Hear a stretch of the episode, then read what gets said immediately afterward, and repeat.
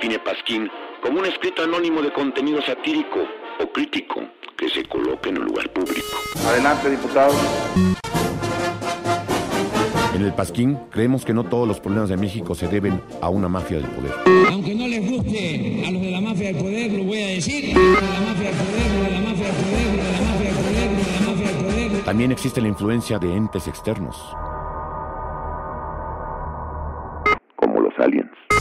Convierto en marciano. Los extraterrestres nos visitan, los gobiernos nos mienten.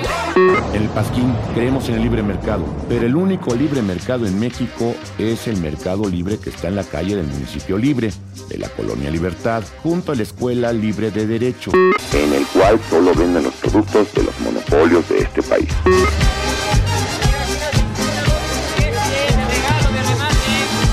Hacemos ya realidad la nueva grandeza mexicana.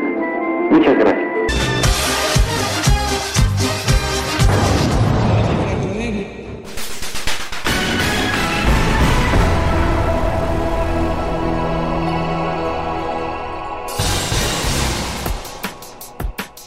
Se desata la violencia en el país, más de lo habitual, de a lo que estamos acostumbrados o lo que sale a la luz.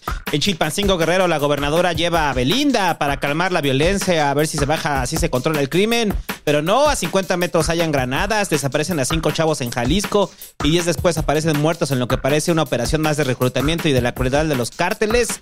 Tiene el feminicida de Milagros Montserrat en otro horror de violencia, pero no se preocupe. El peje cuenta chistes, tiene la casa de los famosos y si su corazón grita que viva la libertad, carajo, y late del lado del libertarismo, ahí viene Milei en Argentina, sorpresivamente hasta para él mismo. Y no antes de que digan no existe aún el equivalente mexicano que logra aglutinar el descontento en un país hundido en la barbarie. Marcelo Semana en el Pasquín primero denuncia irregularidades en el proceso más irregular que ha habido. Sin embargo, consigue el apoyo del hermano favorito del peje, Pío Pío. Noroña afirma que Marcelo será candidato de MC. Y todo esto a pesar de que la encuesta de Encol, Marcelo va arriba en la preferencia. Y hablando de Encol, esta misma casa encuestadora afirma que el superpolicía García Harfuch es el mejor posicionado de la 4T en la ciudad. Y el más reciente eliminado en la Casa de los Roñosos es Enrique de la Madrid, quien queda fuera de los semifinales de la oposición.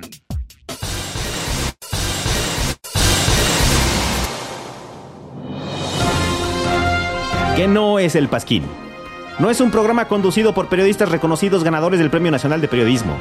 De hecho, ni siquiera saben esgrimir bueno. Escribir bien, baboso. Aquí dice esgrimir bueno. Ah, fue el autocorrector. El Pasquín. No sabemos esgrimir bueno.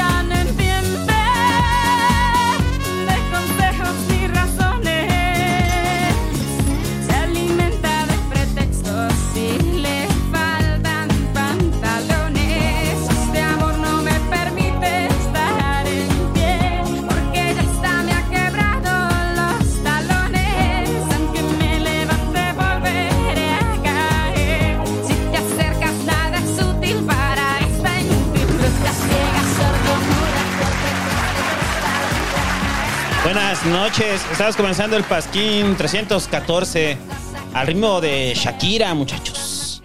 Que en los últimos años, bueno, el último año, ¿no? O sea, ha estado como la Shakira manía después de su es. pedo con Piqué. Yo estoy harto de Shakira, lo digo abiertamente, me caga, nunca me ha gustado su música, su voz es horrible, la imposta mal, o sea, yo ya odiaba a Shakira previamente. Este, y ahorita hasta en las pinches papas, ¿no? O sea, vas pasando y ves como el póster de papas, y entonces yo siempre digo de, "Ah, paga tus impuestos, Shakira, o sea, primero, o sea, la están acusando de evasión fiscal, ¿no? Monetizó su divorcio bien, hay que decirlo. Ah, eso sí, pero no quiere pagar impuestos de lo que monetizó de su divorcio, ¿no? Porque ese es el desmadre, ¿no? O sea, porque dice que, eh, que no tiene que pagarle a España porque pues ella ni vive allá. O sea, que vivió seis años y medio, ¿no? No los siete necesarios, ¿no? Paga tus impuestos, Shakira. Tiene, Shakira salió en el- los Panama Papers. Sí, sí, sí, es cierto. De que tiene empresas outshores y demás. Entonces, siempre, por eso cuando salió todo este desmadre de lo de su divorcio, era así de, ah, primero que pague sus impuestos la señora. Y luego ya viene a decir. Pero bueno, el punto de esta canción es que el peje la va a poner en la mañanera. Y va a decir, ja, así dice, ¿no? Que me veo. A ver, súbele, Jesús. Y ahí para que le pongan otra vez el, el strike, ¿no? De YouTube. Como a nosotros, güey. A ver si no nos lo bajan otra vez. Vale, verga. güey. ¿Todo fue por quién, Topollillo? no, así fue por Pimpinela. Yo pensaba que había sido por Topollillo. Pinche Pimpinela, ¿qué, güey? O sea, no mamen, Pimpinela, si nos escuchan, no mamen, o sea, nadie los va a escuchar si no es aquí, güey. Sí, o sea, está cabrón, ¿no? O sea, toda mucha Ahora, Hay que explicar qué pasa, o sea, siempre nos ponen. ¿Fue strike? No, nada más fue.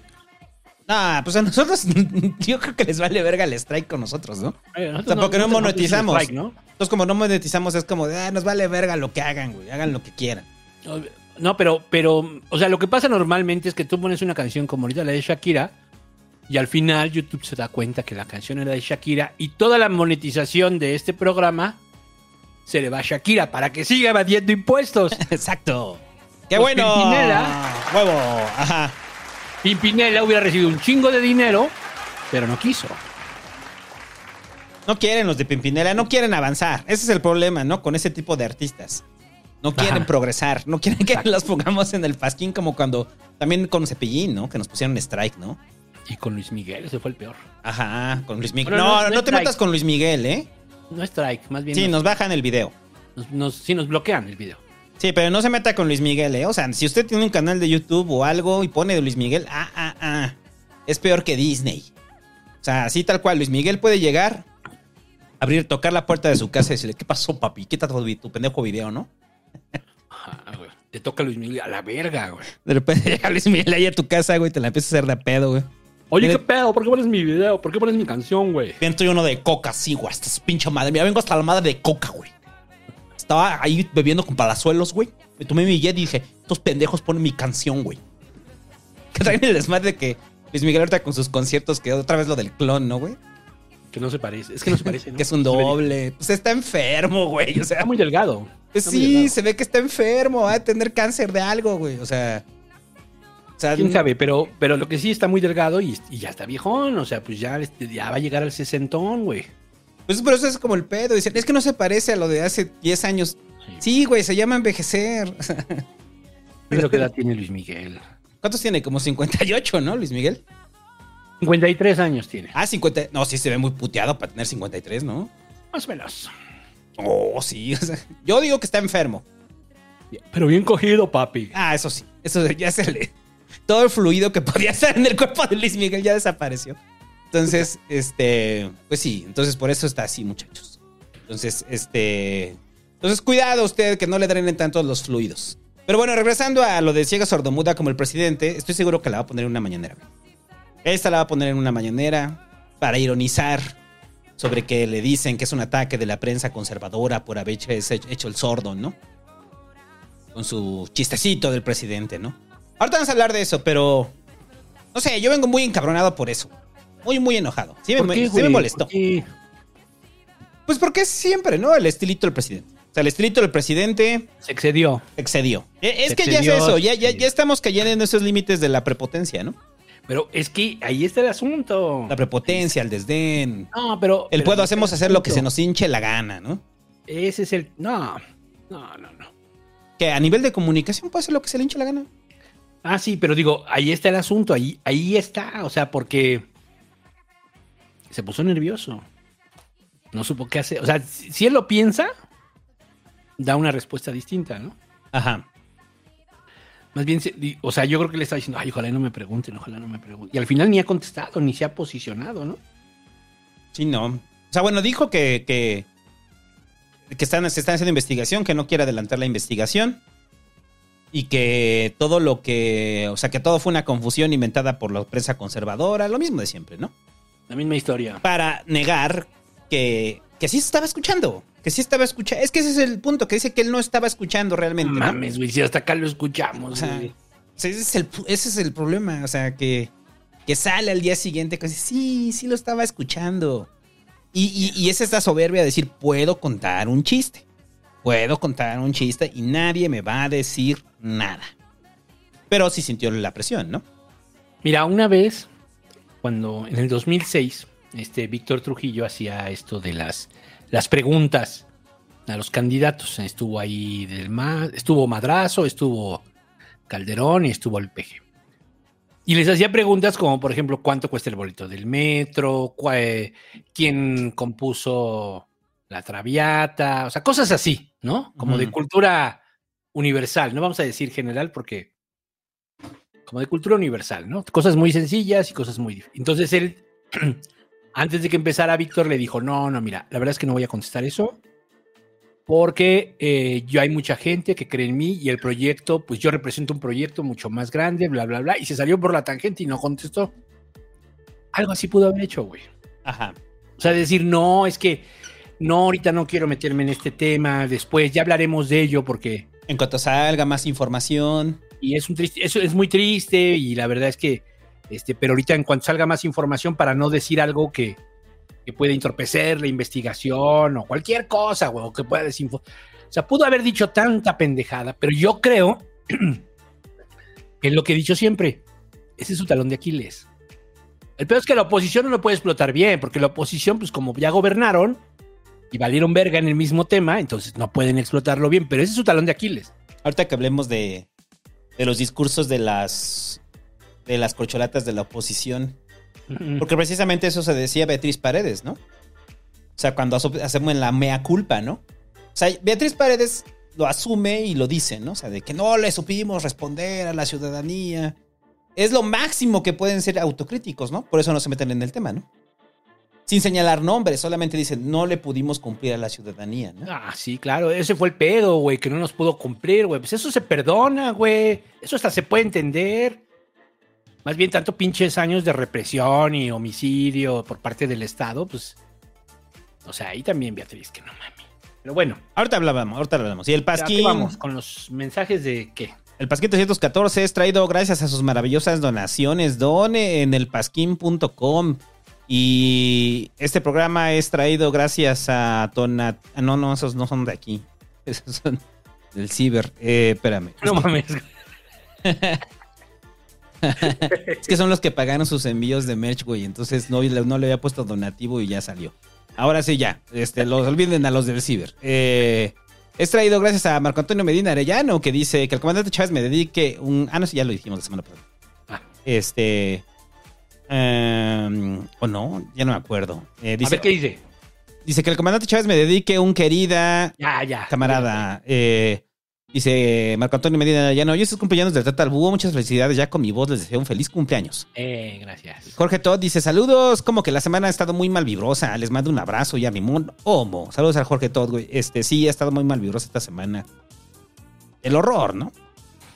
El horror. Sí, no, sí Eh, está cabrón. Yo no he visto el video, ¿eh? No lo, no lo voy a ver. no lo ves. No lo ves, güey. No, yo se los digo honestamente, no lo vean. No, yo ya decidí que esos videos ya no los voy a ver. Ya vi unos segundos y lo paré de inmediato. Eh, Carlos Francisco Rodríguez Valdés dice: Hola muchachos, saludos. Oye, Santa, a mí me deben mi taza por la playlist de canciones estúpidas del Pasquín. ¿Podrías indicarme la ventanilla, por favor? Los amo. En el Facebook del Pasquín, vaya a Facebook, al Facebook del Pasquín a los que les deba taza. Repórtense al Facebook del Pasquín para que les mande su taza. A los que le debo y puedan comprobar que se las debo. Ya sé que a Desiderio Oreva se la debo. Pero de todas formas, manda mensaje al, al Facebook del Pasquín. No, y me mandó mensaje, güey. No, no, no, la verga. Es tarro. Manda, mandas este mensaje en Patreon, güey. Ahí te, la- ahí te pido tus datos. Eh, Es traído gracias a Víctor de León, que dice apoyando el periodismo independiente. Las cocholatas ya comienzan el Morena Civil War. Ese ya estaba. Eh, los militantes de Morena comienzan a separarse. Buen programa, saludos. No. No, ¿tú ves una ruptura eh, ahorita de la militancia? No de los, de los líderes, sino de la militancia. Pan y madres. No. En lo mínimo. Eh, Christian Santenson dice: Buenas noches, mis queridos tatas, dejando un poquito de diezmo para ayudar a la causa de este maravilloso podcast. Que el tío, que el tío Triple A le diga a mi novia Yana que se bañe después de ir al gimnasio. Los quiero. O sea, el O tío. sea, ya es tío, güey. ¿Ya eres, ¿Ya eres tío padrino? No, pero ahora es el tío triple A. O sea, el tío triple A es un luchador, güey, porque pues, Ah, es la un triple A, luchador, ¿no? O. Sí, cierto, claro. y acaba de inventar un nuevo personaje. O sea, el güey venía pedo, estaba parando y dijo, ay, sí, el tío triple A. O sea, es el padrino de Pero doble el A. padrino de doble A. Pero suena bien, es como triple R mezclado con doble A. El tío triple A. Bueno, pues no existe ese personaje, güey, el tío triple A. Entonces, este, ya anda, ya bañese después de ir al gimnasio, huele a puro pinche culo. Eh, a ver, yo sé que mucha gente cree que cuando va al, al gimnasio o hace ejercicio, huelen bien. O sea, o que dicen, no, es que yo no sudo tan feo. No. No hay forma de que usted haga ejercicio y no huela a culero. O sea, es normal, la gente suda, huele feo. Entonces, Sí, güey, pero hay güeyes que se ponen loción, güey. O sea, para ir al gimnasio, güeyes que se ponen, se bañan en loción. Dices, no mames, güey. O sea, es para maquillar a mi mujer, le digo, ¿no has visto un gimnasio después de las 7 de la noche? O sea, parece el antro, güey. O sea, se maquillan, se arreglan, se ponen loción, ¿no? O sea, creo que hasta se bañan para ir al gimnasio, güey. O sea, Eh, pues vas a sudar, o sea, es como el pedo de, eh, o sea, correr, o sea, correr, pues termina usted oliendo a culo, o sea, pues es normal, le suda el culo. Entonces, pues, ¿qué es lo peor que puede pasar? O sea, por lo menos se agradece un poquito como que se echa muy en desodorante. Eh, dice Salvador González, oiga, presidente, que se estrena el 18 de agosto solo en cines. Larga vida al Pasquín y las tarjetas que sí pasan. Se estrena Blue Beetle, el escarabajo azul como unos que salían allá en Tabasco, que se, que se hacen con una salsa de chile morita. una salsa de tortuga, güey. Muy bueno, muy bueno. Eh, Es el Blue Beetle. Oye, por cierto, ya vi Oppenheimer. Ya, a ver, da tu reseña así. No, muy bien, ¿eh? Muy bien. ¿Estás de acuerdo conmigo que es una buena película de entretenimiento? Me encantó, me mamó, me mamó. Me mamó porque, pues sí, o sea, también hemos seguido la biografía y, y, digamos como los logros de cada uno de los científicos que, pues es que, y al final es una gran reflexión, güey, o sea, juntaron a, la, a una gran generación de científicos, los pusieron en el mismo lugar para inventar una madre que matara, que hiciera un genocidio, güey. Ajá. O sea, Sí, pero sí está el mensaje moralizador gringo, ¿no? O sea, pues cuando más, se... de, pues más de este, de Nolan, ¿no? Un poco de Nolan, pues. Pero bueno, en fin, pero sí me gustó. Sí, o sea, es buena película. O sea, es que mucha gente, es que no te gustó. No, yo nunca dije que no me gustó. No, no, dije, sí me gustó. me sí gustó mucho. Es una buena película de entretenimiento, pero no es Sí. así como de... Y, y nunca me aburrí. No, eso sí, ¿eh? Pinche dirección. ¿Y verdad que la escena de la explosión sí es gloriosa? Sí, sí, es muy buena. O sea, le quedó muy bien a Nolan. Sí, sí, sí, quedó. Sí, todo, todo está. No, me gustó, me gustó, me gustó en general, me gustó. O sea, al final lo hacen accesible, ¿no? Para que tú lo entiendas. Sí. Sí, con, la, con, con la propia exageración, ¿no? Ajá. Sí, y, no, y, no- y, no- y entender que pues es Es ficción. una dramatización, o sea, es ficción. Ajá, sí, no vas a ver un documental. Si quieres ver un documental de la bomba, pues ve un documental de la bomba. ¿no? Es basada en hechos reales, pero no basada así de como ustedes dicen, basado, no. Ajá. a mí me llevó muchos meses entender que era basado. En el diccionario, señor Chaviza, fue así como. No, no, cada cosa que inventa así de repente, ¿qué, güey? Así. Ya lo doxeaste. ¿Qué? ¿Qué? ¿Qué? Ay, güey, ¿qué significa doxear? Ah. Le abrazas a tu hija, ¿no? Así. Así, güey, me pasa mucho con mi hija, güey. Le digo, oye, ¿qué significa esto? Ah, pues mira. ah, gracias, hija, ok. ya dices, ay, aunque ya se sale del cuarto y dices, qué mamadas las dicen las Mamadas. generaciones de Vale ahora. bien, vale verga, güey. Eh, dice Ledark, dice, felicidades por sus segundos veintitantos, Mr. Búho. Eh, Gracias. Gracias. Angio Guerrero dice, me volví Patreon porque se me olvidaba donar en el en vivo. Larga vida al Pasquín, al señor Santo, al señor Búho y al noticiero de Morenos para Morenos. Eh, viva. Me gusta eso del del noticiero de Morenos para Morenos. Ese lo vamos a usar ya. Daniel H. dice, hola, de mis primeros aportes desde Guachicoleros, desde Guachicolearlos desde mediados de la pandemia. Me gustaría saber qué medios usan para informarse y sacar las noticias de los programas, igual que qué es lo que creen que tiene AMLO para ganarse la simpatía de la gente de esa manera casi religiosa. La segunda es muy complicada de responder, ya hemos tratado de responder todos los pasquines. Y la primera es este, yo, yo por lo menos yo leo de todo y escucho de todo. O sea, cuando digo de todo es, este, son muchas fuentes, ¿no? O sea, por ejemplo, que aquí me siguen haciendo burla, ¿no? El doctor Adán de la Peña dice, cállate, si tu ideólogo Ciro Gómez, le- pues a mí me gusta escuchar a Ciro, es la postura de la derecha, güey. De, bueno, de una parte de la derecha, ¿no? Ay, pero y se la mamaron. O sea, ya lleva un rato así de que casi, casi, no, y Xochitl, y Xochitl. Y, ya hoy Germán, así, ¿no? No, Ya. y Xochitl. Mira, me da mucha risa cuando está Germán, güey. No, ya Germán es una caricatura, güey. Como, Pues lo, yo escucho di- de todo. como lo dijo el apóstol de la democracia. Con este histrionismo de Germán Martínez, que no sé a quién les, les- les despierta simpatías, ¿no? Ajá. Pero también, o sea, la verdad es que veo la derecha moderada, o sea, no veo a la Raki, o sea, no lo, no lo Ah, no, no, no. Ya no veo a Ricardo Alemán porque ya, desde que, Yo antes veía a Ricardo Alemán. Se Nada más por perdió. el morbo. no, se perdió. Pero, por ejemplo, sí veo a Ciro, sí escucho a, bueno, escucho a Ciro, escucho a Carmen.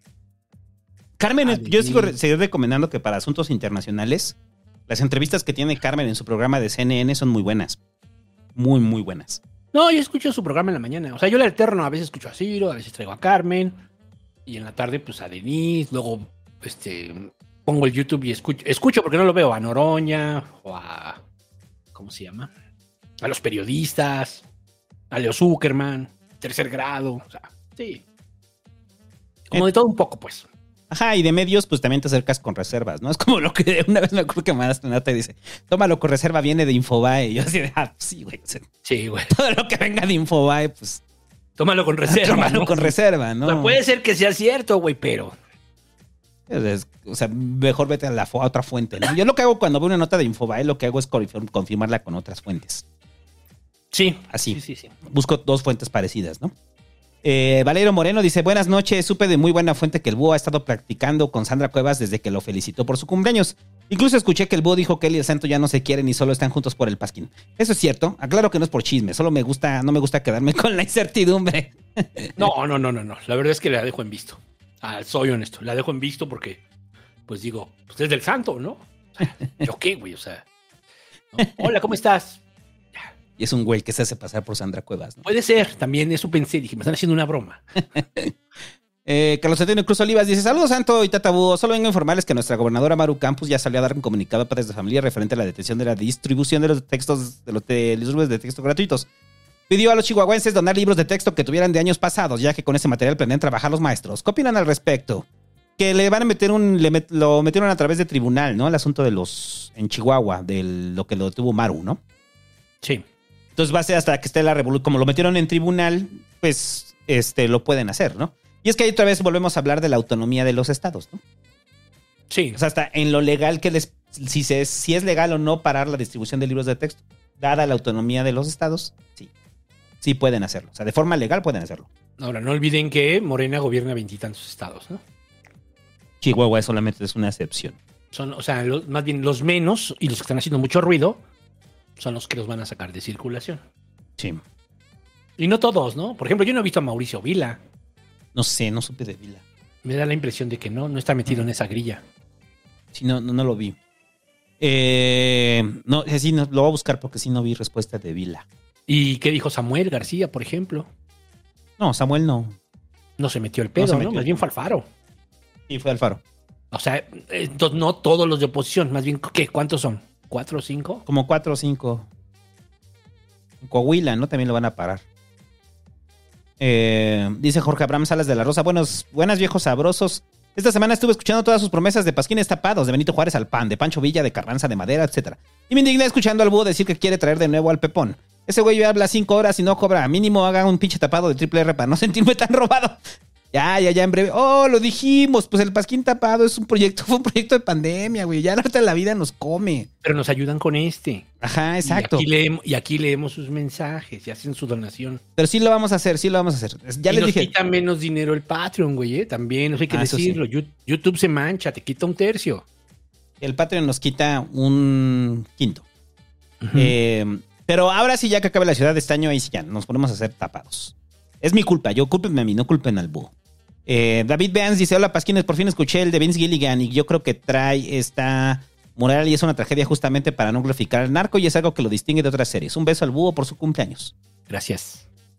El cromista de Iztapalapa dice: Hola, pejesquinos. ¿Sabían que el pelo es uno de los materiales más difíciles de representar en su conjunto en una computadora? Mi hipótesis es que la Matrix ahora potencia gráfica en algunos NPCs y por eso se ven tan iguales los pelones. Por cierto, Santo, creo que te vi ayer manejando un Chevy blanco. Te saludé, pero no me pelaste.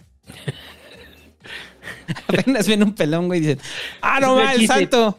No, es que todo su mensaje es un gran chiste. O sea, ponle atención. Es un gran Sí, chiste. ya lo vi. este. Yo apenas te estabas dando ese ejemplo, precisamente, el del pedo de los NPC. Bueno, aquí es de los NPCs en los juegos, ¿no? Pero ¿sabías que Toriyama por eso dibujaba a todos pelones? Es más fácil. Es más fácil. Y por eso el One, el de One Punch Man, lo dibuja pelón. O sea, porque es más fácil. Y sobre eso se inventó el chiste de que se queda pelón, güey.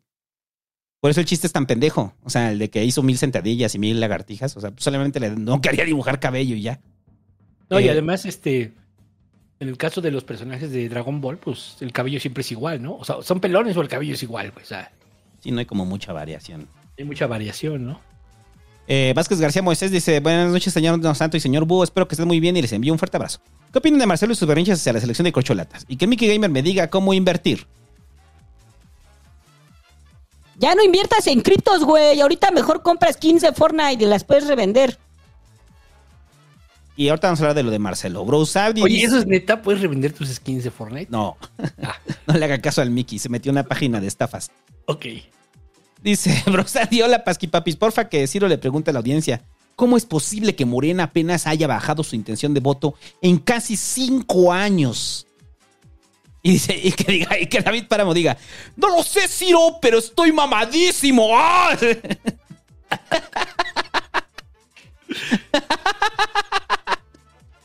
Dice el inventor, los invito a probar el bolillo de mi pueblo y según que habrá la birria se inventó en mi pueblo. No, es- lo siento, pero este es muy bueno. O sea, a ese pinche pueblo así como. O sea, que no ha tenido ningún logro, ningún reconocimiento a nivel nacional. Y durante años han creído que la birria se inventó ahí, güey. Entonces se va transmitiendo de generación en generación, ¿no? Los Aquí abuelos. se inventó la birria. Aquí. Y es el mérito que tienen así ellos, así como su orgullo, güey, de que. Pero es una gran mentira. O sea, es una gran mentira. Ese pueblo. ¿O no? Ah, no, no. Me gusta más el pedo de que han vivido engañado mucho tiempo. Creyendo que ahí eran los productores de la birria, ¿no? Cuando No, pero su argumento debe decir, es que fue aquí, no fue en Jalisco, fue aquí. No sé, no, no me convence. Pero me Pues gusta es el- como los de San Pablo del Monte con la Talavera, güey, que le hicieron la guerra a Puebla Ah, sí, durante cierto. un chingo de años, de que aquí se inventó la Talavera y aquí se inventó la Talavera. San Pablo del Monte es un pueblo allá en Tlaxcala. Pues Ajá. total, que al final, no sé si les dieron la, o sea, concedieron que, bueno, que la Talavera es de los dos. es de Puebla y es, Tlax- y es de Tlaxcala también. De San Pablo del Monte en específico.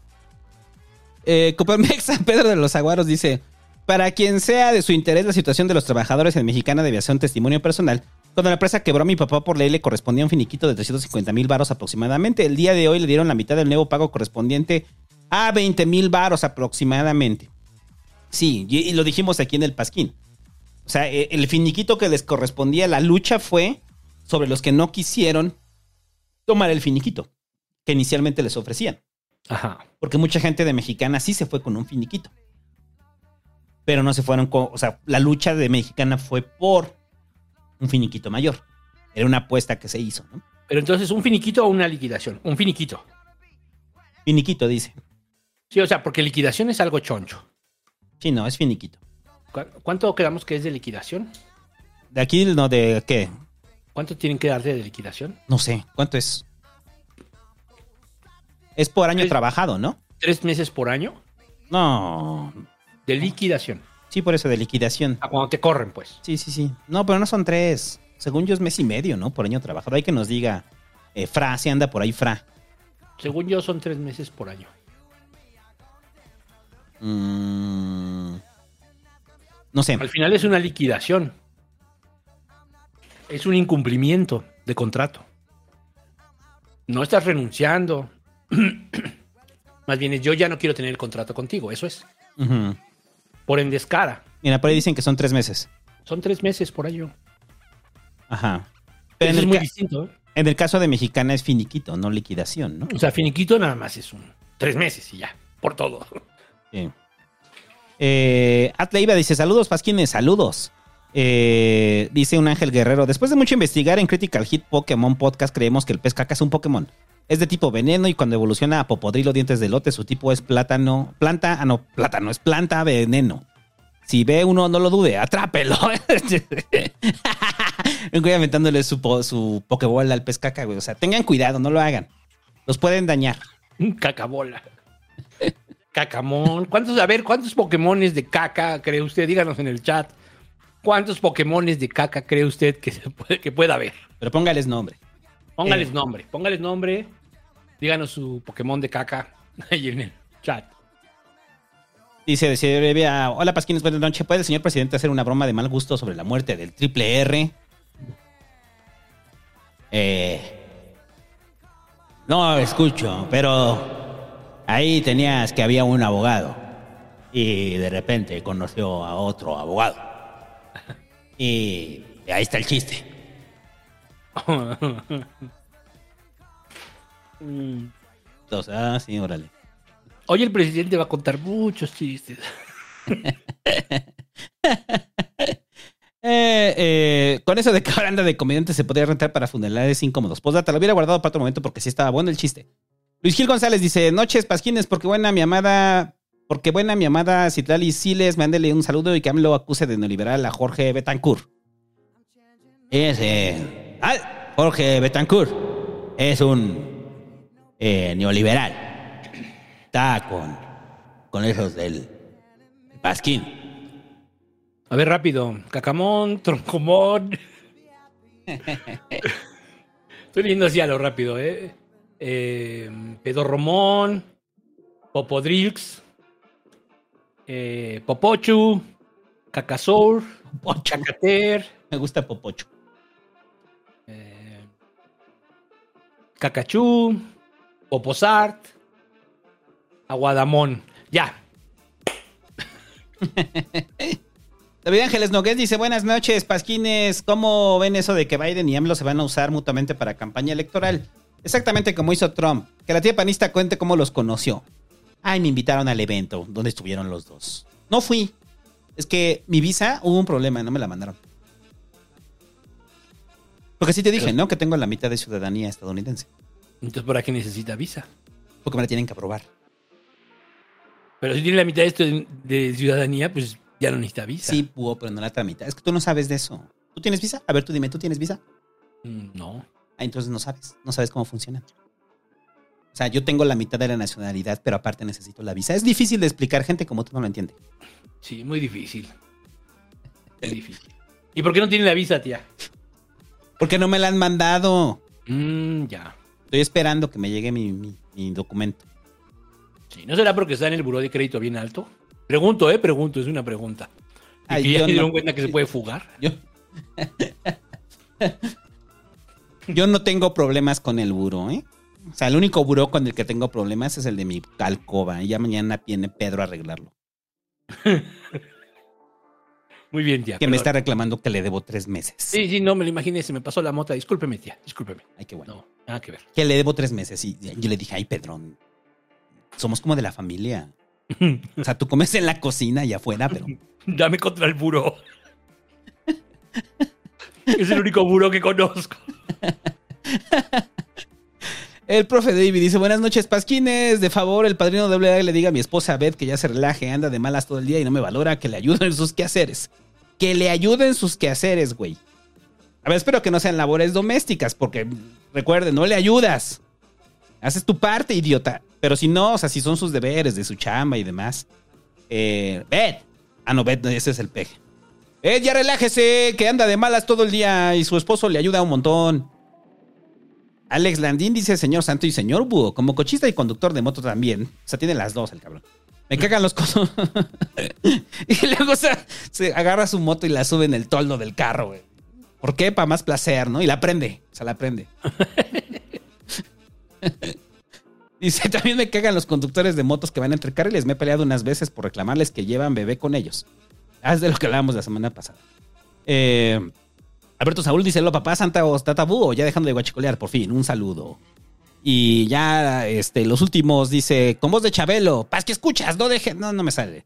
No dejen que el doctor Adán de la Peña los toque, no es un doctor de verdad, mucho ojo, cuates.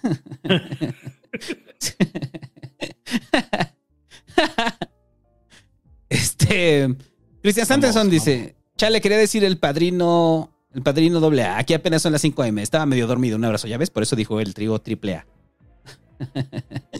y ya. Y ahora sí, lo que le interesa, eh, Milei. ¿No viste como que hubo una reacción desproporcionada en redes con respecto a Milei? Y que, o sea, mucha banda a mí me arrobó, ¿no? De santo, santo, este, ganó Milei. ¿Ya viste lo que pasó en Argentina? Y yo sí, pues, pues es que hasta el mismo, al mismo Milei le sorprendió que ganara, ¿no? Sí. O sea, todas las encuestadoras, eh, los pronósticos no iban a ser tan, eh, no eran tan altos, ¿no? Sobre Milei. Entonces es una gran sorpresa. O sea, yo la verdad es que estaba desconectado del proceso argentino hasta que pasó esto. ¿Te acuerdas que hablamos de la candidatura de Milei en su momento? Y que dijimos que podía crecer, ¿no? Que podía crecer Milei. Este, me acuerdo que hace dos años estábamos hablando de cuando Milei fue este, diputado, ¿te acuerdas? Ujú. Sí. Y que empezó a crecer con su partido.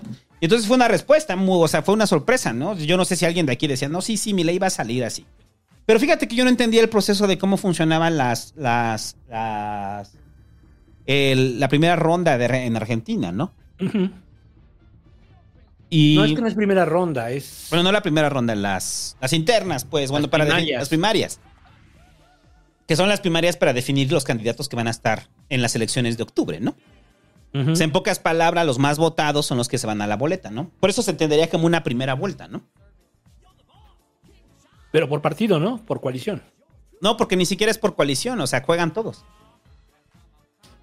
O sea, eso es lo que yo no entendía de estas primarias. O sea, las primarias no son entre las coaliciones opositoras, sino las primarias son de, de los, de los partidos y esos partidos, eh, de acuerdo al porcentaje que tienen, pasan para la elección de octubre. O sea, porque yo también creía eso, que la- las primarias eran como del Partido Republicano, donde en las primarias son las primarias republicanas y solamente compiten republicanos, ¿no? Aquí no, la medición es con tanto el oficialismo este, como con la derecha, ¿no?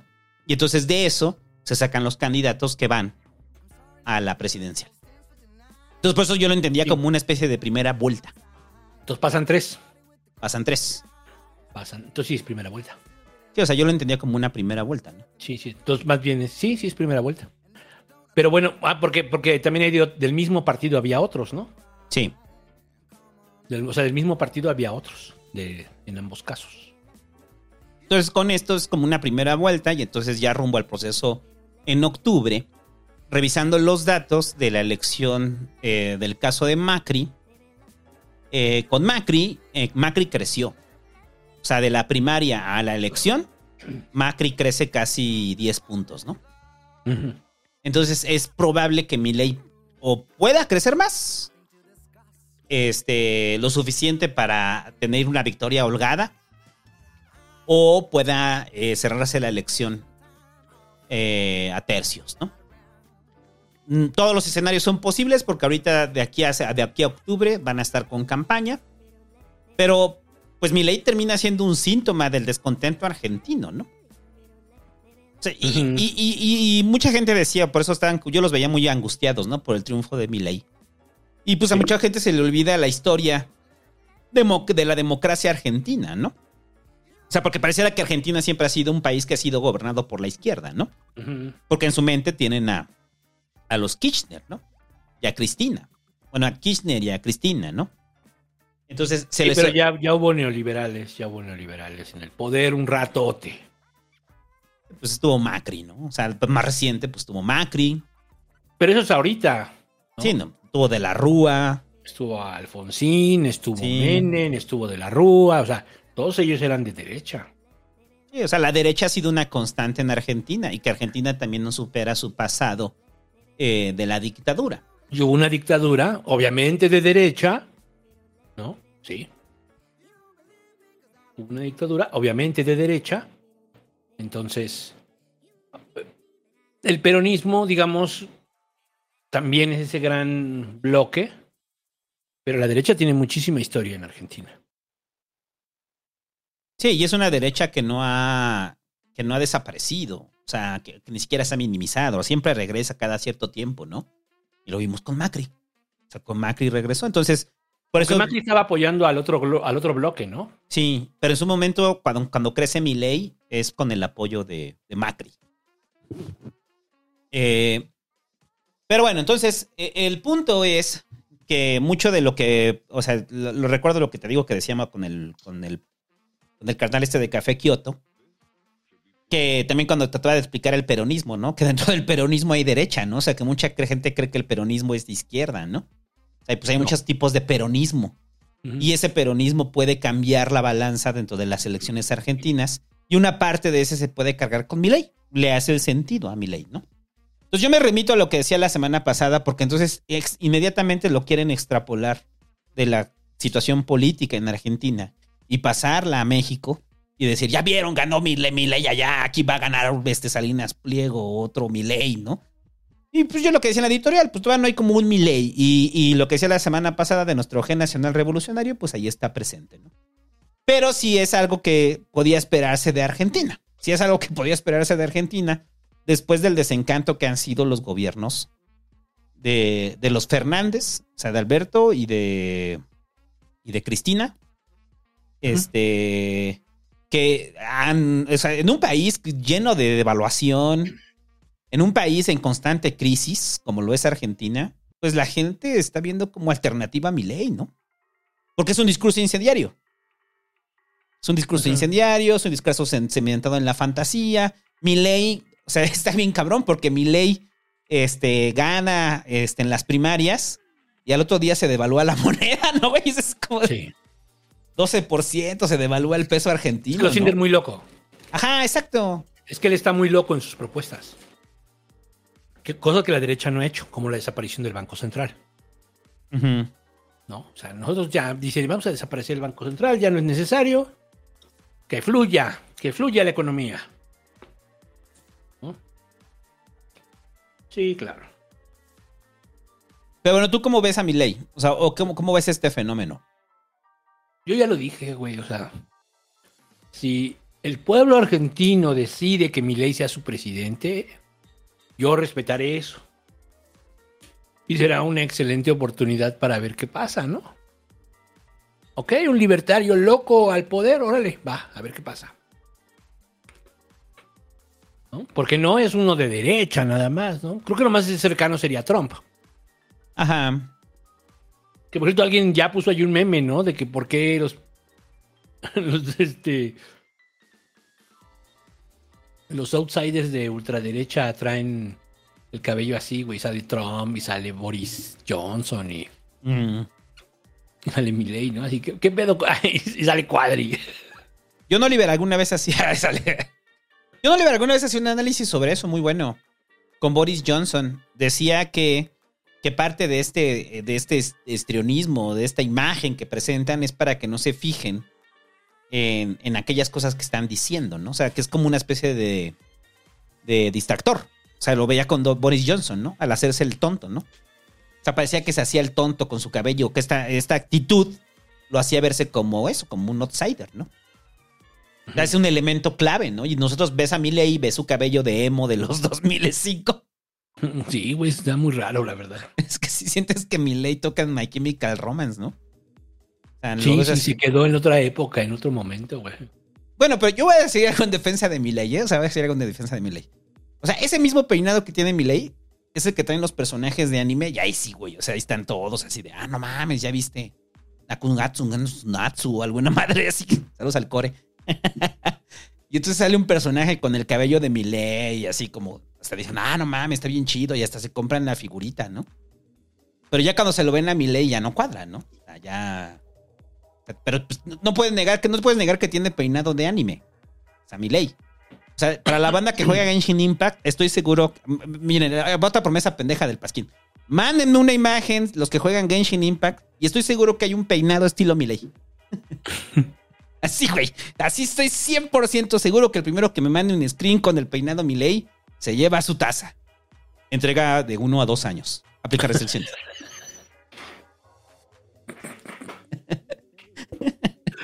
Ya necesitamos hacer un sistema donde veamos. ya voy a hacer un forums, una cosa así. Sí las entregamos, pero. Probablemente de uno a dos años. Para que el santo vaya siguiendo el Excel y diga, ah, tenemos estos pendientes y así. Sí, Güey, tenemos este pendiente desde el Para todos los 2016. que vayan ganando cosas. Ah, pero bueno, entonces. eh, pero entonces, ¿tú crees? O sea, sí, sí lo quieres ver. O sea, sí quieres ver la fantasía libertaria a través de mi ley. Mm, sí, pues, pues el pueblo argentino lo decide, pues adelante, ¿no?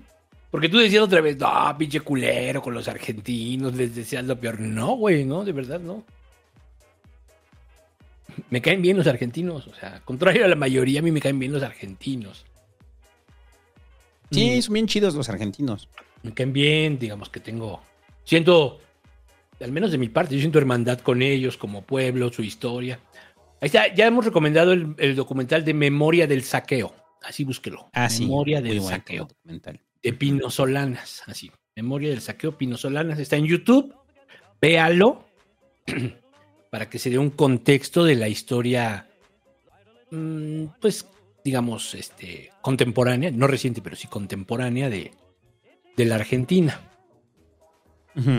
Así se llama, Memoria del Saqueo. Y ahí se planteaba algo muy cabrón que retoma mi ley prácticamente. Eh, pues es- ese documental debe ser como de 2005. No, güey, antes no. Sí, no, yo digo que antes, como de 2003.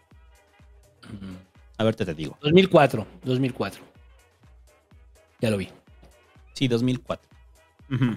2004, bueno, entonces tiene prácticamente 20 años. Bien, y ahí se decía una frase, o sea, bueno, y ese, y ese documental, no, sí, o sea, podríamos decir, ahí se decía una frase que era que se vayan todos, que se vayan todos. Ahí se decía esa frase, con el cacerolazo y la gente diciendo que se vayan todos, que se vayan todos. Al final, lo que, y me acuerdo mucho en este documental, se dice, y al final se quedaron los mismos. Milei retoma esta frase de que se vayan todos, ¿no? Y todo este rollo, pero insisto, ¿eh? No lo inventó él. No, Esto ya se dijo en la Argentina, ¿no? Pero, pero- Este, pero es muy potente el mensaje. El mensaje es muy potente, que se vayan todos. Pero no lo dice así, lo dice. Como dice mi ley, no podemos construir un nuevo país con los mismos de siempre, ¿no? Híjole. En- yo creo que en un gran porcentaje de la población argentina ese, ese mensaje resuena, güey. Muy cabrón. Pues es que es buen orador, el Milei, o sea, es que eso no se le quita, ¿no? O sea, pues sí, pues sí.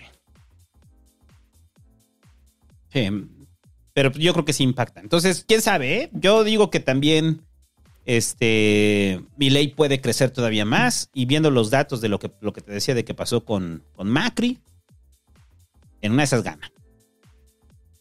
Y se va a enfrentar a la realidad de hacer gobierno también, ¿no? O sea, porque una cosa es mi ley en sus locuras. Eh, y lo que piensa mi ley, ¿no? O lo que quiere hacer mi ley. Otra cosa es, pues ya sabe, la división de poderes, ¿no? O sea, la división de poderes. Pero es- no le alcanza. ¿Qué?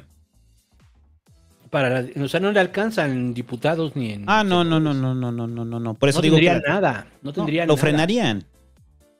O sea, sí sería un presidente est- estruendoso, pero el Congreso haría lo suyo, ¿no? Es que estoy buscando el. Me caga que se llama X Twitter, güey. ¿Sí? ¿Te sigue saliendo Xvideos? ¿O te sigue saliendo No. Xbox? No, pero me caga, o sea, es así. ah, de verga, güey. ¿Por qué, por qué le cambiaste el nombre, güey? O sea, ¿qué, qué te había hecho Twitter, güey? ¿No? Y el, el pajarito y chale. ¿No viste que puso su anuncio Musk con la X que brillaba y los vecinos lo bajaron a que le mandaron a que la quitara?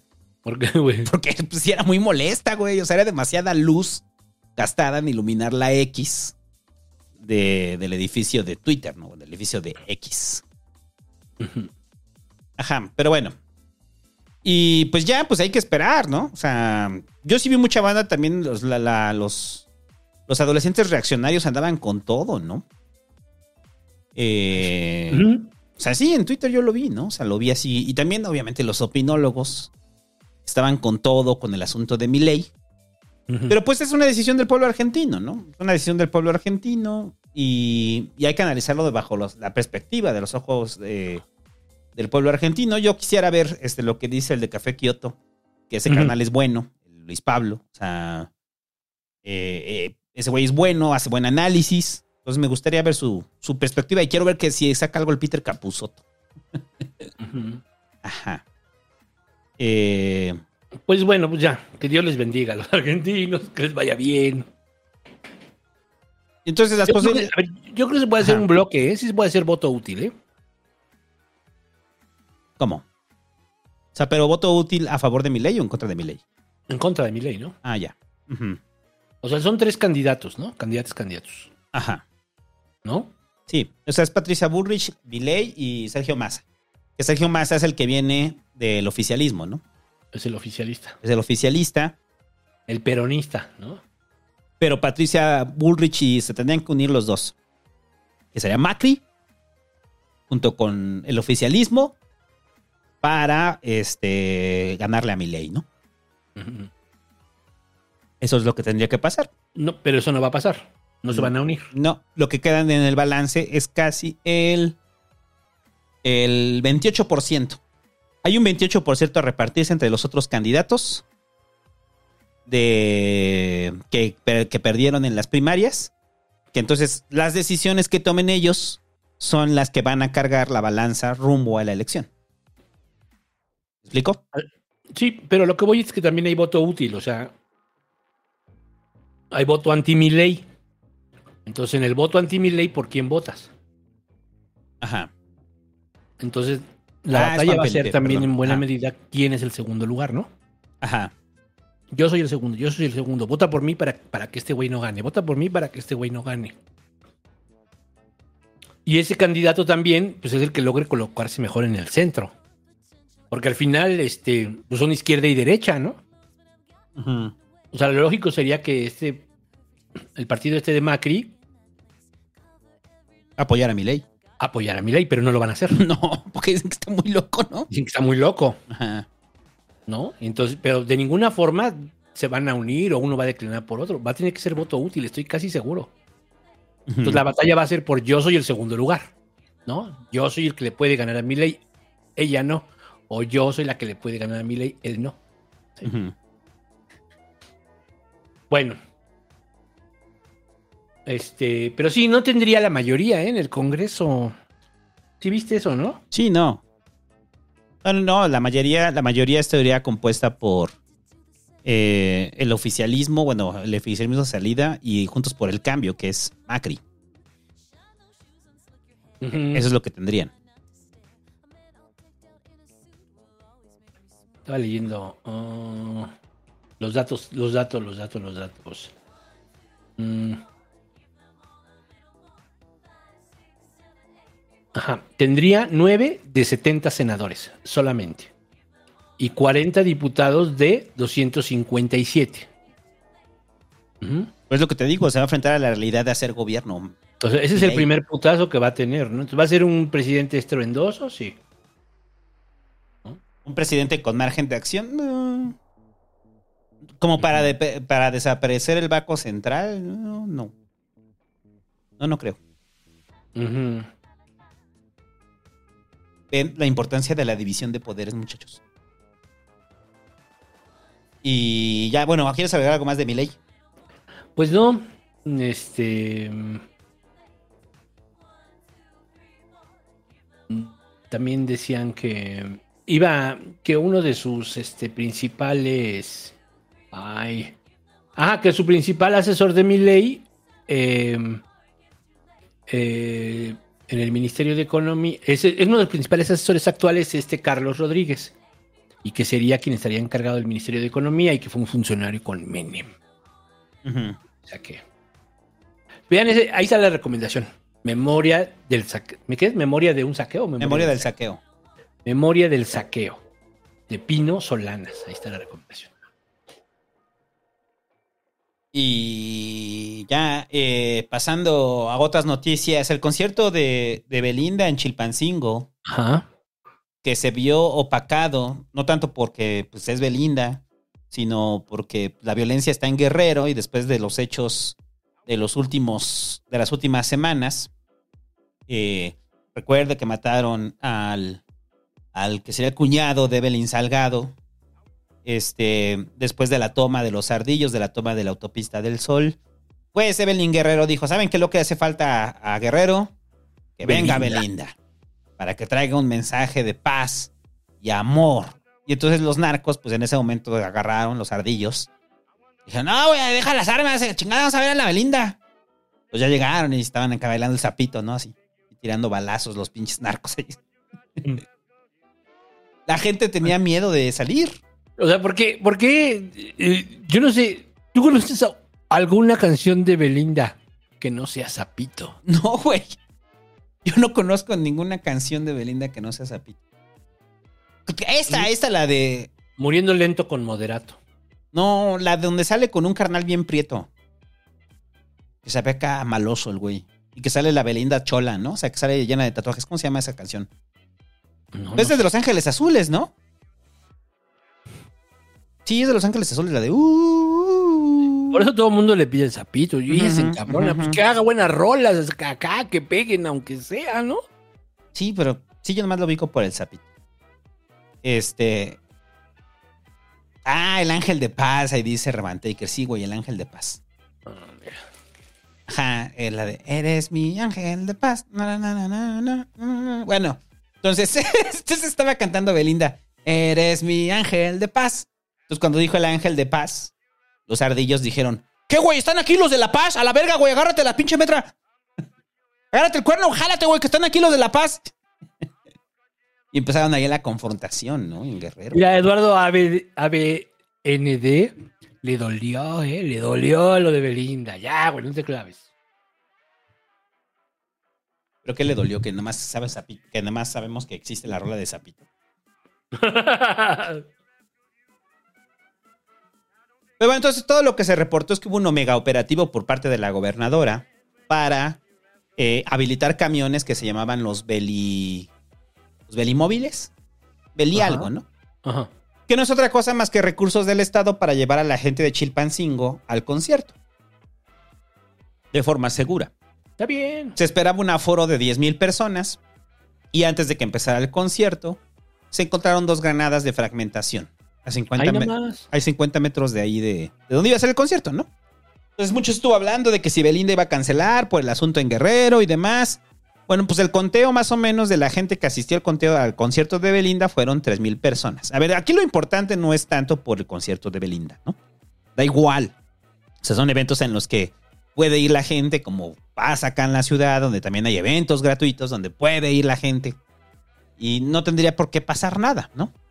El problema es que Guerrero viene desde de un problema de inseguridad enorme y con los hechos de las últimas semanas que siguen en negación por parte de la gobernadora para decir que aquí no está pasando nada, pues caemos en la negación, ¿no? Caemos en la negación de que aquí en Guerrero todo está bien, tanto está bien que viene Belinda, ¿no?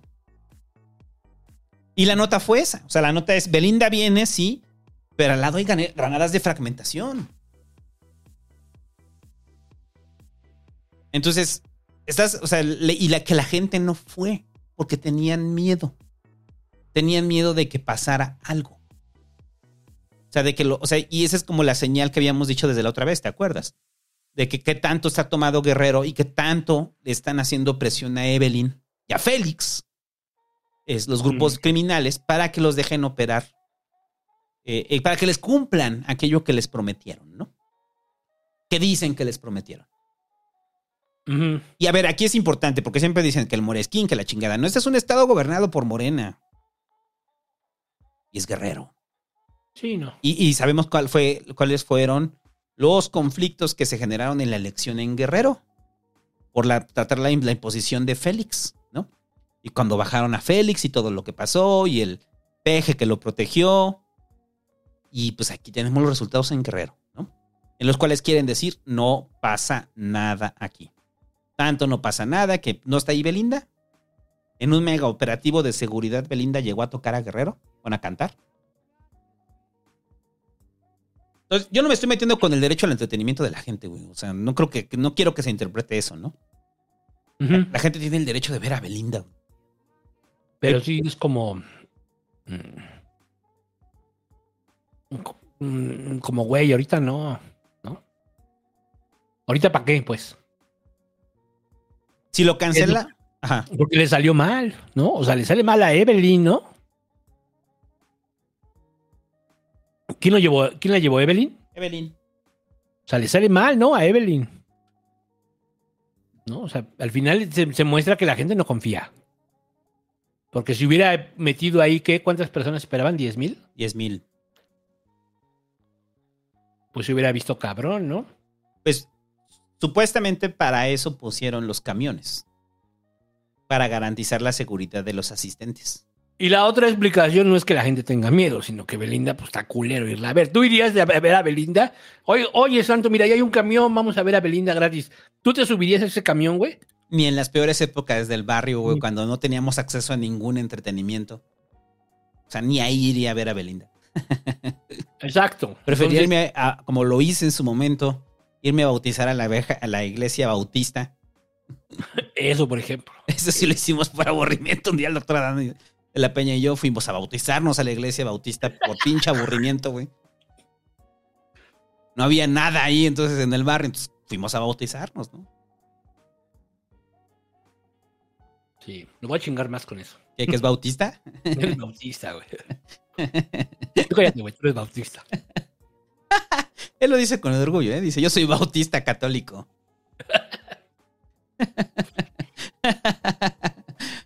Pero bueno, entonces, el mensaje es ese, ¿no? El mensaje es, aquí en Guerrero no pasa nada, ¿no? No pasa Sí, nada. Pero sí pasa. Estamos pero re sí pasa. bien, ¿no? Estamos re bien. Pero bueno, no descartemos esa posibilidad. Que haya, que simplemente hubo 3.000 personas porque es lo que convoca a Belinda en un concierto gratis. Mira, para, para, para un municipio como Chilpancingo, eh, creo que 3.000 personas, pues es una buena cifra, ¿no? Gratis. Pero Evelyn no habla nada. Es que ese es el mensaje. Evelyn no dice nada. No dice nada sobre la sobre seguridad, no dice nada sobre el asesinato de su cuñado, no dice nada sobre las presiones de los grupos de los ardillos. O sea, ¿usted tiene noción de lo que está diciendo la gobernadora? O sea, ¿tiene noción de lo que está diciendo la gobernadora en temas de seguridad? No hay nada, güey. Sobre No, y además, o sea, quienes viven en Guerrero que nos digan, ¿esta sensación la tienen? ¿Cuál es la sensación? Ahorita vivir en Guerrero, ¿no? Debe ser de la chingada. En muchos lugares debe ser de la chingada, ¿no? Sí. Bajo perfil, bajo perfil, ¿no? Que no se metan contigo, bajo perfil, bajo perfil. Del tiro en la calle y que no te vayan a dar un levantón. Y, Y que no sea en la carretera, porque tienes que ir a chambear. Porque no seas transportista, porque te van a majar y no esas te que matan y te que huevo hay que comprarle a estos y que hay que pagarle a este otro. Bueno, pues órale, pues, ¿no? O sea, está de la verga, ¿no? Y en cualquier momento, pues sabes que se van a rafaguear, ¿no? Cuidado con tus hijas, ¿no? Cuidado con tus hijas. Hazlas que se vistan feas, ¿no? Que no se vean agraciadas. Si puedes, no las saques. Mejor. No, es una pinche zozobra estos hijos de la chingada. Y... Pues sí. Y dice Oyorzábal, dice, en Chilpancingo no hubo transporte público durante una semana. Cuando fueron los bloqueos, ¿no? Sí, güey. Cuando fueron los bloqueos de los ardillos. Entonces es eso, de eso no se habla. De lo que se quería hablar era del concierto tan chingón que había hecho Belinda, ¿no? En Chilpancingo. Y pues así la gobernadora. Ese es el mensaje de la gobernadora. Sí, claro. En fin. Todos. ¿Qué, qué esperaban, no? ¿Qué esperaban? ¿Qué esperábamos? ¿Que dijeran que tenemos un problema de seguridad? Sí, no. El presidente no lo dice, ni lo acepta. Y si no van a decir lo mismo que dice Cuitláhuac, o lo mismo que dice el Monreal tonto, que todo es la herencia de los gobiernos anteriores, y lo mismo de siempre. La herencia del periodo neoliberal que dejó a los grupos del crimen organizado operar impunemente. Y pues Sí, ya no los ya- podemos parar. Ya llevamos seis años de 4T, ¿no? Bueno, cinco años, ¿no? Ya en diciembre se cumplen cinco años de 4T, ¿no? Sí. Y ya, bueno, algo más del concierto de Belinda. No. Y la otra hipótesis que puede ser es que Belinda realmente rompió su récord. Dijo, no mames, güey, llevé 3000 personas en vivo, llegaron a verme. ¿No? Estuvo cabrón. Yo creo que Belinda, en, en- por lo menos en la ciudad, sí llena, ¿no? O sea, sí llena unas 5 mil, ¿no? Exacto, también, también depende del tamaño. En la ciudad somos un chingo. O sea, el. el- cuando estuvo en. el- bueno, es que no cuenta, porque cuando fue la toma de protesta del PGI cantó Belinda, ¿no? No, pero esa fue la toma de protesta del peje. O sea, ahí estuvo Belinda. El- Y, y cantó el sapito, ¿no? Y ya, eh, pasando a noticias terribles y horribles. El caso de los chavos en Jalisco y, y lo que pasó en Lagos de Moreno, ¿no? Mm, a ver, ustedes ya saben lo que pasó. Nada más para hacer una recopilación rápida. Eh, cinco chavos desaparecen y sus familias los reportan desde desaparecidos del 12 de agosto. Se tiene la sospecha de que fueron levantados por grupos del crimen organizado. Eh, empieza el rastreo, empiezan las, eh, la búsqueda de los chavos. Y entonces es cuando se filtra una de las fotos, ¿no? Se filtra una de las fotos de los cinco chavos detenidos y después se filtra el video. Entonces, la respuesta de tanto del gobierno local como del gobierno federal fue lo mismo, ¿no? O sea, vamos a hacer una búsqueda para ver qué están haciendo. Eh, al parecer, Alfaro, eh, lo mismo de siempre, ¿no? Se emputa y pide calma hasta que se esclarezcan las cosas, ¿no?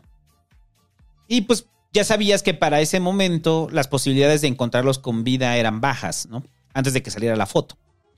Sale la foto y después sueltan el video, ¿no? Y cuando sueltan el video te decía, yo vi unos segundos, ¿no? Porque leí la nota. Y pues la hipótesis apunta a que son unos chavos que levantaron y era parte del reclutamiento forzado que hace el cártel Jalisco Nueva Generación, en los cuales los levantan y los hacen sicarios, lo quieras o no. Lo quieras o no, vas a ser sicario y te vamos a poner pruebas porque si no te vamos a matar a ti. Entonces en el video que está circulando, eh, lo que hacen es que uno de esos chavos, que son amigos desde la infancia, los cinco, pues tiene que matar a los otros cuatro. Y los mata con una piedra y después los apuñala, ¿no? Mientras está grabando. Entonces yo cuando estaba viendo eso dije, esto lo filtró obviamente el cártel Jalisco, ¿no? O sea, ¿de qué, de qué otra forma se va a filtrar el video, no? O sea, ¿se filtra para qué, güey? Esa es mi pregunta. ¿Por Para qué? que si te agarren y te dicen, eres soldado, no es que quieras, ya no digas que no, porque ya sabes que hablan en serio. ¿No? O sea, ¿crees que es una, una señal, o sea, un mensaje para, para futuros levantones y de reclutamiento forzado que haga el cártel Jalisco Nueva Generación? Pues sí, ¿no? Es un mensaje, ¿no? Para todos aquellos que, para que vean que hablan en serio, pues. Ujú. Está cabrón. Es lo que les decimos, son unos hijos de la chingada, güey. O sea, bueno, quién sabe para qué lo filtran, pues. ¿Por qué razones? No lo sabemos, pero eso no importa. Lo que importa es que se filtra el video. Pero fueron ellos, fueron ellos. ¿Eh? O sea, no hay otra forma de que... No hay otra forma. ¿Quién iba a estar grabando eso? Pues ellos. ¿Por qué filtran la foto? ¿Por qué filtran el video, no? Me dicen MZ, sí, porque es parte del Jalisco, que se llama Cártel Jalisco Nueva Generación, Escisión Mayo Zambada o algo así. No, no, es Cártel de Sinaloa, Escisión Mayo Zambada. Algo así. Pero bueno, ajá. ¿Cuál es el mensaje? Es que para mí el, el rollo de filtrarlo es que es un mensaje, no sé si es para las fuerzas este, del ejército, no sé si es para los que van a levantar, no sé si es para la clase política, pero hay un mensaje claro que quiere mandar el cártel. De decir, somos capaces de esto y más, ¿no? O sea, de agarrar cinco chavos y obligarlos a uno de ellos a que los mate. Bajo la amenaza de que lo van a matar a él. Y al final es terrible porque lo terminan matando a él también. Porque ese video se graba al parecer en el momento de la detención. Porque después encuentran sus cuerpos en uno de los automóviles y después encuentran el otro cuerpo quemado, el otro automóvil quemado. O sea, ya, ya estaban muertos, ya llevaban varios días muertos cuando se filtra ese video, ¿no? Entonces ok, los desaparecieron, los torturaron. Eh, eh, eso pasa eh, en todo el país y no se filtra el video de forma rápida. O sea, salen después en el blog del narco y todos estos este, sitios de noticias amarillistas, ¿no? Pero no salen en el momento. Entonces, a mí fue lo primero que me brincó cuando lo vi. Fue así como de, "Ay, ¿por qué sale tan rápido? O sea, ¿qué mensaje quiere mandar el cártel, no? Ese es como lo que me brinca, ¿no? Este. Y entonces ya es eso. O sea, ya es el punto de ya no, ya no es reclutamiento forzado, ¿no? O sea, es queremos mandar un mensaje. Lo que podría ser reclutamiento forzado es un mensaje. Ahora, las líneas de investigación que están es que eh, dos de esos chavos habían sido contactados por un call center operado por el cártel Jalisco Nueva Generación. Que los, que los call centers, como fue el caso de la desaparición de los otros chavos en Zapopan, eso fue hace, ¿qué? Cuatro, tres, cuatro meses, más o menos, ¿no? Eh, los chavos de Zapopan, que estaban vinculados con el cártel, con el call center, pues al parecer los call centers terminan siendo como ganchos para, eh, para los chavos. O sea, usted, usted está en Jalisco, busca trabajo en un call center, le ofrece un buen trabajo, y entonces se hace reclutamiento, hacen perfiles, y eso se los pasan al cártel Jalisco Nueva Generación, y el cártel Jalisco Nueva Generación los, los levanta y les hace reclutamiento forzado. O sea, que son tapaderas, ¿no? Para lavar dinero y para reclutar nuevos sicarios forzados. Porque pues en el cártel se están muriendo, ¿no? De tantos enfrentamientos y lo cual es normal, ¿no? Tienen que reemplazar la fuerza de trabajo, ¿no? Ujú, se necesitan a quien maten. ¿Quién está al frente? Ujú. Entonces de inmediato salen como las preguntas, ¿no? ¿En qué estaban metidos ellos? ¿Qué estaban haciendo? ¿Quién andaba en malos pasos? Respuestas eh, de preguntas sin sentido, ¿no? O sea, no, no tiene sentido el cuestionarse eso, ¿no? O sea, el punto es la barbarie que estamos viendo ahí. Y es terrible, ¿no? Y, y la respuesta, pues, tanto de Alfaro como del presidente, pues es la misma de siempre. Y por eso es lo que te decía que yo venía muy emputado al inicio del programa, ¿no? Porque tú, ¿cómo viste la respuesta?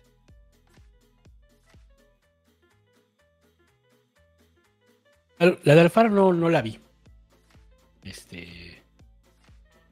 Pero, pues la del Prezi pues, ya lo comentamos, ¿no? Yo no vi qué dijo Alfaro, la verdad. Ahí se me fue. Pero, este, pues del Prezi. Prezi no va a hablar de este tema. No va a hablar de estos temas. Esos temas son sensibles, son de a de veras, son su responsabilidad. Este pinche grupo criminal del cártel de Jalisco se hizo fuerte en este sexenio.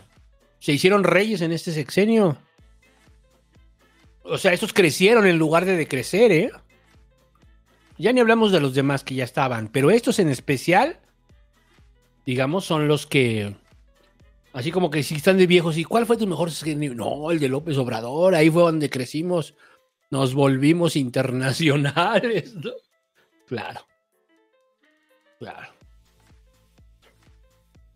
Entonces sí, es un problema, es un problema que este pinche grupo no, no, no los agarre, ¿no? No los agarren, son bien cabrones. No los desmantelen, ¿no? Todo el cuento de la unidad de inteligencia financiera y, y que desde ahí iban a agarrar a los malos y que... No, hombre. O sea, al final no, pues no. No, pues no. Pura mamada. Pero gracias a, gracias a, a eso, a esta política también de no nos vamos a confrontar y no tenemos ni idea de lo que estamos haciendo. ¿no? Así de este, unidad de inteligencia financiera. Realmente siempre fuimos tres güeyes y nos la pasábamos jugando Xbox. Nunca hacíamos nada. Porque jugamos en el mismo equipo de, de FIFA con Santiago Nieto, ¿no? Porque no hay nada que encontrar. Este, no, ahora de Pablo Gómez. Ah, bueno, sí, ahora Pablo. No, Pablo Gómez no juega eso, ¿no? Ni modo que un narco llegue y diga, ah, guárdame todo mi dinero. ¿Cómo se llama usted? Mayo Zambada, ¿no? pues ni modo que haga eso. Entonces, pues, realmente éramos tres güeyes y nos pagaban bien. De vez en cuando echábamos un informe, una cosa así, pero realmente no hacíamos nada porque no se puede hacer nada. Pero no te acuerdas en la época de Santiago Nieto que apenas había una funa en redes sociales y ya Santiago Nieto salía a congelar las cuentas? Pues porque eso estaba un telefonazo, güey, no era el cártel, o sea. las cuentas de un particular, ¿no? Es, "Uy, ya le congelamos las cuentas. Ay. Sí, ¿no? güey. ¿Y el cártel Jalisco qué? ¿Y los recursos de todos estos cabrones qué? No, no, no, pero le congelamos las cuentas al güey que pateó el perro, ¿no? Sí, no, no sé al momento cuánto sea, pero en algún momento dimos la cifra de cuánto era, que eran. Por ahí del tercer año eran 75 millones de dólares lo, lo que había alcanzado a recuperar la unidad de inteligencia financiera a los cárteles, que era la propina. Así como que, ay, déjale 75 millones para que sientan que están trabajando. Eh, Sí, o sea, en general no. No, no se ha visto por ahí. Entonces, pues la estrategia de abrazos no balazos, pues es. Yo hago como que tú no existes. ¿No? Y pues sé libre de hacer lo que tú necesites hacer. ¿No? No te pases de lanza porque pues sí voy a mandar a la guardia. ¿no? Pero en general, pues ¿qué? ¿Qué ha habido? O sea, ¿tú qué ha habido? ¿De qué? ¿De estrategia? ¿De ellos? Nada. Nada, nada, nada. Al marro, ¿quién lo agarró? ¿Sí fue la, la, la Guardia Nacional? No. No. Fue el ejército, ¿no? Mm. Fue el ejército. Es cierto, fue la marina, fue la marina. Eso sí es cierto. Sí, fue la Marina. Eso sí es cierto. Ya casi no se usa el ejército de la Marina para actividades este, de seguridad. Sí se intentó que la Guardia Nacional pasara a ser parte de la Sedena. Sí lo intentó el, el PG. Pero digamos, al final ya casi no hacen eso. ¿Por qué? Porque no hacen nada, porque nadie combate el crimen organizado, ¿no? Y desde luego que no somos defensores de la guerra de Calderón o de y la continuación con Peña Nieto, ¿no? Para nada. Pero estos ya se pasaron de inoperantes, es que no hay nada. ¿Te acuerdas que, que el programa estrella para combatir el narco iba a ser... ¿Cuál iba a ser? Eh, jóvenes construyendo el futuro. Es correcto. Porque con su apoyo social, pues el chavo iba a decir, pues ya para qué me reclutan. El PG, cuando se le pregunta sobre el logro de los programas sociales, siempre responde lo mismo, ¿no? Estamos atacando las causas. Pues sí, por mucho que ataques las causas, eso estamos viendo que es un reclutamiento forzado. Entonces puede haber alguien de ahí que tenga su beca de jóvenes construyendo el futuro y aún así lo van a levantar y le van a hacer reclutamiento forzado. Es como esta idea que, de creer que los cárteles solamente reclutan chavos que dicen yo quiero formar parte de las filas del cártel, ¿no? Y, y- y todo el reclutamiento forzado, o sea, hay testimonios desde hace como cuatro años del reclutamiento forzado.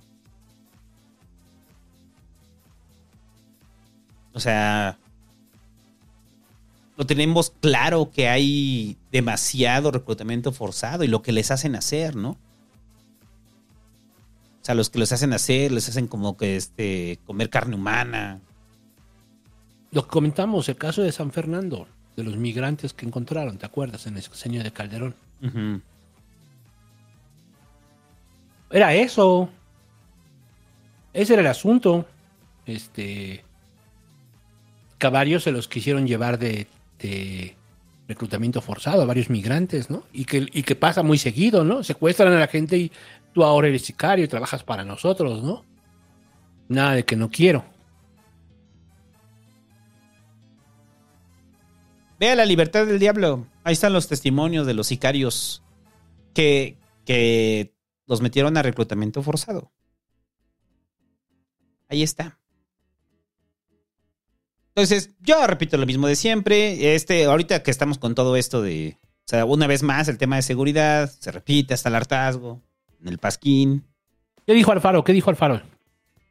Alfaro estuvo en contacto con los padres, este, dijo que se estaba trabajando con las, con la federación, este, para traer el caso y para poder encontrarlos y hasta ahí, ¿no? O sea, no hay un cuestionamiento, ¿no? De, la- de, de cómo se está desbordando la, los, los, los modos operandi del, del narco, ¿no? Y del reclutamiento.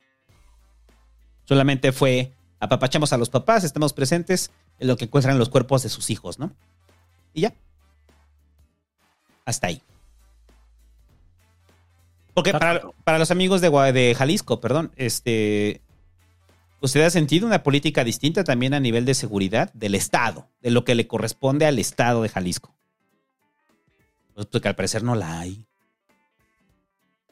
Tampoco por parte de Alfaro, ¿no? Muchas preguntas de todo esto, ¿eh?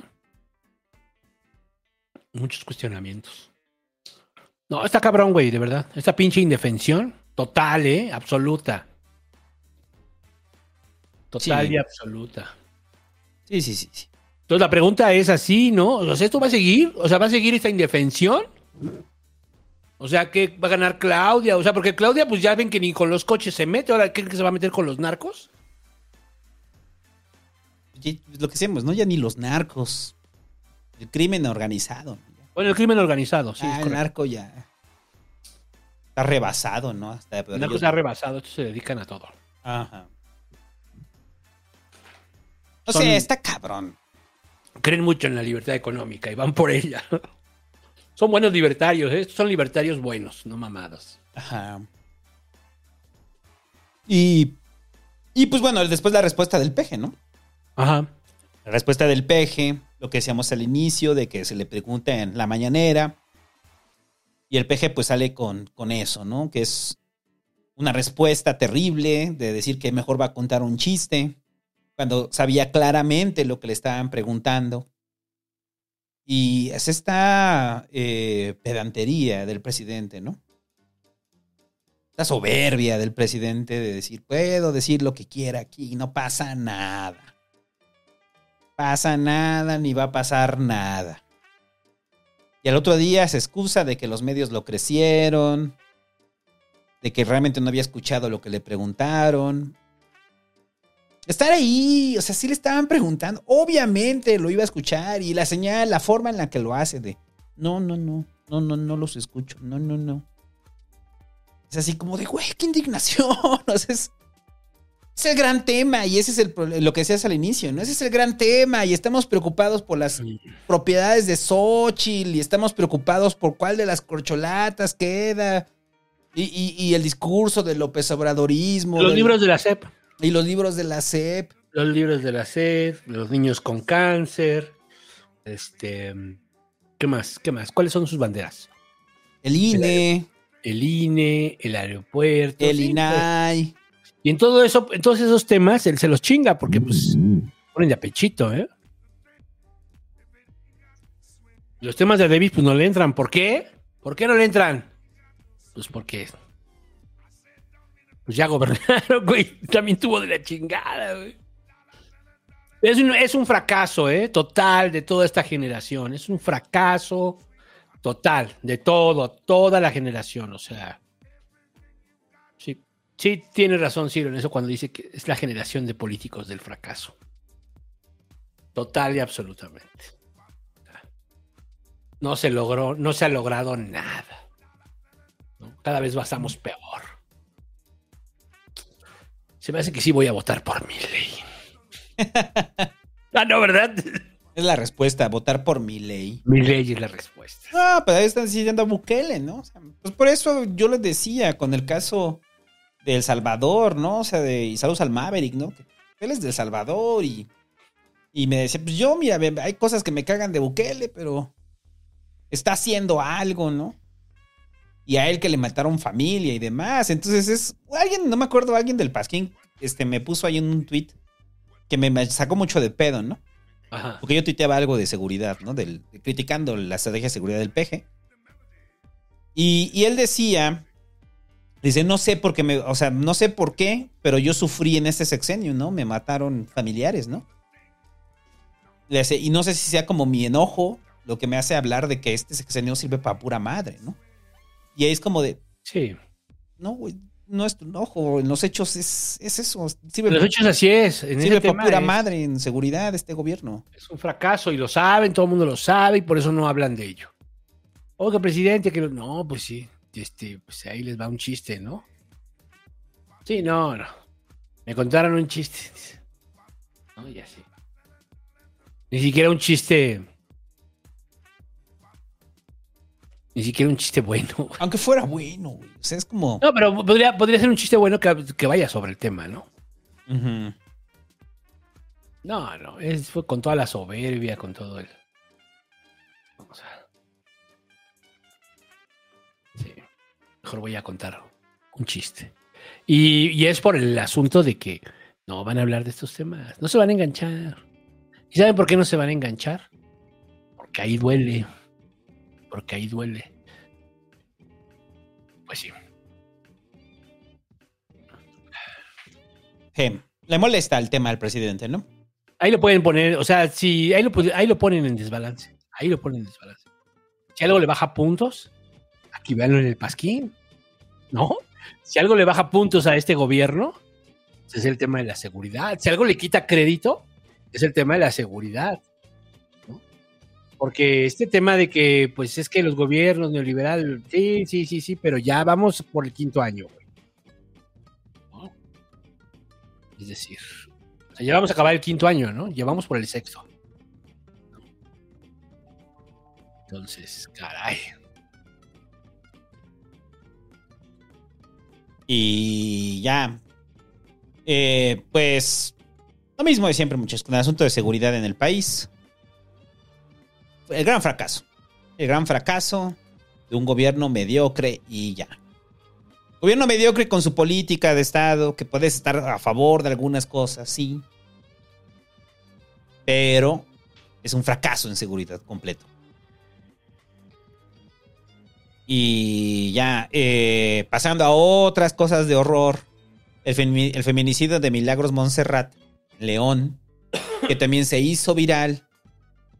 Eh, Por, También por eso fue atendido. Exactamente, por eso fue atendido. Si no hubiera pasado como una nota más de mujer muere apuñalada.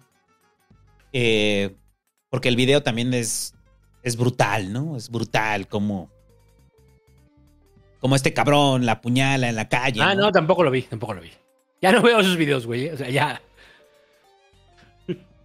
He decidido que no, que me lo cuenten, qué pasa y ya. Ah, ese yo sí lo vi. Ese yo sí lo vi desafortunadamente. Y es terrible. Es terrible. Es un nivel de saña. Un nivel de furia en la mirada de este cabrón. Eh, y pues toda la línea de investigación estaba sobre que era un robo, ¿no? Es, es que. Eh, no, no, estaba. Porque es evidente en el video que no es un robo. Es que parece que hay una intención del Estado de inmediatamente negar el feminicidio. Cuando lo están viendo en un puto video. ¿No? O sea, parecía que es una política de Estado. Vamos a negarlo. Vamos a negar el feminicidio de arranque. No digamos que es feminicidio. ¿No? Es un robo. O sea, está- o sea, es la- es la negación inmediata, güey. O sea, ¿quién hace estos, quién hace estas líneas de investigación? Sí, las fiscalías. Al inicio, ¿no? Al inicio es que tentativa de robo. Ajá. Pero ya cuando el medio, se, eh, cuando se, atrae el caso hacia los medios, es cuando dicen, ah, no, ya vamos a investigar. Entonces, porque al parecer esto fue un ataque directo. Lo primera, la primera conclusión que hace la fiscalía es eso, que fue un ataque directo. Pues sí. Porque es lo que se ve. Pues O sea, que se ve. O sea, la morra, inclusive lo último que le dice es, no traigo nada. No traigo nada, güey. Lo cual dice que, lo cual señala que ella no conocía eh, al, al asesino, ¿no? O al victimario. Entonces no lo conocía y después ya este, la familia dijo que salió un video de una de las cámaras de seguridad donde está hablando este cabrón con alguien antes de cometer el asesinato. Ah, cabrón, y luego.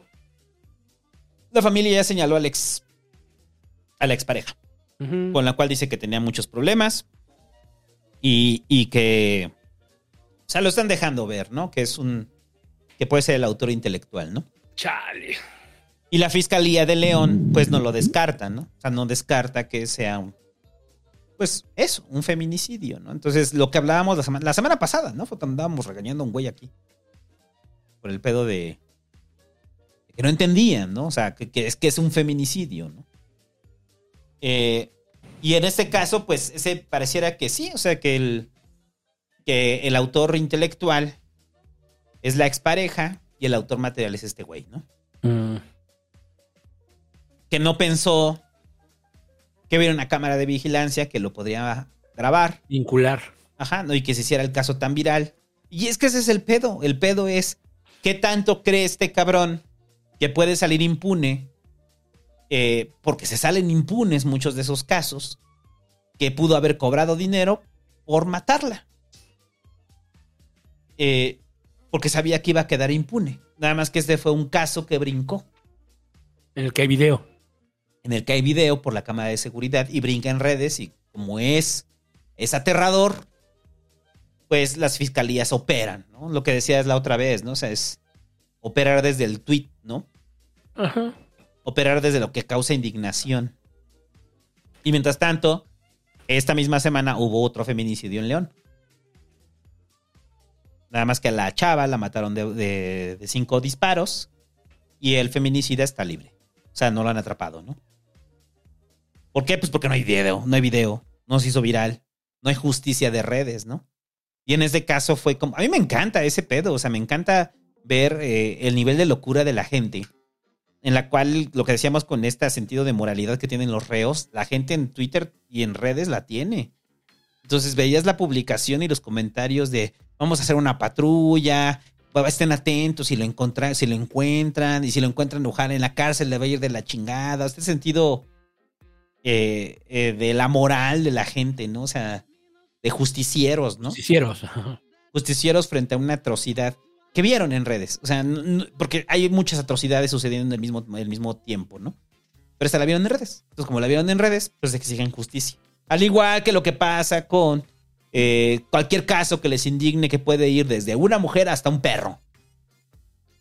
O sea, no fuera alguien que sale maltratando a un perro en redes, porque de inmediato hace que se mueva todo el aparato para detener al, al- al que mató al perro, ¿no? O al que maltrató al perro. O atrapar al feminicida, ¿no? Híjole.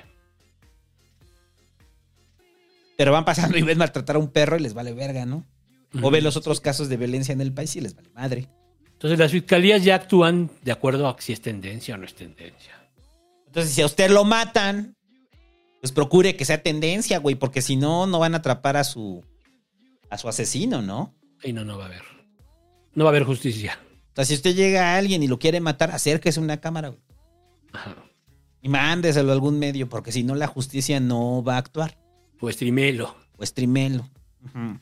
Bueno, eso sí puede pasar, ¿eh? Si estás en peligro, streamea. Sí, ¿no? Sí, bueno, eso ya lo han hecho, ¿no? Si estás en peligro, streamea. Entonces, eh, y lo triste de lo del caso de Milagros Monserrat es que fue en su cumpleaños, ¿no? Ujú. Qué cabrón. O sea, es como esas coincidencias cuando dices, pues no fue un robo, güey. Fue en su cumpleaños. O sea, en su cumpleaños. Qué buen regalo. Su ex. De su exnovio que impunemente puede contratar a alguien para que la mate. Así, güey. Así, de ese nivel. Y si no hubiera habido cámara, pues solamente hubiera quedado ahí. Ya. Ahí más, una más. Un asesinato más. Entonces, a ver, yo estoy en contra, o sea, estoy, o sea, estoy en contra de que se muestren esos casos y caigan. Pues no. O sea, ¿quién va a estar en contra de eso, no? Porque también es absurdo pensar que alguien está en contra de que se evidencien esos casos. Lo que yo digo es que la carga que hacen las redes solamente sobre esos casos, mientras tanto, al mismo tiempo están pasando muchos casos más. Que no les prestamos la atención debida, ¿no?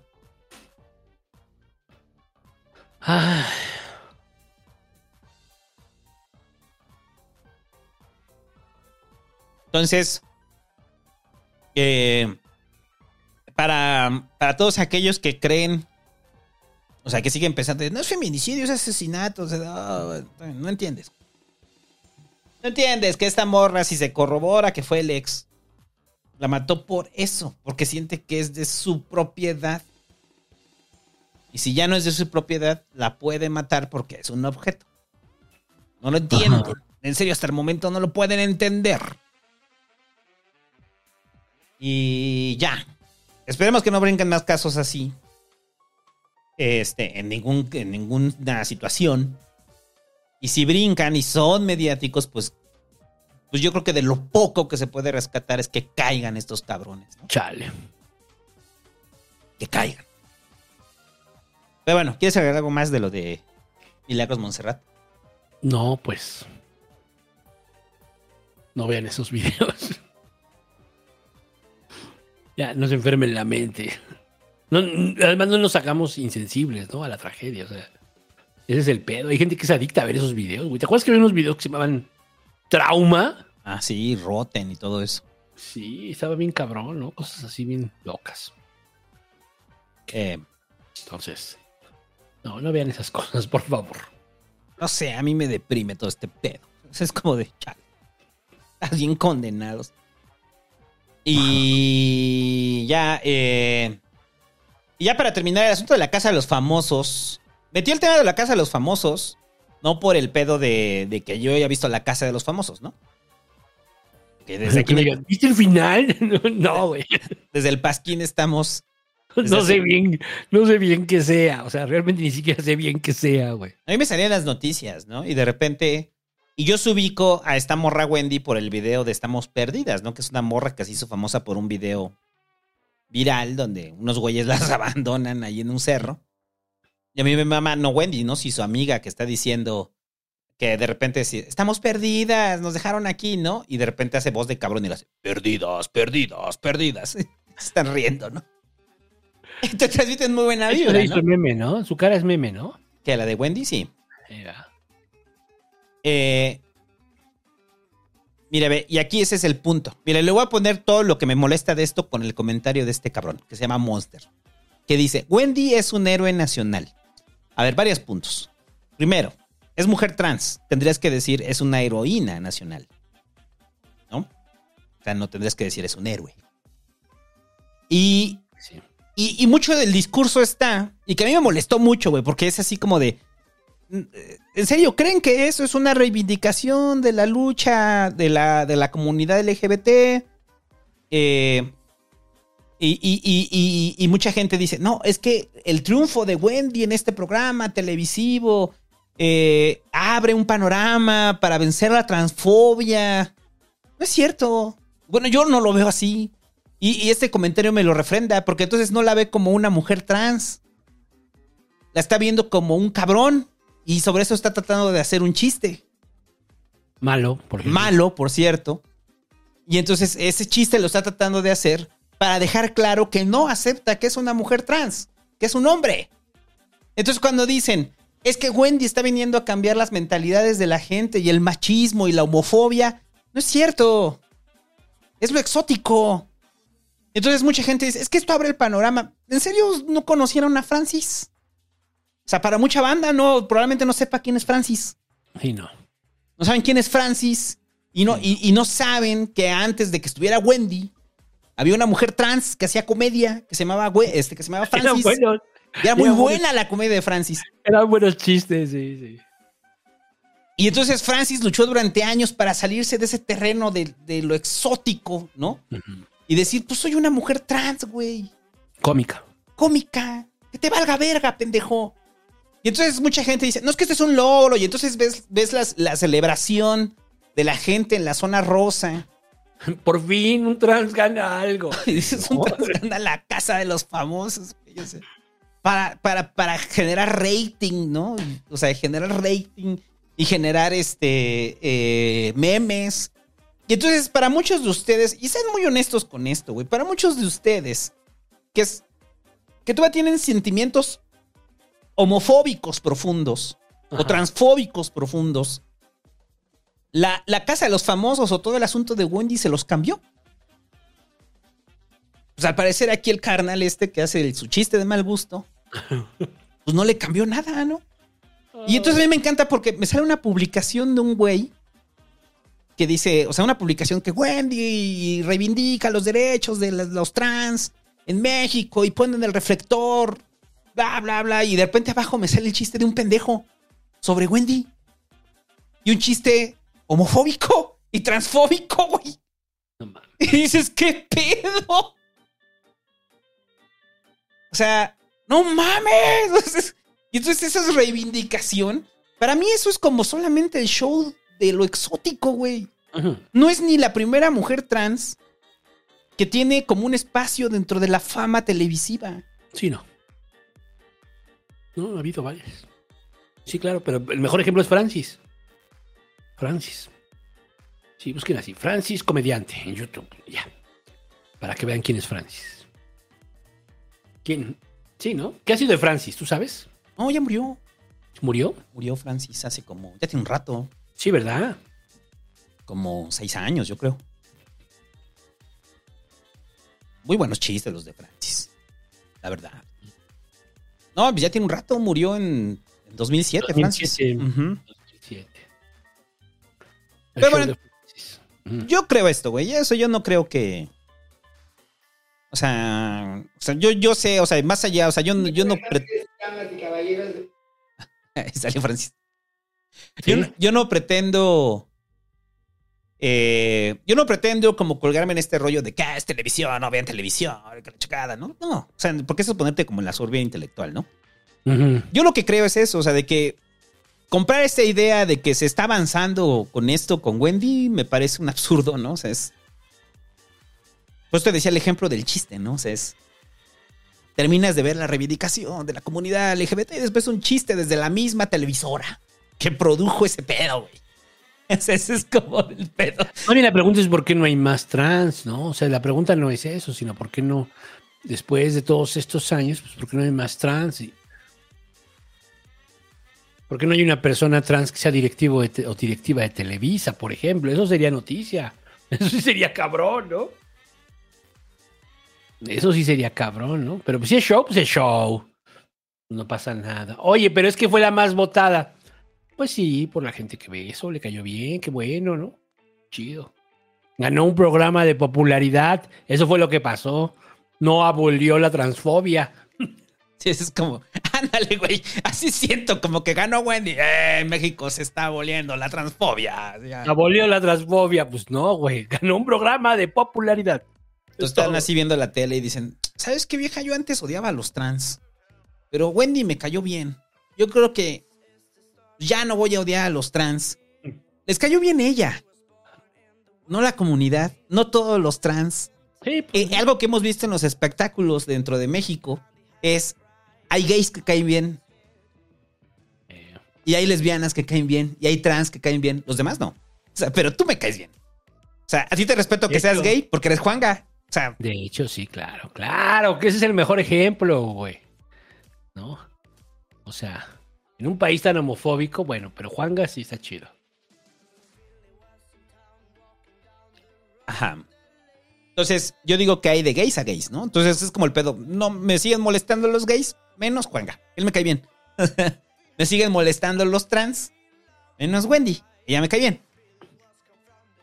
Y ya. O sea, ese es como todo el mame con el asunto de la casa de los famosos. Pero lo siento, o sea, yo por eso lo metí, güey, porque sí me pareció muy. Muy molesto y creo que se tiene que llamar hacia esa reflexión, ¿no? O sea, de. ¿En serio creen que se avanzó? Que se avanzó, cabrón, con. Bueno, ¿y cómo ganó? O sea, ¿qué? O sea, ¿sí fue por llamadas o qué? ¿O votos o cómo? Por llamadas, ¿no?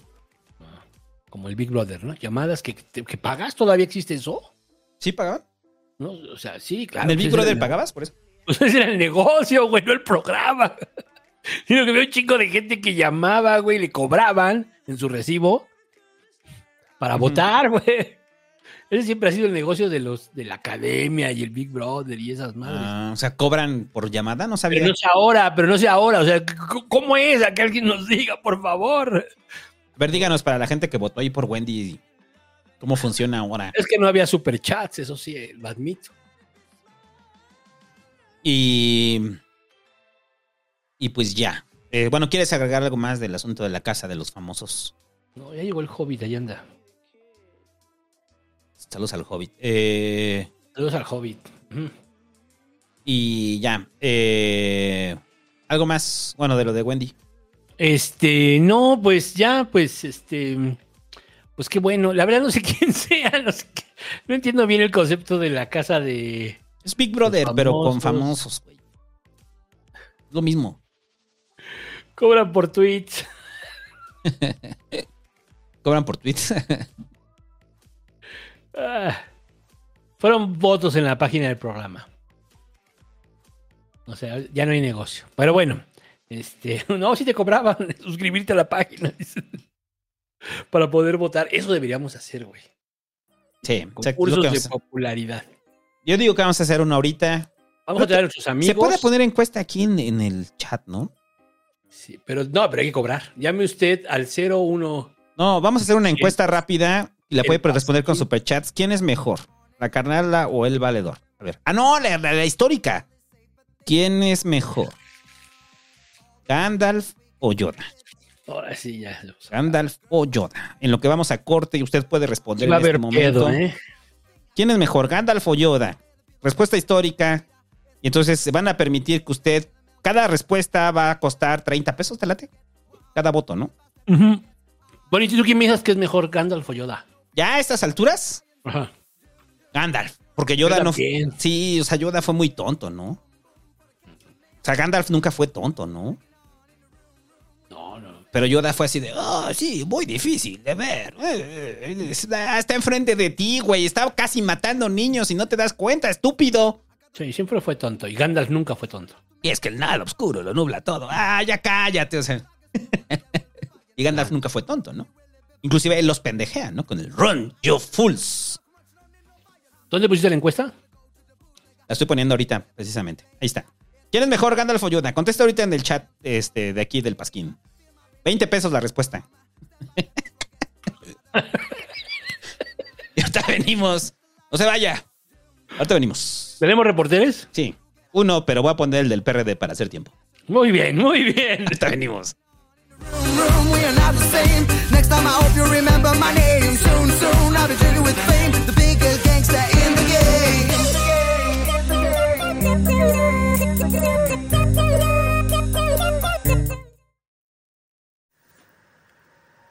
La divulgación científica es complicada.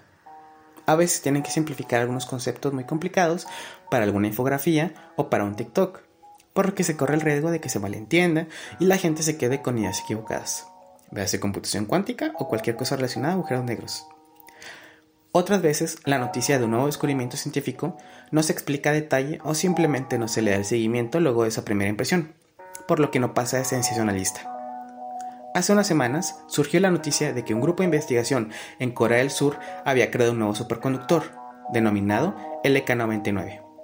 En su borrador subido a Archive, una base de datos de manuscritos aún no sometidos a revisión de pares, el grupo afirma que este es el primer superconductor a temperatura ambiente, lo que tendría grandes implicaciones para el desarrollo tecnológico de la humanidad, eh, de ser cierto.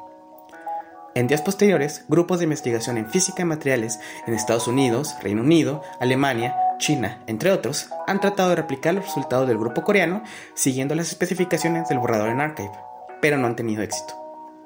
Cabe aclarar que la única evidencia que tienen es un video de una supuesta muestra que presenta el efecto Maser, que permite a superconductores flotar en presencia de campos magnéticos, lo cual es fácilmente falsificable a través del uso de materiales diamagnéticos, es decir, que repelen imanes en vez de atraerlos. Lo que hallaron otros grupos, particularmente uno de China, es que el material sí presenta propiedades superconductoras, a 110 Kelvin o menos 163 grados Celsius, por lo que no sería temperatura ambiente. También han salido en redes muchos videos alegando que se ha reproducido de forma exitosa la muestra e incluso mostrando el mismo efecto. Sin embargo, ninguno de estos videos proviene de fuentes claras y ya más de uno ha confesado ser fake. La conclusión parece ser que, en el mejor de los casos, el método no ha podido ser reproducido por ningún otro grupo de física y materiales, o en el peor de los escenarios, que todo ha sido una chapuza por parte del grupo coreano para ganar popularidad. Así es, aún en ciencia hay chapuzas intencionales. Por lo pronto habrá que esperar más noticias de parte de la comunidad científica sobre este caso.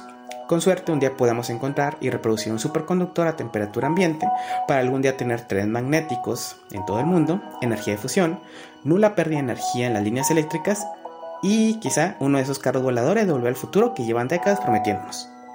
Por mientras, solo procuren no creerse cualquier noticia que vean en internet y denle seguimiento a avances científicos y tecnológicos que se topen por ahí. Reportando para el Pasquín Científico, Revan Taker.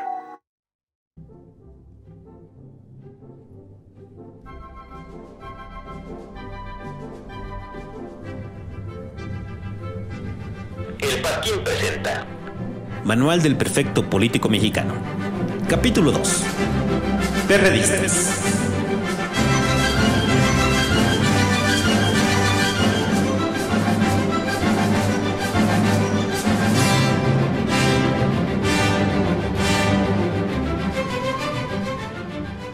El perredista surge de un tumor extirpado del PRI, aderezado con comunistas y marxistas de los 70 revuelto en una salsa de líderes sindicales, estudiantiles y una pizca de intelectuales. Cocinado a fuego lento del sol azteca bajo una crujiente capa de damnificados de la crisis y del sismo del 85, y espolvoreado por líderes del movimiento del 68. La profecía señalaba que un águila caída del tricolor se convertiría en el Tlatoani, que los guiaría a gobernar México. Los rojos se convirtieron en amarillos. La hoz y el martillo fueron reemplazados por el machete y el nopal. El traje sastre se cambió por jeans y camisa blanca. El ideal revolucionario se volvió el ideal comunista. Los militantes se volvieron compañeros y los ñeros se convirtieron en candidatos. una gran suma de esfuerzos, de voluntades, de sueños de cambio y al final Perdieron. Y ahí comienza la génesis del perredismo. Nacidos para terciar. Un fracaso electoral tras otro, con algunos triunfos que terminaron en fracaso después. es así como se define la personalidad de un periodista. Ávido lector de la jornada, amante del chamuco en su primera época. Su canal favorito es el canal 6 de julio y su música favorita es la música de protesta latinoamericana o todo aquello que se pueda presentar en Avenida Reforma gratis. Como los perros, la primera camada es casi raza pura, gente que fue a la escuela, lectores de Marx, hijos de prominentes políticos o luchadores sociales, un pedigrí abolengo. Sin embargo, como todas las cruzas, las razas se descomponen y al final no sabemos si son Perros o tlacuaches. o quizás mapaches. Llegó el 97 y parecía que la profecía se cumplía. El águila se alzaba sobre la Ciudad de México. Cientos de mapaches la coronaron. Parecía que Cuauhtémoc sería el Tlatoani nacional. Ni Pancho ni Chente, Cuauhtémoc presidente. Pero oh sorpresa, el zorro se comió al águila. del cual hablaremos en el capítulo 3.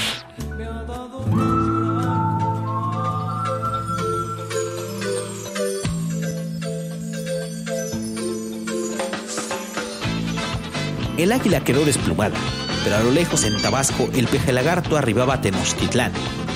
Después de quemar pozos de Pemex, componer un himno al PRI y terminar la universidad en 15 años, el que en el futuro sería conocido como AMLO se convirtió en el nuevo Tlatoani. Una característica fundamental del perredista es que carece del gen de la autodeterminación.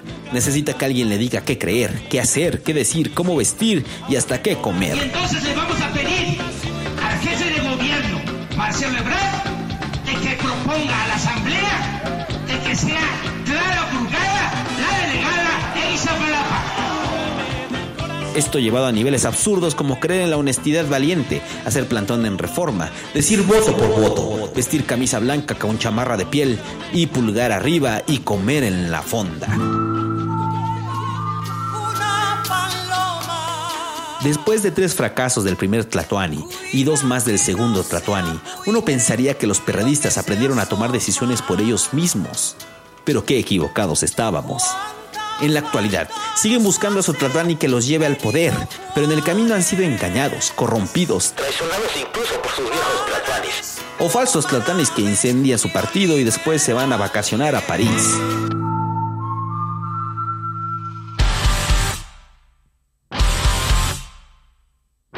Los periodistas están tan necesitados de una figura paterna que son como huérfanos rogándole a desconocidos que sean su papá. Es así como Marcelo y peor aún Mancera han ocupado el cargo temporalmente.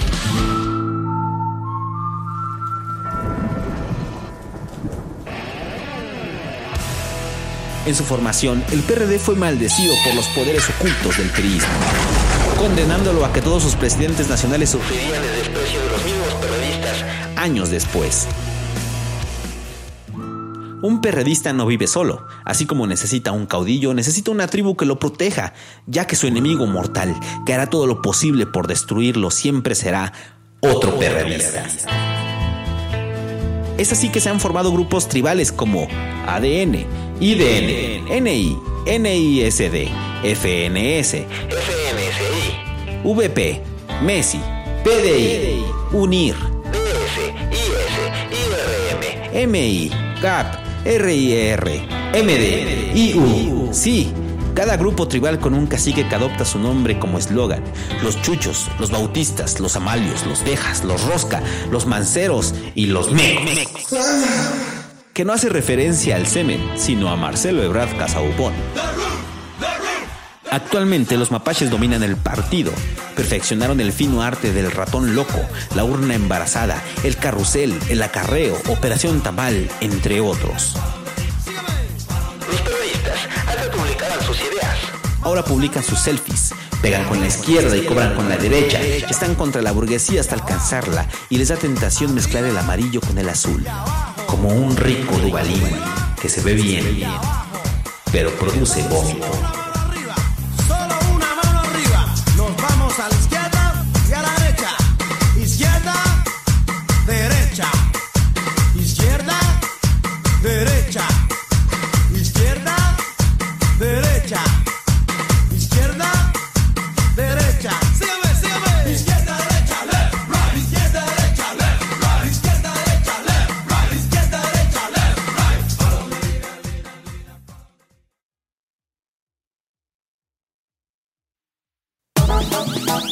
Actualización. Como ustedes saben, hay muchas cosas que dejamos pendiente. Entre ellos el proyecto de Tacos de Cabeza, el podcast de Kubrick, el podcast de las caricaturas, el podcast de Metallica, el ¿Qué pasó, podcast Santo? del tercer piso. De hecho, ya estoy yo en el cuarto piso y el santo ya está cerca. ¿Qué pasó? ¿Qué, qué pasó de qué? es que se quedó a la mitad, güey. ¿Por qué? Porque no había puesto la, no lo había pegado. No pusiste el completo. Ajá, puse el completo, pero esta es la parte que pasaba el completo. Ah. Entonces, este, ¿lo dejamos? Pues sí. Pues sí, ¿verdad? El regreso de Nerdos, desde luego. Y así grabamos esto. Se nos olvidó. La mejor parte, güey. Y como no teníamos nada que ponerles, lo encontramos. Este Stinger. Pero si lo, Ah, estás, sí lo estás escuchando, ¿no? No, no, no lo digo. Ah, es que se lo estoy poniendo. Pero nada más escuchando yo con el pasquín. Este es un Stinger improvisado sobre el Stinger. ¿Por qué? No lo tenías. Ajá, pero es que lo estás escuchando tú ahorita. Ajá. Lo que no saben es que esto lo grabamos hace cuatro meses. hace cuatro meses estábamos profetizando esto, ¿no? Iba a ganar mi ley. Eh, este es un Stinger que ganamos hace cuatro meses. Así es. Disfrútenlo. Lo dejamos pendiente desde 2017. Pero no pensamos que fueran a pasar tantas cosas, como que nos cortaran el internet, nos cortaran la luz, nos cortaran el agua, hubiera dos sismos, Ganar el peje, ganar el Cruz Azul. fuera campeón el Cruz Azul. De hecho, yo ya tuve dos hijas. Y el santo dos gatos. Y sobre todo que el PRD se transformó en algo peor de lo que ya es. Así que por eso les damos esta pequeña actualización. El Manual del Perfecto Político Mexicano. Capítulo 2. Apéndice A. Rectificaciones. En la actualidad el PRD solamente es dirigido por Jesús Zambrano y su primo, Jesús Ortega. Cuando gobierne el sol en tu distrito, vas a tener claridad con que sean primos. Probablemente solamente son tocayos, pero son tan parecidos tratando de colgarse del partido como el último que queda. De los huesos que queda del extinto PRD. Aún tratan de conservar el registro del cual casi pierden en el último proceso electoral. El PRD se transformó tan paulatinamente en Morena que no nos dimos cuenta. O más bien, sí nos dimos cuenta, los que no se dieron cuenta fueron ellos. En esta nueva multiplicidad de sabores, el PRD se ha vuelto como un helado napolitano, donde ahora hay helado de fresa, helado de vainilla y helado de chicle. Y no tiene que ser un experto para saber que eso sabe horrible. Solamente una persona muy extraña disfrutaría de esa mezcla de sabores. Pero al parecer el PRD ha perdido la raíz ideológica que le dio forma. No se pierde en futuras emisiones el apéndice B. Morena, es más grande ya que el apéndice A. que es más grande ya que el capítulo 2. Apéndice A. Punto 1. Un buen periodista que se respete se quedará para siempre en el partido, porque su corazón late ahí. Y sobre todo, ¿por qué no lo aceptan en Morena? No sabemos en qué se transformará el PRD en el futuro. De lo que sabemos es que su eslogan está claro. PRD, el último en salir, apaga la luz. Mire, don Chencho, usted ha sido el conserje en los últimos 10 años y ya es tiempo de que el partido se lo devuelva. ¿Qué le parecería ser candidato a jefe de gobierno? Cuando gobierne el sol en tu distrito, vas a tener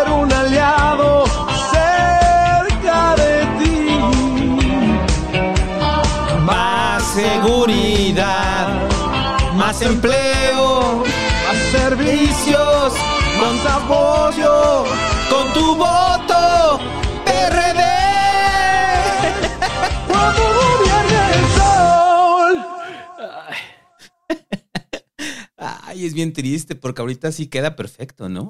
Lo que no saben aquí la banda es que si estamos en vivo o esto es grabado. ¿Usted qué opina? ¿Es en vivo o es grabado? A ver, diga, hay que, que, que digan, ¿no? O sea, porque no saben en qué momento están escuchando esto. Tenemos un portal, de hecho, en el tiempo en el cual vemos los superchats que usted va a poner en cuatro semanas.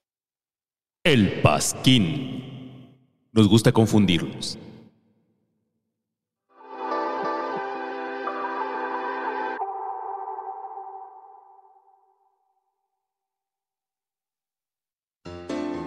Y estamos de vuelta en el Pasquín. Entonces aquí ya los... Este, este programa fue grabado el ¿qué? ¿El qué fue? El 27 de julio. 27 de julio grabamos este programa y los chats los estamos viendo por un portal en el tiempo. Entonces todo el mundo está así como de, güey, si, es- si están grabando o no es grabado. ¿Usted qué piensa, muchachos? ¿Era grabado o era en vivo? Nunca lo sabrán, ¿no? Pues. ¿Qué piensa? A ver, ahorita van a decir, ay, güey, es en vivo, es grabado. Son los que acaban de llegar, güey. Y ahora sí, para que no se confunda, superchats. Es que estaba buscando las, este, ¿cómo se dice? Las noticias del 27 de julio. Pero- Mira, casi todos dicen que es grabado. Sí, murió Zainido Connor, por cierto. ¿Quién? Zainido Connor se murió. ¿Quién es Zainido Connor? Zainido Connor, ¿no sabes quién es Zainido Connor? No, no sé, ¿quién es? Pues era una cantante. Sí. Ah, ya, la, la que tenía este hit, ¿no? Sí, de Nothing Compares to You. Ajá, pero nomás la ubicaba por esa rola. Sí. La verdad es que no, pues nomás la, la ubicaba por esa rola. Y que tuvo una vida caótica ella. Pues este, pues ya ahora sí, fuera de broma, superchats. Eh, Vaini Torro dice que la tía panista diga cómo correr a un inquilino. Ah, y aviéntales, si tienes amigos en la delegación Benito Juárez, bueno, en la alcaldía, yo tengo amigos que me han ayudado a sacar así, varios. Que me- mira, sí pagaban bien, pero se me hacían muy nacos. Y de repente dicen, ah, es que en tu contrato no está, ah, pues te voy a correr de aquí, ¿cómo ves? Así un pinche viejo pirujo ahí que metía a sus, sus hijas, no sé qué hacía el güey. Lo corrimos. Vaini Torro también dice que el peje diga por qué no hizo, ¿qué? Litioldado. Porque el litio eh, se tiene que usar para tratar la, la depresión. Como la canción esta del Cobain. De, a mí me gustaba mucho esa canción. ¿Sí? El litio. Era buena. A mí me gustaba el grunge. El grunge. Muy bien, ¿quién lo iba a imaginar, verdad? Eh, Eh, Hirohige 2.0 dice, ¿qué opinan de que AMLO se burló de los reporteros? Tratando de preguntarle por la situación de los desaparecidos de Lagos de Moreno. Gracias por hacerme reír con sus maromas todas las semanas, los TQM. ya lo explicamos, ¿no? Ya lo explicamos. Gracias, Hirohige. Eh, Luis Diego Corona Narváez dice que el peje con voz del santo diga... No lo olviden, Blue Video el 18 de agosto, solo en cines. Eh, oh, qué bárbara, dice. Buenas, señor Santo y Búho. Los TQM, dice. Y me sobran carac. Jesús Enrique Pérez Barrera dice. Hola, primer superchat. Un abrazo, los quiero. También te queremos. Sí sirve tu tarjeta. Juan Misael Sánchez también hace una prueba de su tarjeta. Gracias. Edgar Rodríguez dice que el comandante Chávez me ordene dormir más temprano. Por favor, ya no puedo con mis malos hábitos. Y Santo habrá podcast este fin de semana. Edgar, vete a dormir temprano, que la revolución se hace de madrugada. Aprende al peje. Y sí, mañana en mi gala de ciencia ficción. Mañana mi gala. ¿Vas- ¿Tú vas a estar? Sí, lo más seguro es que sí, lo más seguro. Todavía no afirmo que estaré, pero lo más seguro es que sí. Qué chido. Jorge Mendoza dice: den, que den like los pobres, yo no. Denle like, cabrones, no mamen, güey. O sea, qué miserables, güey. Casi mil y la mitad de. Miserables, mezquinos. Nos chiquitean los likes. güey. O sea, que a cómo el puto like. ¿eh? O sea, que, o sea, ¿eh? que mucho pinche desgaste de su pulgar o qué pedo. Este. Gary Olmos dice: Les mando saludos, Pasquines. Los escucho mañana, gracias. Paul Thomas Anderson dice: Mexicanito Hello. Ya van a analizar la pandemia con el atro antes de que Kang se quite la máscara de Miley y comience un nuevo desastre global. Este, sí, ya nada más que ya, ya perdonamos al otro, ahora sí, ya. Sí, pero, pero este. Oh, pero pues hay que ponernos a ver números. Sí, hay que revisar, ¿no? Que ya han salido varios. Me va a ser muy interesante preguntarle a ver, Atro, entonces. ¿Tú consideras que fue correcta la política de Gatel de decir que el cubrebocas no servía? Ujú. Lo tenemos grabado cuando. Cuando el otro dio su opinión sobre el tema. Besiur Cerol dice que el peje felicite a Abril por su cumpleaños y le recomiende un platillo del sur de México. O chicote en salsa de tomate. Que no te digan que está en peligro de extinción, hay criaderos.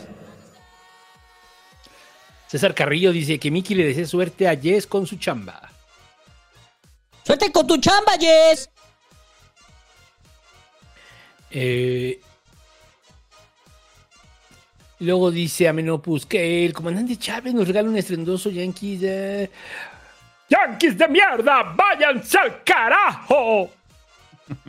Don Omar dice, muchas gracias, señor Santo y Tatabú, que en estos últimos pasquines estén en- entendiendo el terror que vivimos en provincia, que estamos desesperados. Conste, güey, tú lo dijiste, este, tú le dijiste provincia, y sí, sí entendemos su situación. Bueno, tratamos de entenderla, porque la verdad es que no, no se puede conocer, no se puede hablar de lo que no se conoce. Beatriz Uloa dice, ¿podría el padrino de AA decirle a mi esposo Daniel Mendoza que no se agüite por dejar el, el home office después de cuatro años y que le vaya bien su nuevo trabajo godín de gobierno? Que por cierto, paréntesis, o sea, ahorita viene el padrino doble A, pero que estaba leyendo una nota, ¿no? De que ya están cambiando las políticas laborales para el home office y que al parecer la, la idea del home office permanente después de la pandemia ya se fue al carajo. Sí, no, no. Y las empresas ya están, no, ya home office no, presencial. Y también es por el asunto de costos. O sea, de los costos que ya les está saliendo también más barato este, que regresen a oficina, ¿no? A las empresas. Por los costos que tienen que asumir por el home office, ¿no? Y no se agüite, cabrón, chinguele. Vayas a trabajar en la oficina para estar ocho horas oliendo a culo. Luis Gil González dice, noticia de último momento, se han encontrado nexos de Jorge Betancourt con el grupo extremista Agegao Ubu. La fiscaliza ordenará que el INE inicie una investigación. no, sería el tribunal. Estaremos pendientes, Luis. Gracias por tu noticia. Guillermo Trujillo dice que el comandante Chávez le ordene al búho y al santo que vayan al perreo sectario de la Comisión Michoacán y de paso inviten a la banda a compartir. ¡Santo búho! ¡Vayan al perreo sectario en Michoacán! ¡Busquen la Comisión Migala de Michoacán! ¡Compartan! Mm. Roberto Brito dice: Saludos, que el peje mande un saludo. Rocío, llévanos. ¿Llévanos o luévanos? Llévanos, dilo. Saludos a Rocío, llévanos. Llévanos. Ah, eh, eja. Eh, Luis Aide Gallardo Felipe dice: ¿Pueden ustedes y el peje desearle un feliz cumpleaños a mi novio Néstor Bravo, que cumple 21 años el domingo? Feliz cumpleaños a Néstor Bravo. Ya puedes beber, güey. J. David Martínez, este. Bueno, en Estados Unidos, en México ya podías. J. David Desde Martínez. los 14. ah, desde los 15, güey. Ah, cabrón. En la secundaria nos dábamos unas pedotas. Con New Mix. Ajá. J. David Martínez hace su prueba y sí, sí, sí sirve, sí funciona tu tarjeta. Christopher Guerrero dice, buenas noches, Pasquines. ¿En qué momento se termina? Se determina si quiero dar like al principio con los pasquirijes o en la segunda mitad. Saludos. En cuanto usted se ría, güey. Si ya se rió, ya nos debe su like. O sea, en este momento, si usted ya se rió en el pasquín Ya, y, like. y- y no le ha dado like, es un pinche miserable, pinche mezquino. Oye, pero es que pinches me cagan que se la cromen tanto al peje. No, pero te reíste, güey. A la verga. Eh, yo no sé por qué la gente sufre. De verdad. Si has visto eso de que no, es que no, el pasquín ya no es lo que era. Ya no lo escuches, güey. Pues ya no es lo que era. Es que yo nada más vengo a ver qué mamada. Oh, ¿Cómo te gusta sufrir, güey? O sea, Mami, ¿Qué pedo con ustedes, güey? Hagan algo productivo. no, es que me gusta informarme para ver los sesgos que existen. Hay un chingo de podcasts y noticieros. Vete a informar en esos, güey, que también te van a, a reafirmar que dónde están los sesgos. Sí, güey, ya somos unos señores, güey. Ya, no mames. es como. Es que quiero, quiero ver, entender la opinión. Es- Ahí está Chumel, güey. Hay un ya. chingo, güey. Hay un putero. Así. Sí, hay un chingo, güey. Ahí está el callo de hacha. o está- Hay muchos, güey. No te claves, güey. Hay alguno de esos que te va a gustar lo que diga. Es como, a mí me risa un morro en Twitter que me arroba en cualquier pendejada, güey, pero es como esta verborrea intelectual, como para tratar de abrir discurso de pendejadas, ¿no? O sea, que yo no entiendo. Yo digo, ay, güey, sea, están chidos tus conceptos, güey. O sea, pero no te entiendo nada de lo que estás diciendo. No, ¿no? Se, ve, se ve que se ve que te gusta, ¿eh? ¿Te gusta, verdad? ¿Te gusta ese pedo? Sí, se ve. Yo sí como de pedo. Luego dice mm, César Albirde. Saludos mis pasquinerdos, que el padrino de A- doble A nos felicite a todos los médicos veterinarios de nuestro día y recomienden el bienestar animal. Ahí está, recomendación, el bienestar animal. Saludos a todos los médicos veterinarios que la neta le han ayudado un chingo a mi Rosita y a mi bombón. Son dos perritas así, malteses, que yo quiero un chingo. Las saco a pasear todos los días. Me han ayudado mucho en mi rehabilitación. Verde Blogs dice, momento de reflexión, por pinches dibujos culeros, que, ¿qué? Que en paz ¿Qué? descanse. No sé, es que así no Sí, es que es en paz descanse. ¿Cómo que pinches dibujos culeros que en paz descansen? No entiendo. ¿Cómo? No entiende, no se entiende, perdón, perdón. No, ¿cómo pone en que, que- es que sí ubico al carnal de pinches dibujos culeros, pero ¿cómo que en paz descanse? Ah, sí. No, pues yo lo ubico a él. Ajá. Luego dice Gerardo Gómez, dice desde Lagos eran conocidos, eran buenos muchachos.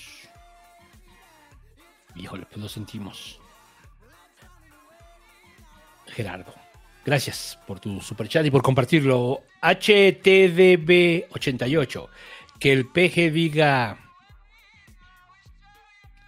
Eh, eh, Nano Machine son. Ah, que sí se murió el compa de, de pinches dibujos culeros. Sí. No lo mamen, qué mal pedo, güey. Qué mal pedo. Yo no lo conocía, ¿qué es? Yo conocía su, su, su trabajo nada más. Ujú. O no sabía. Chale. Qué mal pedo, güey. Lo siento mucho. Para su familia, güey. Oh, qué culero. Lo siento. Yo, o sea, yo no lo Ah, conocía ya, en ya persona, lo conocía sus sus monos.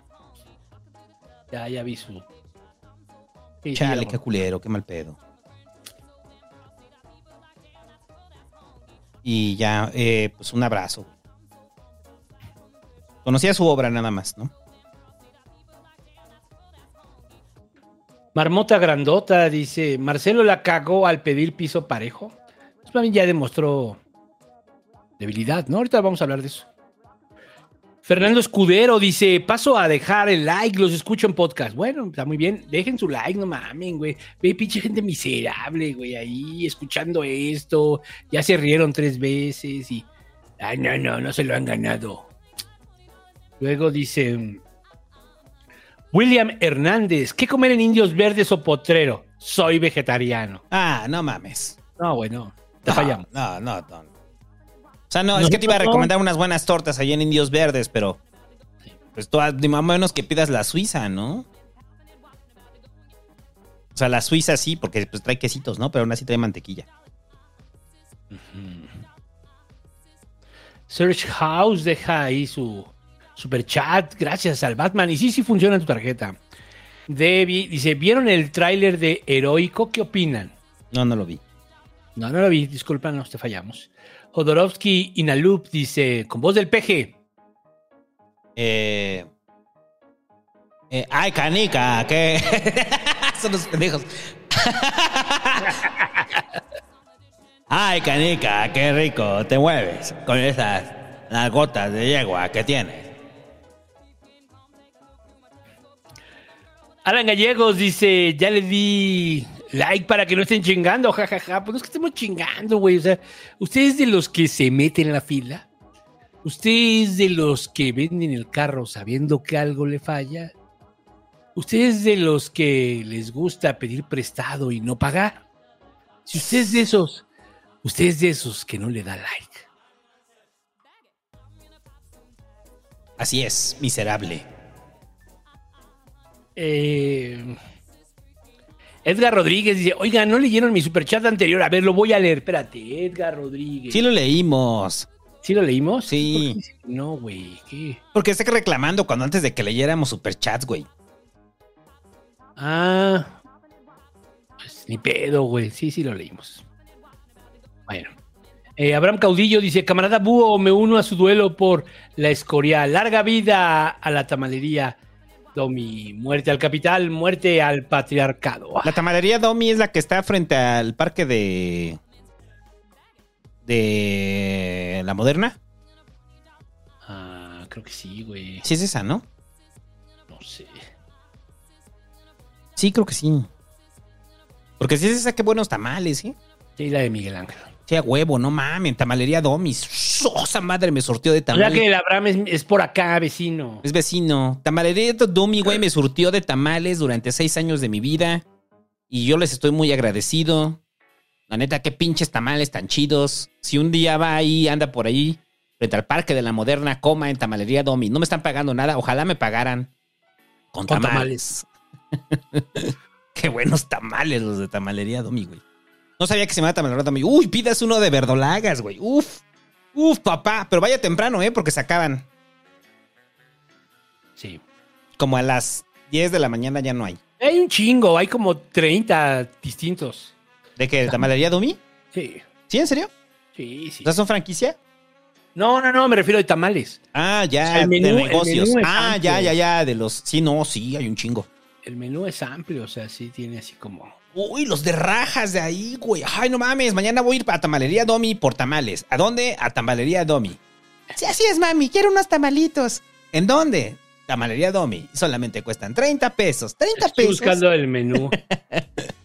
no mames, mira, hay- verde, mole, adobo, verdolagas, tinga de res, longaniza, chicharrón, rajas, hongo, frijol con queso, eh, frijol. Ay, el de frijol con queso es buenísimo. Hay nopales, hay poblano, eh, tradicional dulce, queso Filadelfia, fresas con queso Filadelfia, guayaba con queso Filadelfia, piña con queso Filadelfia, En fin, una gran variedad de queso Filadelfia, que no es queso. hay de piña coco, de durazno, y también hay de hoja de plátano. El verde, el de mole, el de adobo de puerco, el de adobo, el de cochinita, chipilín, hongos, rajas con queso veracruzana, cambray, eh, chiapaneco y frijol con hoja santa. Y ahí está el menú de tamalería. Tommy. Pero ya que se pusieron al pedo, dice el Daniel Tierra adentro. No mames, 30 varos y anda por esa zona y mejor. Oh, está bien, güey, está bien. O sea, todos tienen que hacer de a pedo. O sea, luego, luego, decir, no, es que hay mejores, Santo, estás mal. O sea, No, no cuestan 30 varos. El santo no sabe. El santo es muy burgués para esto. cuestan 19 y eso sí, los de ojo de plátano cuestan 28. 28. Ahí está, pero casi el acierto a los 30 varos. 19 los de hoja de maíz. Bueno, ahorita, ¿eh? Falta ver la inflación. Mira, bueno. dice Dana que están muy ricos. No, bueno, pues, o sea, por eso digo, güey. o sea, siempre llega alguien diciendo, es que están diciendo, no, están más chidos unos que están aquí por la GAM. Y yo, no, está bien, güey, está bien. Qué bueno, güey. Mañana voy a la tamalería Domi por mis tamales. No mames, 30 varos por Oh, frijoles. No, cállate, no. Hobbit. Oh, no mames. 19 pesos, 19 pesos. Ya todo el mundo se puso loco por los pinches tamales. Bueno, ya síguele, güey. Sí, sí, hay de chipilín, ya lo dije. Este. mm, Luego dice. mm, El tlacuache, señores Santo y Búho, ¿podrían dar un dato random? Un dato random. La otra vez vi uno, ¿no? O sea, el del. ¿Con cuántos mapaches llenamos un estadio azteca? ¿Con cuántos, güey? O sea, que si cutamos toda la población de mapaches, llenaríamos tres veces el estadio azteca. O sea, no son tantos. No, no son tantos. O sea, es la- que el estadio Como Azteca- 150 mil mapaches. Pero en la zona sur, que es lo que se tiene. Ese dato es por el doctor Adán de la Peña, güey. Ah, ok. Ese rato me manda cosas de mapaches. Entonces, es una población de 150 mil ejemplares. Le digo, ah, tres veces el estadio azteca. Sí. Maffer Tangerín dice: Buenas noches, queridos Santo y Búho. El jueves pasado fue mi cumple. ¿Podría el comandante Chávez mandarme una felicitación bolivariana? Gracias, desde QM. ¡Feliz cumpleaños, Maffer! ¡Feliz cumpleaños! ¡Cumples el mismo día que el búho! ¡Son hermanos en el cosmos! Saludos a la Mafer. es que estoy viendo ese cabrón, el Yeshua Garduño, que dice, o sea, dice, en cada butaca. O sea, o sea, ya, Ah, están, ya están teorizando sobre los mapaches, güey. O sea, O sea, pero qué, o sea, se supone que el estadio Azteca le- se decían que le cabían 120 mil. no son 50 mil en el estadio azteca. Realmente le caben ve- 90 y... No, le caben 95 mil, me parece. Entonces hice mal el cálculo, 50 mil son en el Foro Sol. Sí. Ah, entonces los mapaches llenarían tres Foro Sol, pero lo que me gusta es su pregunta, ¿en cada butaca? ¿Y qué tal si se quieren sentar juntos? En platea también, cuenta, en palco. Los mapaches de alto abolengo van desde el palco. Hay mapaches blancos también. Parece pinche sketch de los Monty Python, güey. Y el hobby dice, ¿es número de asientos o volumen? Yo también pensé eso así. No, es número de asientos, o sea. Bueno, a ver, eh, imagínense a los pinches mapaches sentados ahí en el Foro Sol, güey. Ahí están. Viendo a, a Paul McCartney.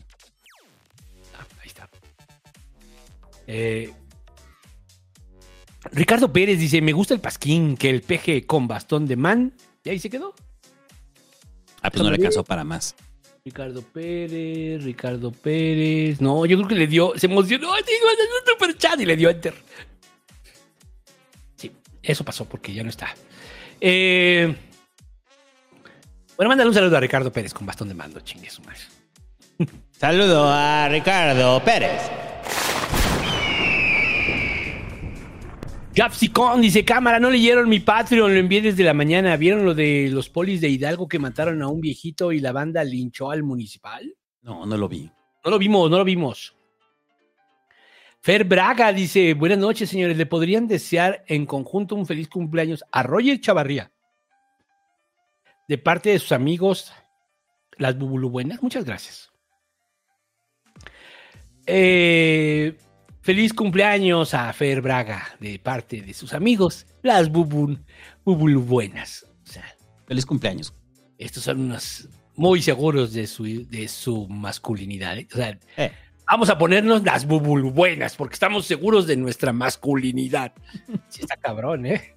Gustavo Alberto dice, buenas noches, señor Santo, y vos paso a dar mi diezmo necesario de hoy. Y hace dos semanas que no pude escucharlos en vivo. Celeste QM y gracias por la compañía los jueves. Muy bien, muy bien. Usted sea así como Gustavo. Este. Y deje su este, diezmo. No, no, no viene, pero dice, no, pero espérame, ¿no? Es como el arbitraje, o sea, lo tienes que pagar aunque no juegues. Todo el mundo lo sabe. Aunque no juegues o no valgas. Tienes que pagar tu arbitraje. Juegos, no revivas traumas. Ya me llevo muchos años en terapia a superar eso. Oh, sí. que la chingada. El cabezón videojuegos dice: Hola, señores sabrosos. Saluden a mi novia Patty, que ya también los guachicolea, pero con mucho cariño. Ella era fan de la vida Medácides. Estoy abriendo el pinche bidón así. Tantito nomás. Pero me caen re bien.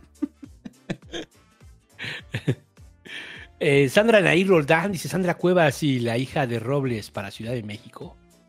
Nah. No, yo no lo veo. Fra, helada de las vacantes, dice. ¿Es verdad que Jorge Betancourt explota a trabajadores? Híjole, qué cosas tan feas están saliendo de Jorge Betancourt. Ya están revelando muchas cosas horribles de Jorge Betancourt, Es ¿no? que ha sido una gran decepción para, para todos nosotros en el Pasquín. Y ya, o sea, cada escándalo, escándalo tras escándalo de Jorge Betancourt. Éramos Jorge Betancuristas y la verdad es que Se va quemando más rápido que Xochitl. Sí, ¿no? Y, y, y, y desde hace rato que decían que tenía vínculos con los Agegau, está cabrón, ¿no? No, eso sí, ya, no, y aparte explota a sus trabajadores. O sea. Jícamo Records dice: Saludos, Paz, que escuchas? En Jícamo Records tenemos bong- bongazos y jicaletas para que tu canción sea la neta. Y denle like al Pasquín. Denle like, güey. Gracias a Jícamo Records. Eh, Joaquín Hernández dice: Buenas noches. A veces tengo ganas de enviar superchat con información que a nadie le interesa. ¿Cómo que tengo 17 pesos en mi tarjeta del metro? A nosotros nos interesa. Manda superchat. ¿Nos quieren contar cosas pendejas? Manden, manden superchat. Y aquí lo vamos a decir. Se los prometemos. Y no va a ser pendejo cuando lo digamos. Es más, les vamos a dar una voz así como interesantes. ¿No? Por ejemplo, Joaquín Hernández tiene 17 pesos en su tarjeta. Joel Luna dice: Intenté estar constante todo el año con los superchats y la semana pasada eh, no di y fue el cumple del búho. Merezco algo, pero que peor que la muerte. No te sientas mal, ponlo ahorita. Sí, sí, sí. O No sea, te sientas a- mal, güey, antes de que nos pidas que te cortemos la cabeza después de que te. Oye, es que la semana pasada no di superchat, no te, no te sientas mal. Dalo, güey, ahorita. Puedes darlo, güey. Ahí está el ejemplo arriba de, de este, de Gustavo, ¿no? Ahí está el ejemplo. Mm. Reven Taker dice, recuerda, si a tu casa llega la encuesta, mi ley es la respuesta. Gustavo Mompala dice que el PG felicite a Wendy por su triunfo y le invite a su gobierno. Eh, felicidades a Wendy. La vamos a meter ahí a. a, a Segod. Luis Diego Corona Narváez dice que el padrino de doble A le diga al peje que se deje de hacer pendejo y acepte el problema de seguridad en el país. Qué pinche viejo que huele a caca todo el tiempo ahí, valiendo madre de, mi- de mitómano, creciendo su ego. Y acepte que estamos valiendo madre. Fantasmitas Rojos dice nuestra propuesta de reducción de la jornada a 40 horas por semana. El video de esta semana en el canal. Chávez, dile a Alejandra que le eche ganas a la tesis. Alejandra, ya acaba esa tesis, por favor. Daniel dice, ay, se me movió. Mm, Dice, me empezaré a poner al corriente. Me estarán leyendo más seguido. Llevo un año en Estados Unidos y que el triple R me dé un consejo para ligar gabachas y agarrar papeles, los, TQ, los TKM. Mira, Daniel, triple R no está. Ese murió. Pero, pero podría ser que te lo dé Miki. Miki, que te pueda dar tu consejo para ligar gabachas y agarrar papeles. Usa Tinder, yo uso Tinder ya, güey. Ya, ahora sí, ya, Ya, güey. güey, ya, pues ya, o sea, es la nueva forma de ligar, búho. Antes ¿Sí? yo ligaba en el Xbox, pero ahorita ya no se conectan morras, güey. Luego, Nunca se han conectado, güey. Nunca se han conectado. No, la otra vez estaba hablando con una morra ahí del Xbox y ya cuando la conocí en persona, güey, me dejó plantado, güey. Yo digo Sí, que era un no, pinche vio, gordo. Era un pinche gordo así todo culero. Pero es que, güey, dejaste el gimnasio, güey. Estabas poniéndote acá. Ah, pues es que eso le gustaba a Ramiro, güey. A mí yo soy más intelectual, yo escucho mi gala. Pues sí. Sí, ya. ¿Y qué opinas del Hobbit? ¿Qué, qué, qué opinas del Hobbit, Vicky? O sea, Me caga, verdad, me caga, es un pendejo el Hobbit. O sea, me caga, pero lo amo. ¿por qué lo escuchas, güey? Pues porque me caga, pero lo amo. Tiene razón en varias cosas. Pero estás molesto porque te bloqueó. Sí, pues es que me bloqueó porque yo, yo le dije ahí, Hobbit. O sea, puso una mamada y yo le puse ahí. Ah, pues vete a la verga, Hobbit. Y me bloqueó. No, pues sí. que- ¿Así tratas a tus fans, Hobbit? No, pues es una censura. es Yo una lo que le dije es, no quieres debatir. Es una, es una censura total. Luego dice Javier Mitre, dice... Denle like, somos más de 900, no es ni la mitad. Sí, son unos cabrones, güey. O sea, 900 no, o sea, más de 900 y 700 likes, o sea. Israel C. Oliva dice, buenas pasquines, dejo el diezmo. En una reta de King of Fighters 2002, ¿cuál tercia usan ustedes? ¿Y cuál usa AMLO y Chávez? Los amo, No, no mames. Por 50 varos quiero que hagan una telenovela y que el santo haga estas voces. No, pero yo sí puedo decir, mi tercia siempre es el Ikari Team. Siempre. Yo no juego. Yo no juego King of Fighters. Emilio Iván Esparza dice: Díganle a Argentina que la izquierda neoliberal es lo que está de moda en Latinoamérica, no el anarcocapitalismo. Es buena reflexión, güey. Es buena reflexión la izquierda neoliberal. Eh, Sergio, porque pues al final todos son neoliberales, ¿no? Al final todos. Esto ya se chingó, ¿no? Sergio Cruz Ugalde dice: ¿Van a ver la nueva película de las Fuerzas Armadas? ¿Cuál? No, no sabía yo. No sabía. Ay, ni Torro dice: Hace tiempo Triple R le, me mentó la madre por un mensaje que hice, pero gracias a eso le bajé a mi misoginia, pero nunca le agradecí. Ahora en noviembre le penderé una veladora azul y una oro. Gracias, Triple R. Ah, qué chido. Es una buena forma de recordar al Triple R, ¿no? Estuvo muy bien, o sea, sí estuvo bien. Te mentó tu madre y, y le bajaste a tu misoginia. Eso está bien, ¿eh? Eso está bien. Sería bueno que ya más bien te deconstruyeras, pero está bien. Si le vas bajando, está bien. Edgar Rodríguez. ¿Qué tal? Porque se están diciendo que ya desbloqueé el Hobbit a- al Mickey. Y ya están todos ahí diciendo, y a mí también, y a mí también. Dicen que le aceptes el debate al Mickey Hobbit, este. Acéptale el debate al Mickey Hobbit, no mames. Ese pinche Hobbit, güey. A cada rato yo cuando veo que tuitea algo y que le llegan así un chingo de loquitos a chingarlo y le digo, güey, qué necesidad, Hobbit, de estar soportando a esa banda, güey. O sea, yo estoy pro que el Hobbit bloquee banda, ¿no? Pero cuando veo que tuitea algo, digo, todos esos pinches culeros que llegan a decirle cosas así, güey. A chingar la madre, güey. Chingar la madre. Entonces hace bien el Hobbit en bloquear los entre ellos al Mickey. Edgar Rodríguez dice, perdón si lo leyeron, pero Búho, dedícame un querida. ¡Querida! Ay, ahora sí ya estoy muy afónico. Campe- pero lo siento, pero pues, el frío. Campesino Sideral dice, padrino, mándenme una bendición para que deje de pedir de 5 y de a 10 en los micros. Le mando mi bendición para que venda ahí bien sus paletitas y le den más de 10 varos. Cassandra Salinas dice, hola, porfi, saluden al Manuel Orozco del padrino de AA. Saludos al Manuel Orozco, que seguro estas horas está oliendo culero. A pura pinche axila, rancia. Oh, qué bárbara, dice, el santo dijo que le gustan las bananas. Ya está listo para, ya está listo su nuevo fanart. Búsquenla, búsquenlo en Oh, qué bárbara, jajaja. Los TQM, señor santo. Ibu, ahí está, búsquenlo. en Saludos a la Oh, Bárbara, que cada rato me hace fanarts.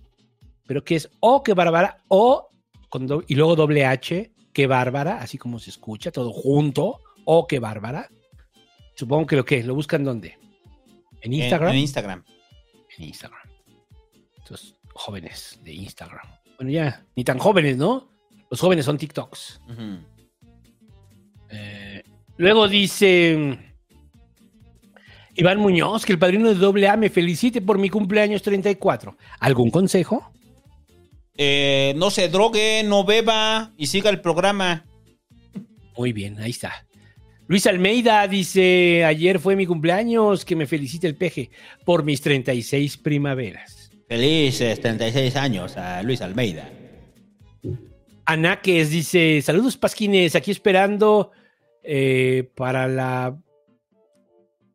¿Qué? Para Valer Burger por la llegada del huracán Hillary a Baja por Tijuana y Ensenada. Ah, sí es cierto, que voy a pegar huracán, vea, ya se transformó en huracán.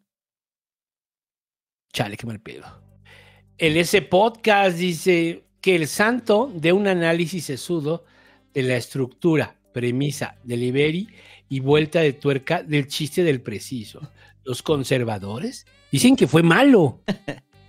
No, pero el chiste no es malo por sí mismo, sino en la circunstancia en la que lo dice. Ya también es malo, pero bueno. Es bobo. Es, es de los chistes del peje, son, son peores que los del doctor Adán de la Peña, güey. Son peores, sí. Ricardo Córdoba dice, AMLO con bastón de mando, estímulos para todos. Saludos, ese es de, de la ciudad de Estaño. Estímulos para todos.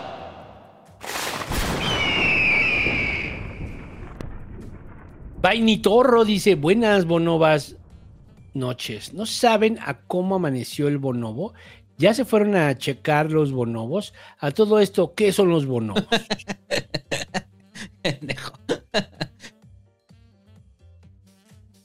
Javier Mitre dice, iba a mandarles para un tamal, pero no me alcanza. Sí, ya te alcanzó, que cuestan 19, chingada madre. No le hagan caso al santo, el santo está acostumbrado a pagar tamales de 30 pesos. No digas eso, cabrón. Se me van a ir encima. Usted oye que dijo, ah, vale como 30 pesos, está barato. Pues es que son de los de hoja de plátano, de los de... Ah, sí, los de hoja de plátano valen 29. sí, no, sí. no mames. O sea, yo cuando... A ese ahí sí, perdón. Ahí dígame, Fifi, pero si yo voy a comer tamal como de hoja de plátano. O sea, de maíz. Perdón, su majestad. O sea, llegas ahí con tu pinche tamal de hoja de maíz, de rajas, guácala. A mí dame uno de verdolagas en, en- en hoja de plátano, ¿no?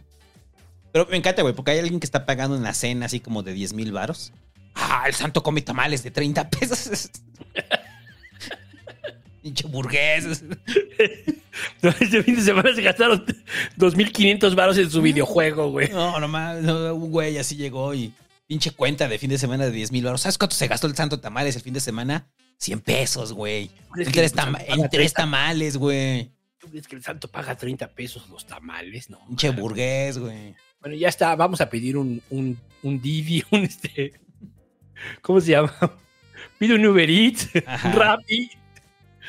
Sí, o sea, oh, güey, mis tamales de 30 varos, güey. O sea, el outfit de Sandra Cuevas de 50 mil se queda pendejo a mi, frente a mis tamales de 30 varos, güey. Luego dice. Israel Se Oliva dice, otro 50, jajaja, gracias. Don Omar dice, feliz eh, de que apresaron al mi presidente municipal. No sabía quién es, quién es. No, no sabía. Eh, que dar RC, ¿qué sería? Dar Rock Maníaco 364. Con voz de Aluche. ¿Cómo es la voz de Aluche, güey? Tú lo hacías la voz de Aluche, güey. ¿Cómo hacemos la de la Aluche? Así, Como la del duende, ¿no? Como la del duende. Ajá. Hazla tú, güey. Pues tú eres la del duende. Es que no me sale, güey. Cura en la muerte, no hay enchiladas. ¡Ánimos! Y solo aguanta un poco más. Te va a salir, te va a salir. Eh, Maffer dice: ¿Vieron el incendio de la Jaina en Maú, Hawái? No. No, yo sí lo vi. Que sí ¿Sí? fue como que se corrió demasiado rápido. ¿Sí? Fue, sí fue como un caos. Se fue en chinga. Ujú. Luego dice Ciberpeje, dice el santo puro tamal en hojas de palma de Bon... ¿Qué? De Borneo. Ay, no más. Sí, sí, tienen muy alterada la realidad. de- Señor, aquí está su tamal. O sea, oye, oye, pero son de los de 30 pesos.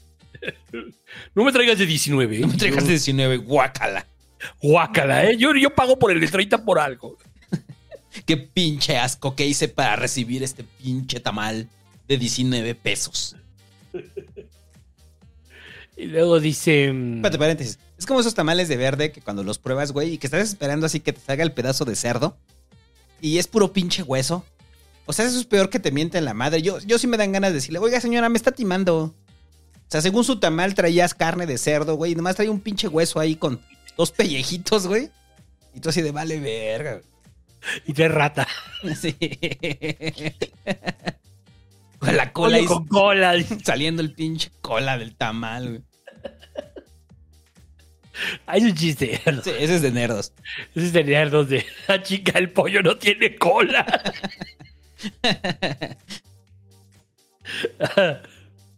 Ay, dice.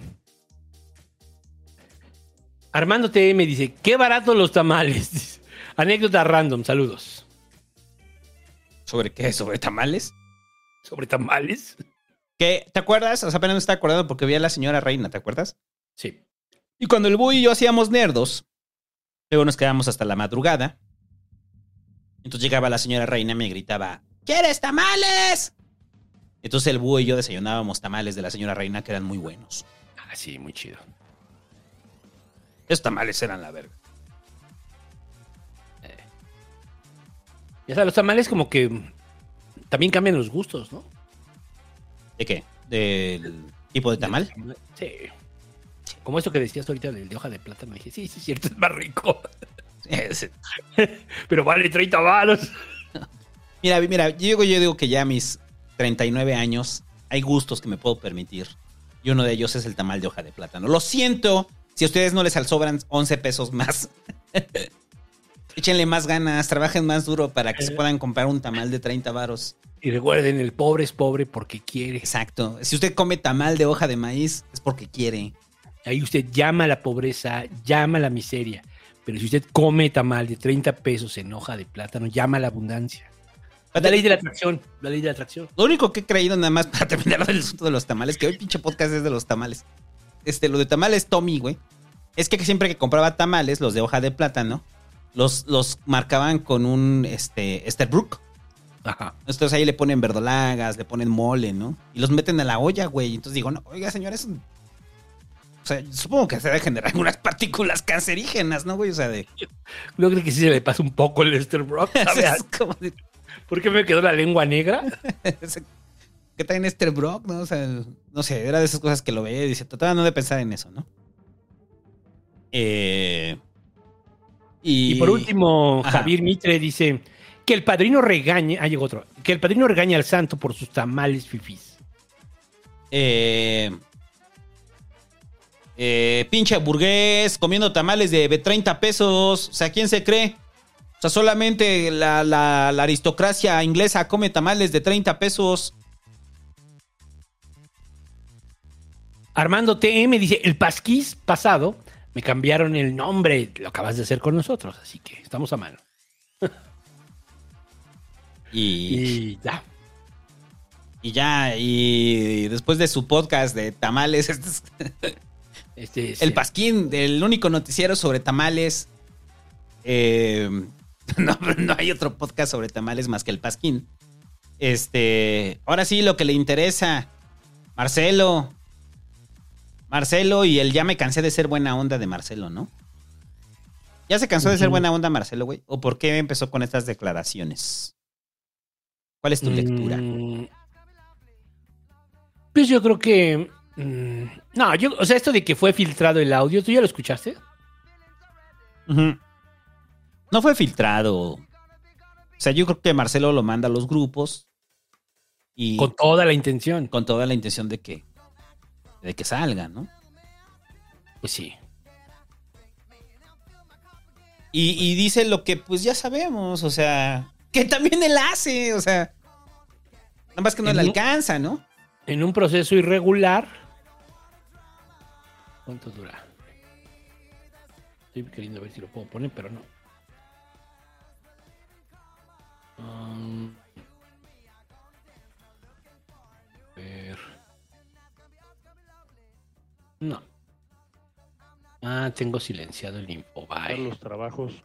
Ahí está. Amigas, amigos, ayúdenme a que defendamos la limpieza del proceso que nos conducirá a la encuesta del 28 de agosto al 3 de septiembre para decidir quién va a coordinar los trabajos de la defensa de la cuarta transformación y el año que entra a representarnos en la contienda por la presidencia 2024. Es muy importante, no debemos permitir acarreos, brigadas de dependencias del gobierno, engaño a las personas diciéndoles que les van a quitar sus apoyos o que les van a dar apoyos por eh, un por apoyar a Claudia particularmente, pero puede ser a cualquiera. Pero eh, pedirles que nos los manden para poder impedir, para poder actuar y se respete la libre voluntad de las personas, pues ese es el objetivo. pues es obvio, ¿no? Que él sabe que lo van a. O sea, es con toda la intención, ¿no? Sí, de que lo van a filtrar.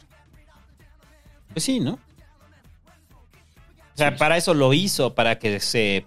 para que brincara en medios, ¿no? Sí. Porque se lo manda a todos sus operadores, ¿no? Sí, pues esto se va, esto se va a correr, ¿no? Entonces ya abro el debate, ¿no? Claudia está ocupando recursos, ¿no? y entonces no rompo, no rompo tanto la regla, ¿no? No rompo la regla, no estoy diciéndolo en los medios. Se filtró el WhatsApp. No, y tampoco está diciendo que es Claudia. A lo que está diciendo es que hay una operación, ¿no? Fa- en favor de Claudia. En favor de Claudia. Lo cual es evidente, ya sabemos. Sí, claro, eso lleva, eso lleva desde hace tres años, cuatro. Entonces, esto es uno de los, uno más de los movimientos desesperados de Marcelo, ¿no? Ajá. Por tratar de jalar reflector. Y, y, y sí genera eco. O sea, genera eco tanto que las otras corcholatas le responden, ¿no? Entre ellos Noroña. O sea, le, le responden porque lo empiezan a ver de que Marcelo quejándose sobre algo que, que sabes que lo haría Marcelo, pero no le alcanza, ¿no? O sea, si la operación le favoreciera a él, pues sí. Entonces empiezas a ver eventos de Claudia en todo el país, donde los gobernadores, los, los presidentes municipales, los alcaldes, le están organizando eventos a Claudia. Y pues a Marcelo sí le organizan, le organizan unos, pero no del nivel de los de Claudia, ¿no? ¿No sería más como envidia? O sea, cuando, cuando ves la fiesta de tu vecino que está más chida que la tuya. Sí, empiezas a correr el rumor de que, De que esos tamales están culeros. sí, de que son de rata. Son de rata, esos tamales. Los tamales que da el vecino son de rata. Ah, o sea, se ve, se ve como el enojo de Marcelo, ¿no? O sea, hay un enojo ahí. Hubo unas ganas de, de evidenciar algo que, pues, a, a todas vistas eh, es obvio, ¿no? O sea, es evidente. Que, que están organizando, sí. Que haya carreo, sí. A mí me da mucha risa porque, en serio, cuando yo estaba viendo el video que sale Pío López Obrador y que sale a decir, con las peores prácticas priistas de los ochentas, y o sea, le faltó decir, con las peores prácticas priistas de los ochentas, porque lo sé, porque yo hice esas prácticas de los ochentas. Claro, claro. Y eso hacíamos, ¿eh? Eso hacíamos. Y siguen haciendo, y siguen haciendo. Es la típica entre políticos de acusarse de corruptos. Es la típica, la típica. Es el mismo ejemplo de siempre. Y ahorita porque Claudia va en primero, si no, ella lo estaría haciendo. Ella estaría sobre. Con todo sobre, sobre eh, Marcelo, ¿no? Sí. Pero. mm, ¿Quién le hace.? A ver, primero, entonces, primero es esto, ¿no? Este, esto hace ruido. Y luego ya viene eh, lo de Noroña que dice pues que Marcelo se va a ir a la 4T, ¿no? Que se va a ir a MC, ¿no? A ver, espérame, creo que ahí se, car- se, se, se cambió el audio. Espérame tantito, güey. Eh... Espérame, espérame, espérame, espérame, espérame, espérame. Desconectó algo. Ya, ¿ya te escuchas? A ver, habla. Ya, yo ya me escucho. Ah, ya, ya. Perdón, güey, es que se desconectó algo. Ajá. Ok. Entonces, este. Sí, o sea, lo de Noroña, ¿no? De que, de que al final él dice, no, pues es que Marcelo, pues. Primero, o sea, se da cuenta que esto es un truco y dice, pues es que yo creo que se va a ir a MC, ¿no? O sea, es un yo creo, pero algo sabe. Sí, Algo ¿crees? sabe. O sea, ¿sí crees que Noroña sabe algo? O, o, Sí, o, sí. o- o- o qué te lleva a concluir? Sí, por- porque no acusa tan en falso a los de su partido, ¿no? Sobre todo a Marcelo. Mm. Ha cuidado con él el tacto, ¿no? Entonces yo creo que algo sabe. Y al mismo tiempo yo creo que él ve que Claudia va creciendo y que el- Claudia pues es a, qui- a quien con quien no hay que pelearse, ¿no? Entonces mira Claudia, yo me peleo con Marcelo, ¿eh? Yo le digo que se va a ir a MC para debilitarlo. También Mm. puede ser, ¿no? También puede ser. Sí, porque bueno, al final lo que dice Marcelo es real, ¿eh? Ya nada más son ellos dos también. Y hasta lo presentó, ¿no? En pantalla. Así es, son, somos ella y, y yo. Eso, eso me, me sacó de onda porque yo pensé que era un Photoshop. O sea, pensé que alguien había photoshopeado a Marcelo y a Claudia y no, él sí lo hizo en un evento. O sea, y ya se ve como de pelea de box, ¿no? Y creo que la estrategia es correcta de Marcelo, ¿no? O sea, es una estrategia de presentarse como que está cerrado, ¿no? El, el- la preferencia con Claudia, ¿no? Lo cual, Mm. pues, está lejos de la realidad, ¿no? Pues sí. Yo creo que las estrategias de Marcelo son las correctas, pero la forma en la que los opera son terribles. Pero son las correctas. Piénsalo como, como, como asesor. Yo digo que son las correctas, ¿no? Sí, la cosa es que Marcelo mm, está en la desesperación porque él sentía que ya era suyo, ¿no? Ajá. O sea, yo creo que Marcelo era el más adelantado, digamos. El primer año casi todo el mundo decía, va a ser Marcelo, ¿no? Va a ser Marcelo. Y solo unos cuantos decían que iba a ser Claudia, ¿no? Más bien se fue cargando el tema en torno a Claudia. Pero, y eso lo lleva a una desesperación en este momento. Pero sí está haciendo lo correcto. Está haciendo lo correcto, pero no le da. No le No le da da y no le no- sale muy bien. Porque no creen en él. En Morena no creen en él. No, e inclusive la forma en la que hace esto es, es falso, güey. Ahí para la mayoría de los pas que escuchas, o sea, si se enteraron de- del audio de Marcelo y de la denuncia de Marcelo de acarreo, ¿usted qué piensa? O sea, si se indigna, siente eh, empatía por Marcelo de que le están jugando chueco en el proceso interno de, de Morena, o lo ve como un cabrón colmilludo que está tratando de impulsar su, su agenda, ¿no? Bueno, su posicionamiento. No, y decirlo, ¿eh? O sea, Marcelo hace estas prácticas y, y las hacen muy bien. Más bien lo que pasa es que en este momento él no trae el power. Pero él lo haría perfectamente, lo sabe hacer, lo ha hecho muchas veces, ¿no? O sea, ellos... mm, si alguien entiende bien de clientelas políticas es Marcelo. Sí. Mucho, ¿no? Sí. Entonces todas esas acusaciones pues son así de... "Ah". y luego no, pues es que el proceso, este... eh, eh, es, es irregular. Güey, nació irregular. Ustedes no deberían de estar en pre- en pre-pre-campaña. O sea, sí. Así es. El proceso es irregular, güey. Todo el proceso ha sido siempre irregular, güey. Me molesta que estén haciendo actos ilegales sobre este acto ilegal que estamos haciendo. Exacto. Ese es como un cartón de Patricio, ¿no? Casi, casi. Suena un cartón de Patricio. Cartón de Patricio. Saludos a Patricio. Somos tus fans. Siempre, siempre, por siempre. Monero Patricio, te queremos mucho. Llamamos a los miserables y el hombre man, güey, el hombre man, güey. El hombre man, el hombre hombre. Como decía, suave con las mujeres, cálido con los gatitos, tierno con los gays. Él es hombre man, el hombre hombre. Exacto. Saludos a Monero Patricio. Patricio Monero. y este. Y pues lo de Pío, ¿no? Este rollo de Pío que ya comentaste. Pero entonces, Pío lo- a ver, entonces ahí la pregunta es, tú decías en algún pasquín que el peje quería mucho a Pío, ¿no? Es de sus hermanos favoritos, sí. Y entonces ahora Pío, pues está con Marcelo, ¿no? Cuando el peje, Sí. pues hasta el momento se ha cargado con Claudia, ¿no? Más o menos. Entonces, ¿qué? ¿Está peleado Pío con el peje? ¿Ya se pelearon? ¿Peleas de carnales? Ah, no, yo creo que más bien Pío, este. No tiene jugada en el equipo de Claudia, yo creo. Sea, es eso. Entonces, más bien, pues dice, ah, pues me voy a cargar por acá. Y vas a ver, porque además es el ego muy grande, vas a ver que van a, van a leer el mensaje como que tú eres el candidato de Andrés. ¿no? Marcelo lo sabe, dice, "Eh, ¿cuánto me puede aportar este güey? Bueno, pues un, un 2% ayuda. Porque sí está apestado Pío, ¿no?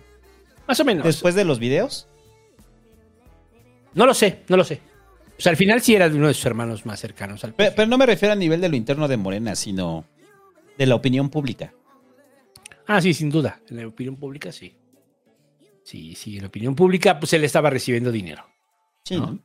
O sea, no hay contexto, no, o no se entiende el contexto, no se entiende la legalidad o ilegalidad del hecho, pero es muy, es muy este, televisivo, ¿no? Que, que se vea que le están dando dinero a alguien. Ajá. Y, ese alguien es el, hermano del presidente. ¿Para qué le está dando dinero? Para cosas de política.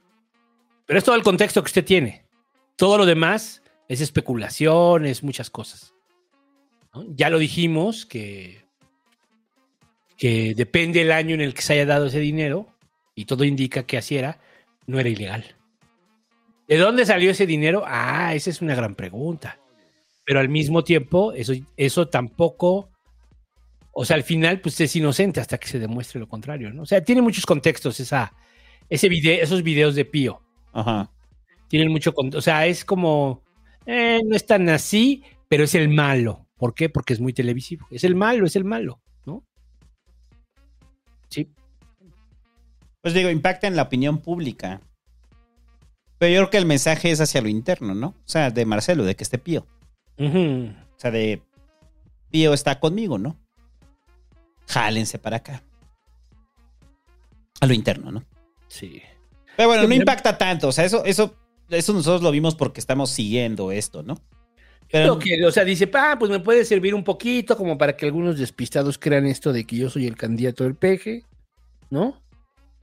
Y entonces lo lean así, pues sí, sí puede ser, pues al final es el hermano del presidente, se apellida igual, ¿no?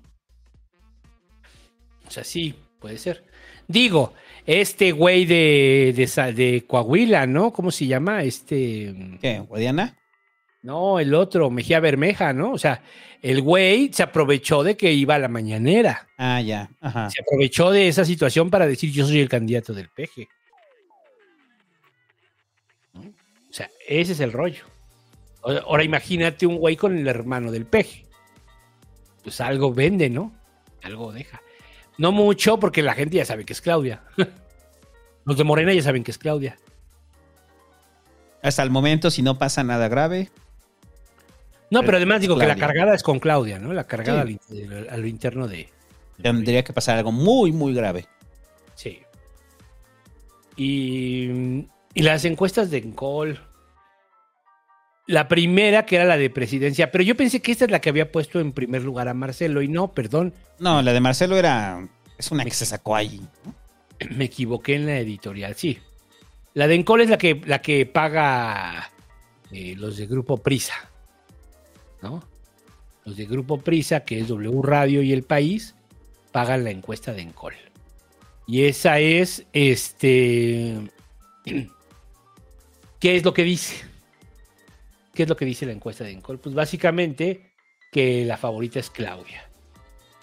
Digamos que en términos de lo que es la opinión, Claudia tiene 72 puntos de opinión de muy buena y buena y Marcelo tiene 64. En tercer lugar, Adán Augusto, pero fíjense, aquí es muy curioso porque eh, en tercer lugar, no, en tercer lugar, Noroña, con 61 puntos. Que Noroña tiene muchos positivos, 61%, pero es, el, es de los que más carga negativos, junto con el Güero Velasco y Monreal. O sea, ese es el tema con Noroña, que o lo amas o lo odias. Esa sería la conclusión. Mm, y ya vamos como directamente a la pregunta de...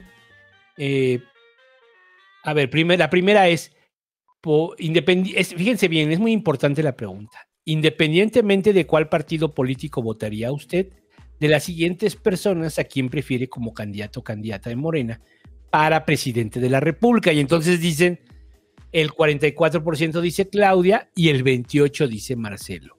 Pero esta es abierta, ¿no? O sea, aquí podemos decir, esta es una pregunta abierta. Entonces,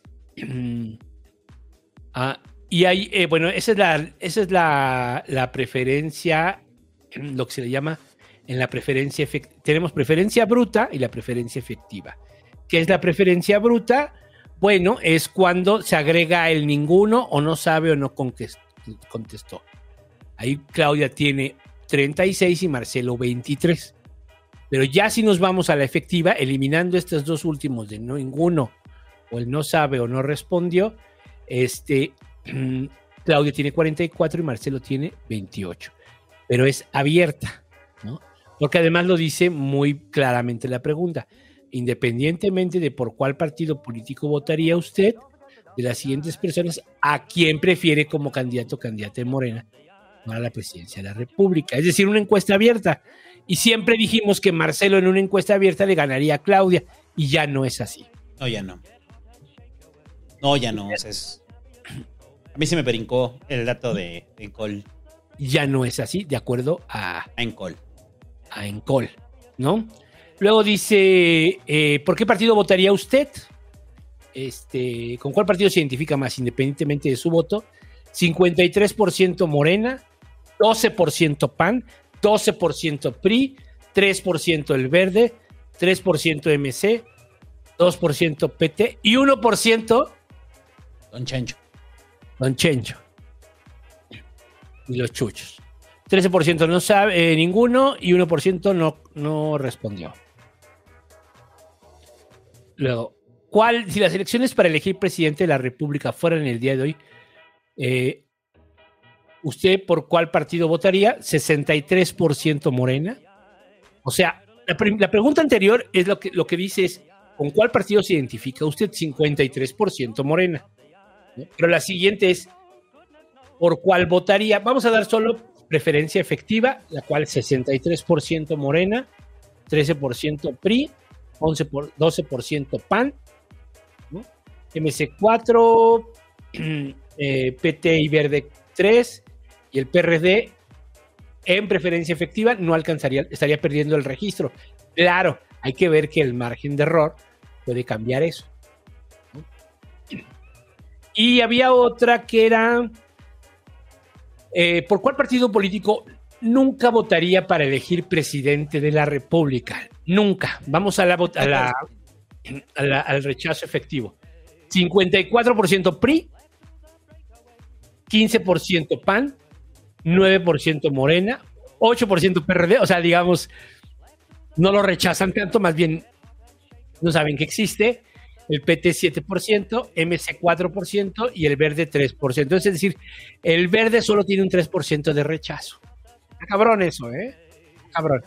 Pero el PRI 54. Entonces, acuérdense cuando les hablamos del tema del crédito que unos tienen crédito y otros tienen poco crédito y otros tienen más crédito. Bueno, pues este, es esta pregunta.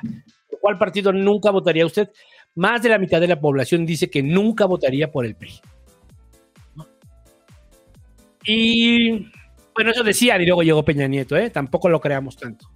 Los números eran similares. No, en este momento, o sea, En el año 2000. Todo es una fotografía del momento. Ajá. Es la radiografía de ahorita.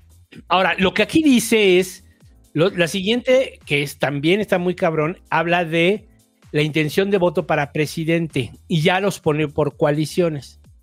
Vamos a dar solo la efectiva. La coalición de la 4T sacaría el 60%, la coalición de la oposición sacaría el 29% y MC solito sacaría el 11%. Estamos hablando de la efectiva, ¿no? Ajá. Aún así es muy alto para MC. Y luego ya hacen, digamos, un escenario en el cual se encuentra Claudia, Xochitl y Luis Donaldo.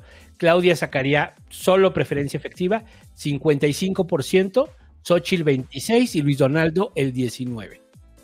Ujú. Eh, mm, con Marcelo hacen un ejercicio similar. Digamos que Marcelo sacaría dos puntos menos que Claudia, pero en general también ganaría. O sea, tendría el 53 y Xochitl el 28. Ese es un putazo muy fuerte para la oposición, esta encuesta, ¿no? No solo para Marcelo, sino para la oposición. Sí. Eh, luego hacen otros escenarios donde está Beatriz Paredes, que por cierto, ahorita vamos a hablar de Beatriz Paredes. Este. eh, y pues el resultado, digamos, es similar, ¿no? Con Xochitl, con Claudia y con Samuel, Samuel alcanzaría un 15, mientras que Luis Donaldo andaba por el 17, 18. Sería mejor candidato a la presidencia Luis Donaldo por parte de MC. Mm, y pues ya, ¿no? Es en general. Ahora vamos.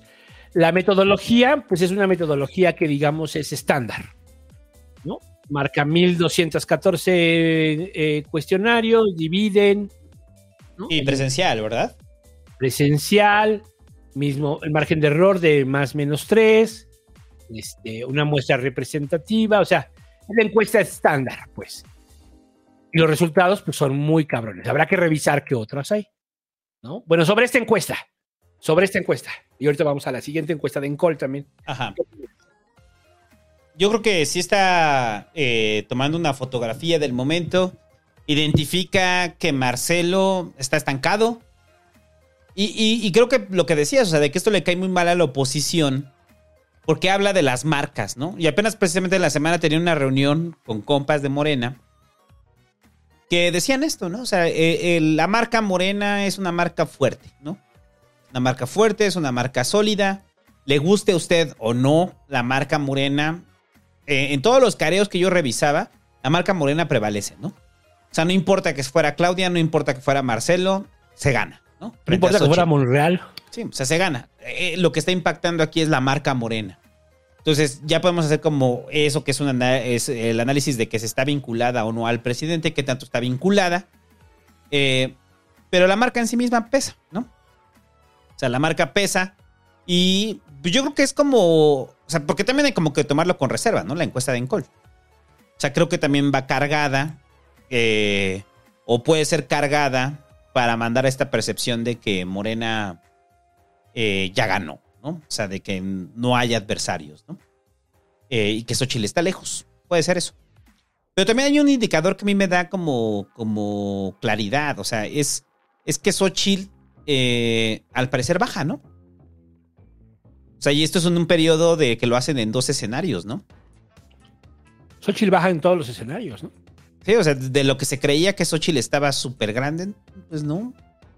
Ahora, este es un escenario previo a la campaña, ¿eh? Falta la campaña. La campaña determina muchísimas cosas, ¿no? Que Xochitl puede crecer, pues sí, sí puede crecer. Y que Claudia puede eh, minarse con la campaña, sí. Pero yo creo que sí es un. Para mí es un muestreo aproximado, o sea, de la realidad. Y el rechazo al PRI, ¿no? Ese es como el dato revelador, ¿no? El rechazo del PRI y al PAN. Al pan no tan alto, pero sí. Pero es que ese es lo que se sigue sin entender o que sigue sin entender la oposición. De cuánto rechazo hay hacia los dos. Y van juntos, ¿no? O sea, suman ese rechazo efectivo. Pero no, no se me hace desproporcionada la encuesta. ¿O tú, tú la ves desproporcionada? Mm. No. Sí creo que le dan demasiada ventaja a Claudia. Por ejemplo, hay una encuesta del, del financiero del día 16. Bueno, publicada el día 16. En esa encuesta le daban a Claudia 48 puntos y a Xochitl 36. Se me hace más real. O sea, se me hace demasiado disparado los números de Claudia. En general, de Morena y de Claudia. ¿Sí me explicó o no? Sí. Esa es la impresión que tengo. O sea, que están muy disparados. Sí, la encuesta es menor, marcan un margen de error de más menos 4.4. Este, se levantó jueves y viernes de la semana pasada, pero siento que la ventaja está más aterrizada que esta otra ventaja que le están dando los de los de Encol. Pero bueno, es, es una impresión. Puedo estar equivocado y a lo mejor sí, no, pues esa es, ¿no? Realmente Morena va a sacar el 50 y tantos por ciento, ¿no? Puta madre, güey. ¿No? Eso sería muy cabrón, ¿no? O sea, sí, cabrón. o sea, porque es eso lo que están prácticamente marcando, ¿no? O sea, este, va de nuevo por coalición. Fíjate, por coalición lo que dicen. Si las elecciones para elegir presidente de la República fueran el de hoy, ¿por cuál partido votaría? ¿Por qué alianza o partido votaría? Y la, la 4 tiene 60% en la efectiva. 53 en la bruta, 60 en la efectiva. Y la otra tiene la, cual, la alianza, la oposición, el Va por México, tiene entre 26 de bruta y 29 efectiva. Ese es solo, digamos, sin nombres. Ya con nombres, vámonos solo a la efectiva. Claudia tiene 55, Xochitl 26 y Luis Donaldo 19. O sea, sí es distinta la encuesta. ¿no? Sí hay una tendencia distinta.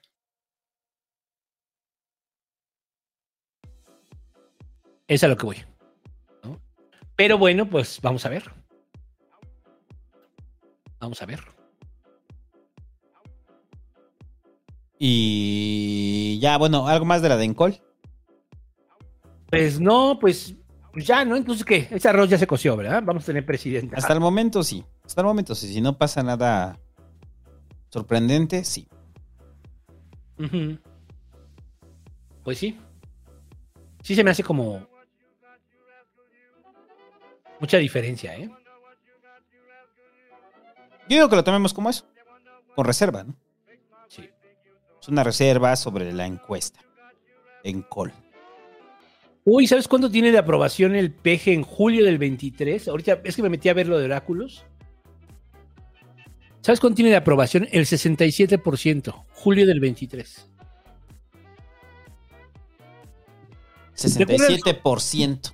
¿Recuerdan su momento más bajo que fue con lo de. con lo de. la Casa Gris? Ujú.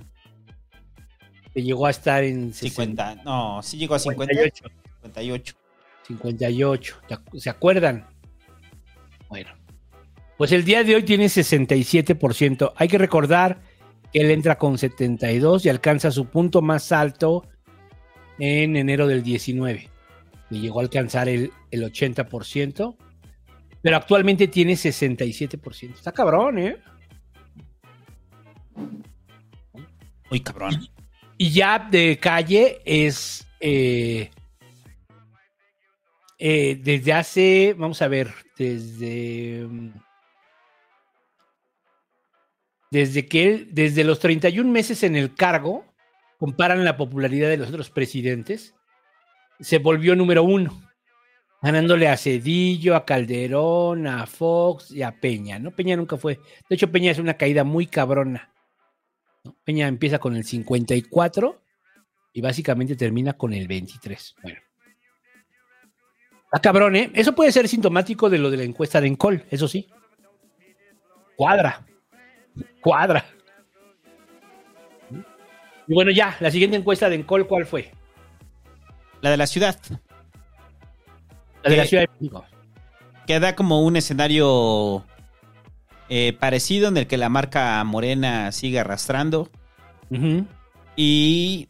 Pero como que marca una distinción de los candidatos de Morena, ¿no? Ujú. O sea, de que en un escenario eh, en el cual compitiera Harfush, eh, Harfush gana, ¿no? Así es.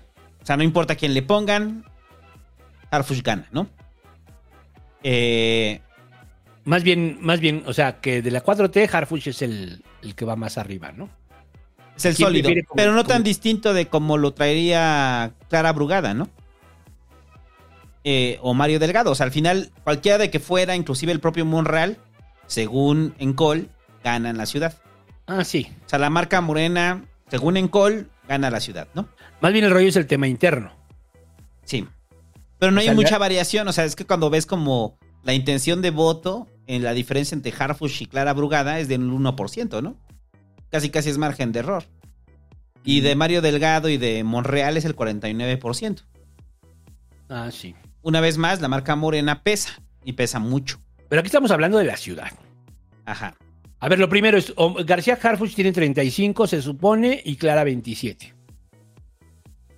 Son el 1 y el 2. Y en Ah, bueno, sí, no en el careo, sino la comparativa entre candidatos de Morena. entre, ¿no? la- entre las propias fuerzas, Ajá. El primero es Gar- García Harfuch, y luego vendría Clara Brugada, y en tercer lugar Mario Delgado, ¿no? En el caso del PAN, Santiago Taboada sería el primer lugar, 43, Lía Limón 27, Tabe 18. Y en el caso del PRI, eh, Rubalcaba 55%, Cintia López Castro 34%. Luego ya empiezan todos estos careos que menciona que menciona el santo, ¿no? Ahora, mm, digamos, el careo más. Pues sí, básicamente Harfuch y Clara Brugada sacarían lo mismo, ¿no? O sea, no es. Pero es muy alto, ¿no? Aquí lo que habla es que. Aunque no sé si aquí les ponen partidos. Básicamente, no, son personas. Aquí es persona contra persona. Aquí no hay marca morena, según yo. Eh, Porque dice. Solo es que no lo dice, no lo dice. Ajá, en la, en la intención de voto, ¿no? Ajá. Eh, pero pues se entiende que es la marca, ¿no? Se entiende que el candidato va por la coalición. O sea, y el, el candidato más fuerte, que sería Tabuada, por la oposición, se entiende que va en el frente, ¿no? Y se va Yo- Morena con aliados, ¿no? Sí, pero creo que es, es que no sé. Ah, es que no dice realmente cómo es. O sea, si preguntaron. No, la pregunta es por cuál de los siguientes candidatos o partidos políticos votaría, ¿no? Ah, ok. O sea, se entiende que ya es la coalición. Ajá, sí. Pues igual están poniendo muy alto a Morena aquí en esta de Encol también. 58%. Sería básicamente 57, cin- o sea, arriba del 50%. Sí, es- la veo muy alta, ¿eh? Yo, yo desde... Yo igual desde- que la otra, las veo muy altas. Esta la veo muy, muy cargada y creo que esta, o sea, sí es como el mensaje de, de- o sea, las dos de Incol, ¿no? Pareciera que el mensaje es, no importa lo que hagan, gana Morena, ¿no? No importa, gana Morena. Sí, yo la veo muy alta. Pero bueno, pues vamos a ver. Todavía este, esto no este proceso no ha arrancado.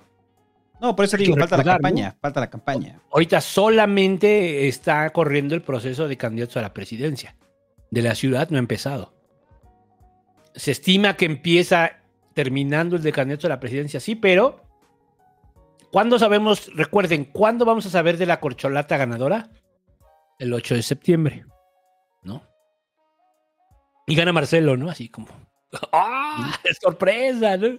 Ajá. Eh, No, no creo. Y este. Y a partir de ahí empieza el de la ciudad. Y también hay que ver si van a dejar elegir. O sea, si García Harfuch va a entrar a la contienda y lo van a dejar entrar. Porque no es. No es que, No es militante de Morena, ¿no? ah, no. Ujú. Bueno. Y luego viene. eh,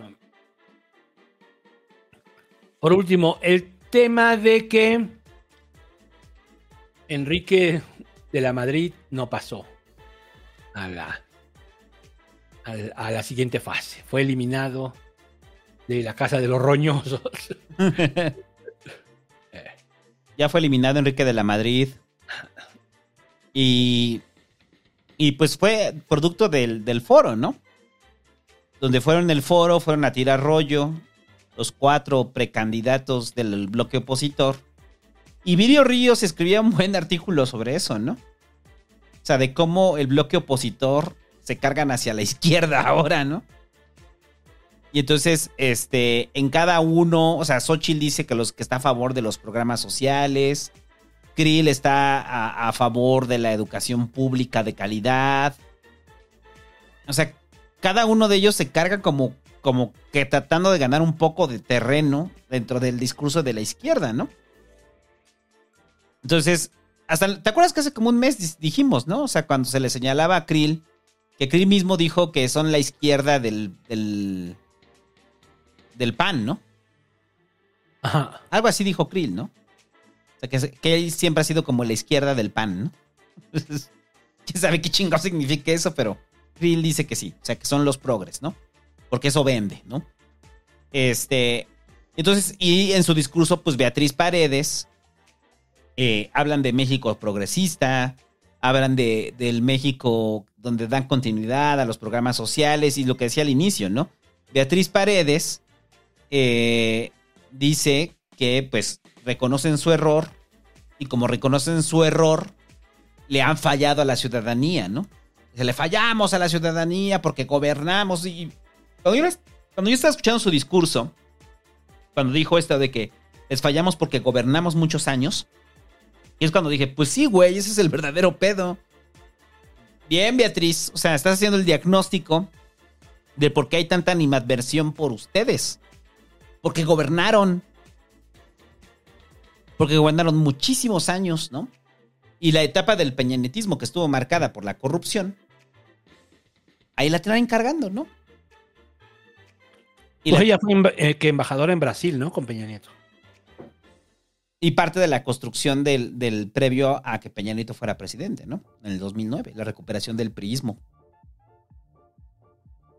Entonces es como dices, pues sí, o sea, no estás haciendo un diagnóstico que no sepamos ya. Pues es, ahorita la, encuesta de Encol pues reafirma eso, ¿no? Cuánto rechazo hacia, hay, hacia los partidos que ya gobernaron este país como el PRI y el PAN. Entonces no hay nada nuevo bajo el sol en este foro. Eh, aún así recuerde que todavía vienen los otros foros y que al final va a haber una, una decisión de partido, ¿no? Entonces parecía que hasta el momento sigue siendo Xochitl, ¿no? La que se mantiene. Sí, güey, pero ahí te va, güey. O sea, a Santiago Krill le va a ganar Beatriz Paredes. ¿Sí? ¿Crees? Sí. Estoy casi seguro. De entrada, los pristas ya se van. Los pristas van a ir con Beatriz, ¿no? No van a ir con Xochitl, no van a ir con Santiago. Sí. Los panistas se ve que se están cargando hacia Xochitl, ¿no? Ajá. No, en conclusión, Santiago va a quedar en tercer lugar. Y algo que parecía como que no era posible que llegara Beatriz. Me recuerda un poco al a cuando Porfirio regresó, ¿no? Así de, ah, mira, aquí está este güey. Hemos dicho que Beatriz es buena, ¿no? Es buena política, pues. Echa buen rollo, trae, o sea, sí. No, es, trae buen rollo, Beatriz. Trae buen rollo, si es progre. Me atrevería a decir que es socialdemócrata. Sí, sí, sí, todo eso sí. Pero pues su pinche partidito está cabrón. No, y que también, o sea, aunque es autocrítica Beatriz del priismo, es autocrítica, autocrítica nada más superficialmente, ¿no? Ajá. No dice nombres, no habla de Peña. No habla de. Pues no lo van a hablar, obviamente. ¿no? Ay, no. O sea, dispararse en el pie. Entonces, hasta el momento, pues pareciera que Xochitl ya va. Y como va, y ahorita recuerdo la encuesta de Encol, lo que decíamos la semana pasada, ¿no? Que ya es esa sensación de que Xochitl ya se desinfló. Sí. Ya Sí, se sí, desinfló, ¿eh? ya se desinfló Fue muy rápido. Twitterlandia, güey. Fue Twitterlandia, güey. O sea, ya cuando lo ves, tiene como un mes, ¿no? Más o menos lo de Xochitl. ¿Cuánto tiene lo de Xochitl? Ya, mes y medio, ¿no? Mes y medio. Ya cuando lo ves así a la distancia, dices, ah, fue Twitterlandia. Fue Twitterlandia. Hizo ruido en las redes, en la vida regular, ¿no? La gente no, no está como, no, no, no sabe, muchos no saben quién es Xochitl. Por supuesto, muchas personas no saben quién es Xochitl. Sí, entonces hizo ruido ahí y ahí se va a quedar, ¿no? Al parecer.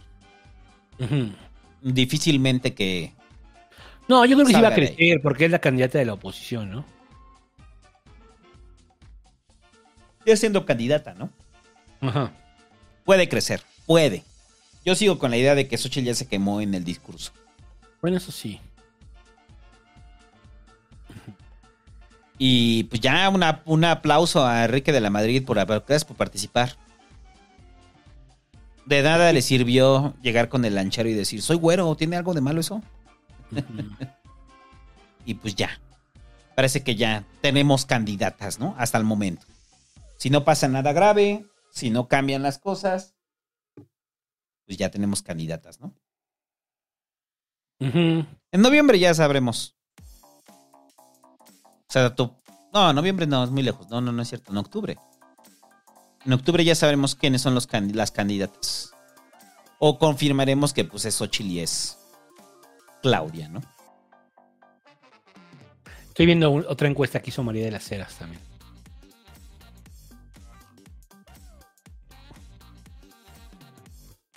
Xochitl perdería, de acuerdo a esta, Xochitl perdería por 44 puntos frente a Claudia. De acuerdo a una encuesta de Demotecnia. Muy alejado, ¿no? De la de México Elige. De la de Encol, ¿no? No, de la de Encol y la de México Elige, ¿no? Que la de México Elige las ponía cercanas, ¿no? Ajá. Pero sí había trampa, acuérdate que había trampa. Sí. En esa que vimos, porque los ponían, también ponían a Marcelo y a no sé quién más y dijimos. Sí. Sí, pero lo que no han dicho es que si los juntas, si los sumas, es otro pedo, ¿no? No es que realmente Xochitl vaya en segundo. Más bien, el voto de la 4T lo estás, lo estás se- separando entre 3 o 4. Ujú. Pues sí, parece que ya. Pasó la Xochilmanía. Fue una moda como la casa de los famosos y Wendy. Y al igual que los Tamagotchis y los. ¿Cómo se llaman? Como los Tamagotchis y el Happy Punk. Te vas a ir el montón así decir. No, gordo, ¿cómo que te pasa? El Happy Punk no fue una moda. Sí, gordo, fue una moda. Una de las tantas y tantas modas. ¿No? Ajá, como el ska. Como el ska, güey. Y ya. ¿Ando algo más? Pues no, este. Pues no, ya vámonos, ¿no? Creo que últimos superchats o qué. Moda- superchats. Una moda como los spinners, dice. Así fue Sochi. Ándale, como los fidget spinners. Ajá. Este.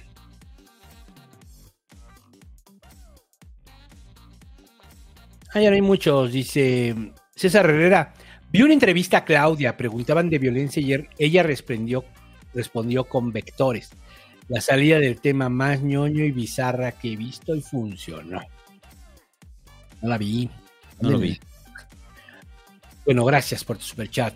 F. Otaku dice: Miki, vámonos a cortar aguacates o cuál es tu chamba. Miki, ¿quieres ir a cortar aguacates, güey? No, güey, yo hago un trabajo intelectual.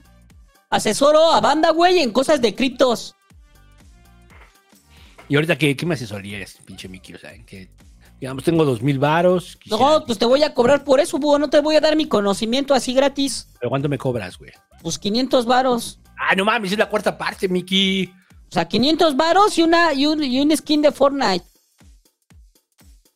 O sea, pinche Miki, pues te lo pagas con tus 500 que estás cobrando, que por cierto no te pienso pagar. Oh, pues es que si no, güey. Todo el mundo quiere conocimiento gratis, güey. O sea, Bueno, no, güey. sí. Yo por eso ya me especialicé. Llevo, llevo dos años especializado. Pero, o sea, pero ¿cuál sería tu currículum, güey? ¿A quién has hecho millonario? O sea, ¿a quién, ¿a quién has hecho ganar dinero al menos? Dime. A mucha gente, güey, pero no te lo puedo decir porque son clientes secretos. Ah, O sea, no quieren ser exhibidos porque si no, luego los secuestran, güey. bueno, ese sí es buen punto. Sí, claro. Eh, Eric Arcos dice: Vayan a nuestra nueva temporada de Las Meninas con el tema Revolución Mexicana en el Teatro Milán.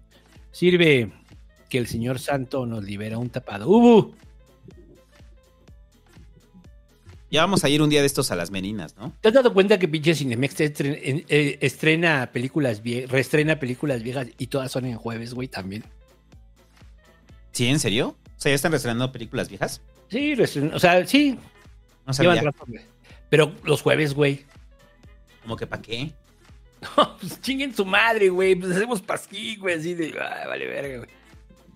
¿Pero películas viejas chidas o películas viejas así? Reestrenaron, haz de cuenta, Trainspotting, ¿no? Reestrenaron este. ¿Ah, en serio? ¿Trainspotting en cine? Ajá, Pulp Fiction. Órale, qué cool. Este. ¿Cuál otra? ¿Cuál- Ahorita van a reestrenar las de. Ahorita van a reestrenar las de. La trilogía de Logan. De, de Nolan. De Batman. se me antoja tanto verlas porque pues, las acabamos de ver, ¿no? No Hace sé, no- tendría que ser una película que sí pienses que vale muchísimo la pena verla en el cine, ¿no? Sí, pero también como el rollo de, ah, no la vi en el cine, la voy a ir a ver al cine. ¿no? O sea, en su momento, por ejemplo, El silencio de los inocentes, ¿no? Ah, bueno. ¿Tú la viste en el cine? No. No, pues no, estaba bien. Estabas chiquito, no te dejaban entrar, ¿no? Entonces, ah, pues ok. ¿No? O sea, películas así, por ejemplo, a mí me encantaría ver Boogie Nights en el cine, güey. Yo no la vi en el cine. güey. Amo esa película, güey. Ah, estaría chido. Ahí por Thomas Anderson que nos mande un super chat para. Para que nos invite a ver Boogie Nights, ¿no? Boogie Nights es una super película. Ahí está la recomendación. Ya le hemos recomendado, ¿verdad? Boogie Nights. ¿verdad? Todo Paul Thomas Anderson, véalo. Por eso Paul Sí, Thomas. Paul Thomas Anderson. Yo pensaba, cuando a mí el Santo me hablaba de Paul Thomas Anderson, para mí era así de, ay, pinche Santo, está de mamón acá, cine. Cine de mamador. Cine de mamador. Y sí, pero está chido, güey. O sea, yo creo que el Paul Thomas Anderson sí tiene como el nivel de Kubrick. Eh, está cabrón. Está cabrón. Ay, güey, pero, o sea, cuando yo decía de Paul Thomas Anderson, o sea, tú viste, nosotros vimos Boogie Nights bien morros y ni sabíamos que era el pinche Paul Thomas Anderson. No, no, no, pero no, yo vi Boogie Nights ya grande, te estoy hablando de hace como, no sé, cinco años y fue así de, no mames, qué buena película, güey. Sí, güey, ¿la viste hace cinco años Boogie Nights? No, o sea, la volví a ver, pues. Ah, o sea, la vi hace muchos años, sí, me acuerdo que la vi en los 90, sí. Es como del 97, esa película 98. Sí, pues yo te digo, la vimos como por esa época y pues no sabíamos que, o sea, nos gustó mucho y solamente así como no decíamos, ah, Paul ah, Thomas está cool, está cool, y hacen películas. Ah, la del porno, güey, la del porno. Tiene un ah, pitote ese güey, sí, no mames, está cabrón, güey, ahí, ¿no? Sí. Pero ya cuando ahora la ves, ya con ojos de, a ver más de cine y dices, ah, no mames, güey, qué cosas tan locas, güey. Es como que hasta la fecha para mí la mayor película de Paul Thomas sigue siendo There Will Be Blood. Que Pero ahí sí que- ya lo veíamos, ¿no? Por el, el inicio, por ejemplo, ¿no? La película, yo creo que se avienta como 25 minutos sin diálogo, ¿no? ¿En The Will Be Blood? Todo el inicio es como Ah, 25 sí, hasta que está ya en la mesa hablando, ¿no? Con, con su hijo. Como 20, ¿no? O sea, pero es un, es un tratote todo este, todo este- Y es glorioso. Con la música del Johnny Greenwood.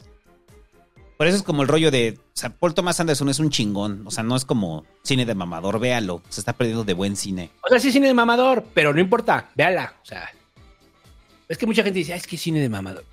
¿Qué? ¿No? Y me acuerdo porque lo puse en el Facebook, así de que cuando reestrenó, reestrenó Cinemex, este... Ah, ya me, ya me acordé, reestrenó Trainspotting, Pulp Fiction y Fight Club y, no me y ah, y Big Lebowski. La reestrenaron. Mm. Y no mames, güey, ¿y por qué jueves que es Pasquín, no? Y este, y un güey puso, ah, puro cine de mamadores. Güey, esas ya son películas de cultura general, güey, o sea... El Big Lebowski ni siquiera es de mamador. Es bien divertida esa película. Big Lebowski es fantástica, güey, es fantástica. Fue que de mamador. Es bien pinche divertida. O sea. Sí, es mi jefe, pero bueno, saludos al malvado. O sea, ni que fuera el pinche Barusfakis o alguna madre así. O sea. Sí, no, o sea, por ejemplo, este, ¿cómo se llama el de... Ay, este Lars von Trier, ese sí es más mamador, ¿no? Ah, quién sabe. Hay películas muy buenas de Lars von Trier que no son de mamador. O sea, bueno, que no, a mí no se me hacen de mamador. O sea, es como, no sé, la, la casa que ya construyó, o sea. o sea, no pero, por ejemplo, Nymphomaniac, Ah, esa sí es más de mamador. Pero la casa que ya construyó no se me hace nada de mamador, se me hace una buena película. Igual, no sé, Melancolía, ¿no? Es una gran película. Bueno, el punto es que vaya al cine con nosotros. Vamos a rifar una entrada al cine con nosotros. Para que nos compre unos nachos. por ejemplo, Big Lebowski no la viste en el cine, ¿no? No, esa me tocó. Esa la vi en DVD. Esa la viste en DVD. Es de esas, esas películas como de esa época de Napoleon Dynamite. Más o menos de esa época. Todas son noventeras las que te dije, ¿no? Trainspot, no, Fight Club es del 2000, ¿no? Lebowski es del 2000, ¿no? No, se me hace como que es del 98, 99. Sí, tan vieja es. Dice el Hobbit, una película de huevos es mi favorita. A mí sí me gusta esa película. Ah, es del 98 de Big Lebowski. Sí, güey. Órale, qué loco. Trainspotting debe ser del 94. ¿Y Napoleon Dynamite de qué año es? No, Trainspotting del 97. O 96, 96, ¿no? Ah, no, sí, Napoleon Dynamite es desde el 2004, güey. Ah, es que las tengo ubicadas de esas cuando digo, cuando iba a Tepito a, a surtirme de cine de mamador. Sí, qué buen tiempo. Y entonces me traía un chingo de películas y yo creo que en esa época vi Napoleon Dyma- Dynamite y también a la vez vi este Lebowski. Suscríbase al movie. Ah, el movie muy buenas películas. Muy, muy buenas. La semana que entra hablas del catálogo de movie. Ya vamos a hacer, ya se acabó, se acabó el pasquín. Ahora, va a se ser llamará Cinerdos, Cinerdos, Cinerdos. Cinerdos. Vamos a hablar de cine. Eh, a nosotros nos gusta mucho hablar de cine, muchachos. Es lo que nos, nos, nos mama el cine. Yo sé que ustedes son más de series. Las nuevas generaciones son más de series y son de esas cosas que a mí me perturban. Yo también me hice más de series, lo admito. Pero ahora que he estado regresando a ver películas porque empiezo a enseñarle a mi hija de cine. Sí, ah, qué buenas pelis. Es lo que te decía la otra vez que yo ya renuncié a las series y ya. O sea, yo nada más veo películas ya. Ya no veo series. Eh, Y-. Último superchat, ¿no? Sí, y ya, ajá. Abraham Salas de la Rosa dice, Miki aconsejó al santo y ahora compra tamales de 30 pesos. Obviamente de ahí salí para mis tamales, salió para mis tamales. Ahí está. Y ya, sin skin, dicen, sí, se oye mejor sin skin. Y a mí me encanta ese comentario que dice, movie es de mamador, ¿no? Digo, Pues sí. entonces, ¿qué, güey? ¿Vemos los Avengers cuatro veces? O Blue No, podemos hablar de los Avengers, pero... Ay, no, qué pinche hueva. De cine bueno, que valga la pena, chingada madre. Eh, Hablen de cómo Oppenheimer no sale ni un japonés.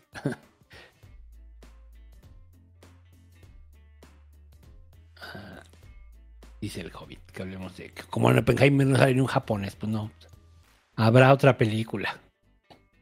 Alguien debería hacer la de Hirohito. Mira, ve, dice Joshua Garduño. Las películas son como Borges con los cuentos, las series son sus novelas. Borges no escribió novelas, idiota. O sea, ejemplo, es, es estúpido. no mames. Y así quieren. Bueno, ya vámonos, güey, ya vámonos. Ya. Ya vámonos, Ya, ya, vámonos, ya están diciendo duró mamadas aquí, ya están- Dijimos, no, a las 12 sí vamos a acabar y la chingada, y no, otra vez. Bien pinche tarde, pero nos encanta estar con ustedes.